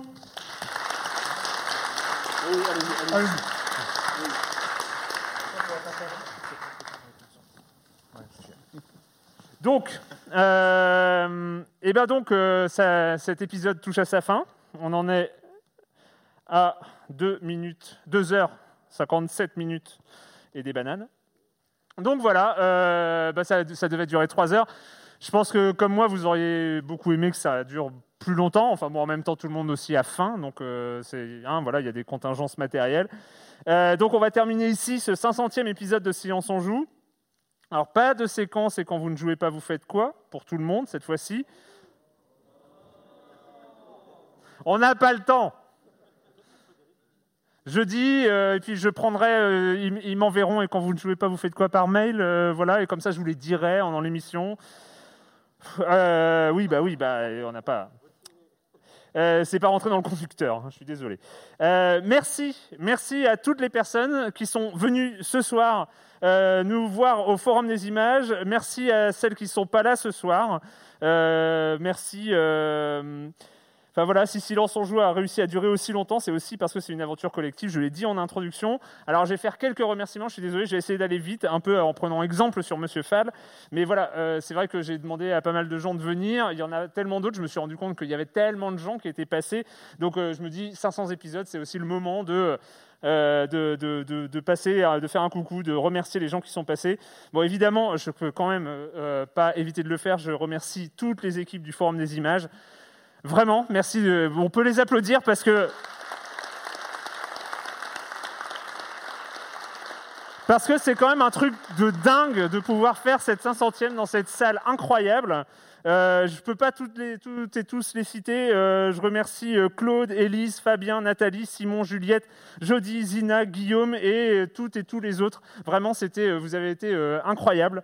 Euh, et je voulais, remercier déjà tous les gens qui ont participé, qui ont permis à, à Silence on Joue d'être diffusé. Il y a Mathilde Mallet euh, qui a réalisé plein d'émissions à la fin de Libé Labo. Euh, il y a Alex Pilote, euh, Sébastien Ruchet, Angela, Jonathan, Nelly toutes les équipes de No Life qui nous ont accompagnés. Stan Signou des Croissants qui nous a accueillis à la fin. bien sûr, vous pouvez l'applaudir. Vous pouvez applaudir qui nous a accueillis à la fin de No Life. Quentin Bresson, Solène Moulin, Camille Regache, Juliette Livartowski, Diane Jean, David Carzon de Binge Audio, parce que sans eux non plus, on n'aurait pas tenu et on n'aurait pas euh, su quoi faire de, ce podcast pendant, euh, pendant pas mal de temps. Patrick Béja, euh, je, suis désolé, je le remercie à chaque fois, mais si j'avais si je l'avais pas eu, ça a duré 45 minutes. hein. On a discuté, il m'a appris à faire du podcast sur Discord en 45 minutes, c'était incroyable. Je vais quand même passer un petit coucou à, Lorraine Provost, qui est directrice adjointe de la rédaction de Libération. Vous, avez, vous l'entendais pas parler à propos de, de ce podcast, mais bon, elle a, été vraiment un, soutien sans faille euh, ces derniers mois. Et évidemment, quand même, c'est là j'allais vite, euh, toutes celles et ceux qui sont passés en tant que chroniqueuses dans l'émission à travers les années. Euh, je suis désolé, je suis allé super vite et j'espère, j'espère, je vous jure, hein, j'espère n'avoir oublié personne. Euh, Camille Suard, Franz Durupt, Jérôme Bobo, Hélène Chevalier, Jean Z, toute la team JV et ZQSD, donc euh, Kevin Bitterlin, Sophie Krupa, euh, Corentin Lamy, Sylvain Tastet, Yann François, Olivier Bénis, Mathias Lavorel, Kevin Sicurel, Moguri, Exerve, Pipo Mantis, Ned Sabès, même s'il est venu qu'une fois en tant qu'invité, mais je le mets quand même dans, la liste. Des invités qui ont été marquants, qui sont revenus plus d'une fois, comme Alexis Blanchet, Eric Viennot, et puis euh, encore des chroniqueurs, Elodie Drouard, Daniel Andreyev, euh, Chloé Voitier, Mathieu Hurel, bien sûr. J'espère que j'ai rien oublié. Et puis, et puis, merci aussi, je l'ai dit aussi en intro, mais merci à vous toutes et vous tous qui êtes venus au Forum des Images qui nous regardez en stream actuellement ou qui écoutez cet épisode en faisant votre vaisselle. C'est grâce à vous qu'on continue semaine après semaine à parler de jeux vidéo sur libération.fr et sur les internets. Ciao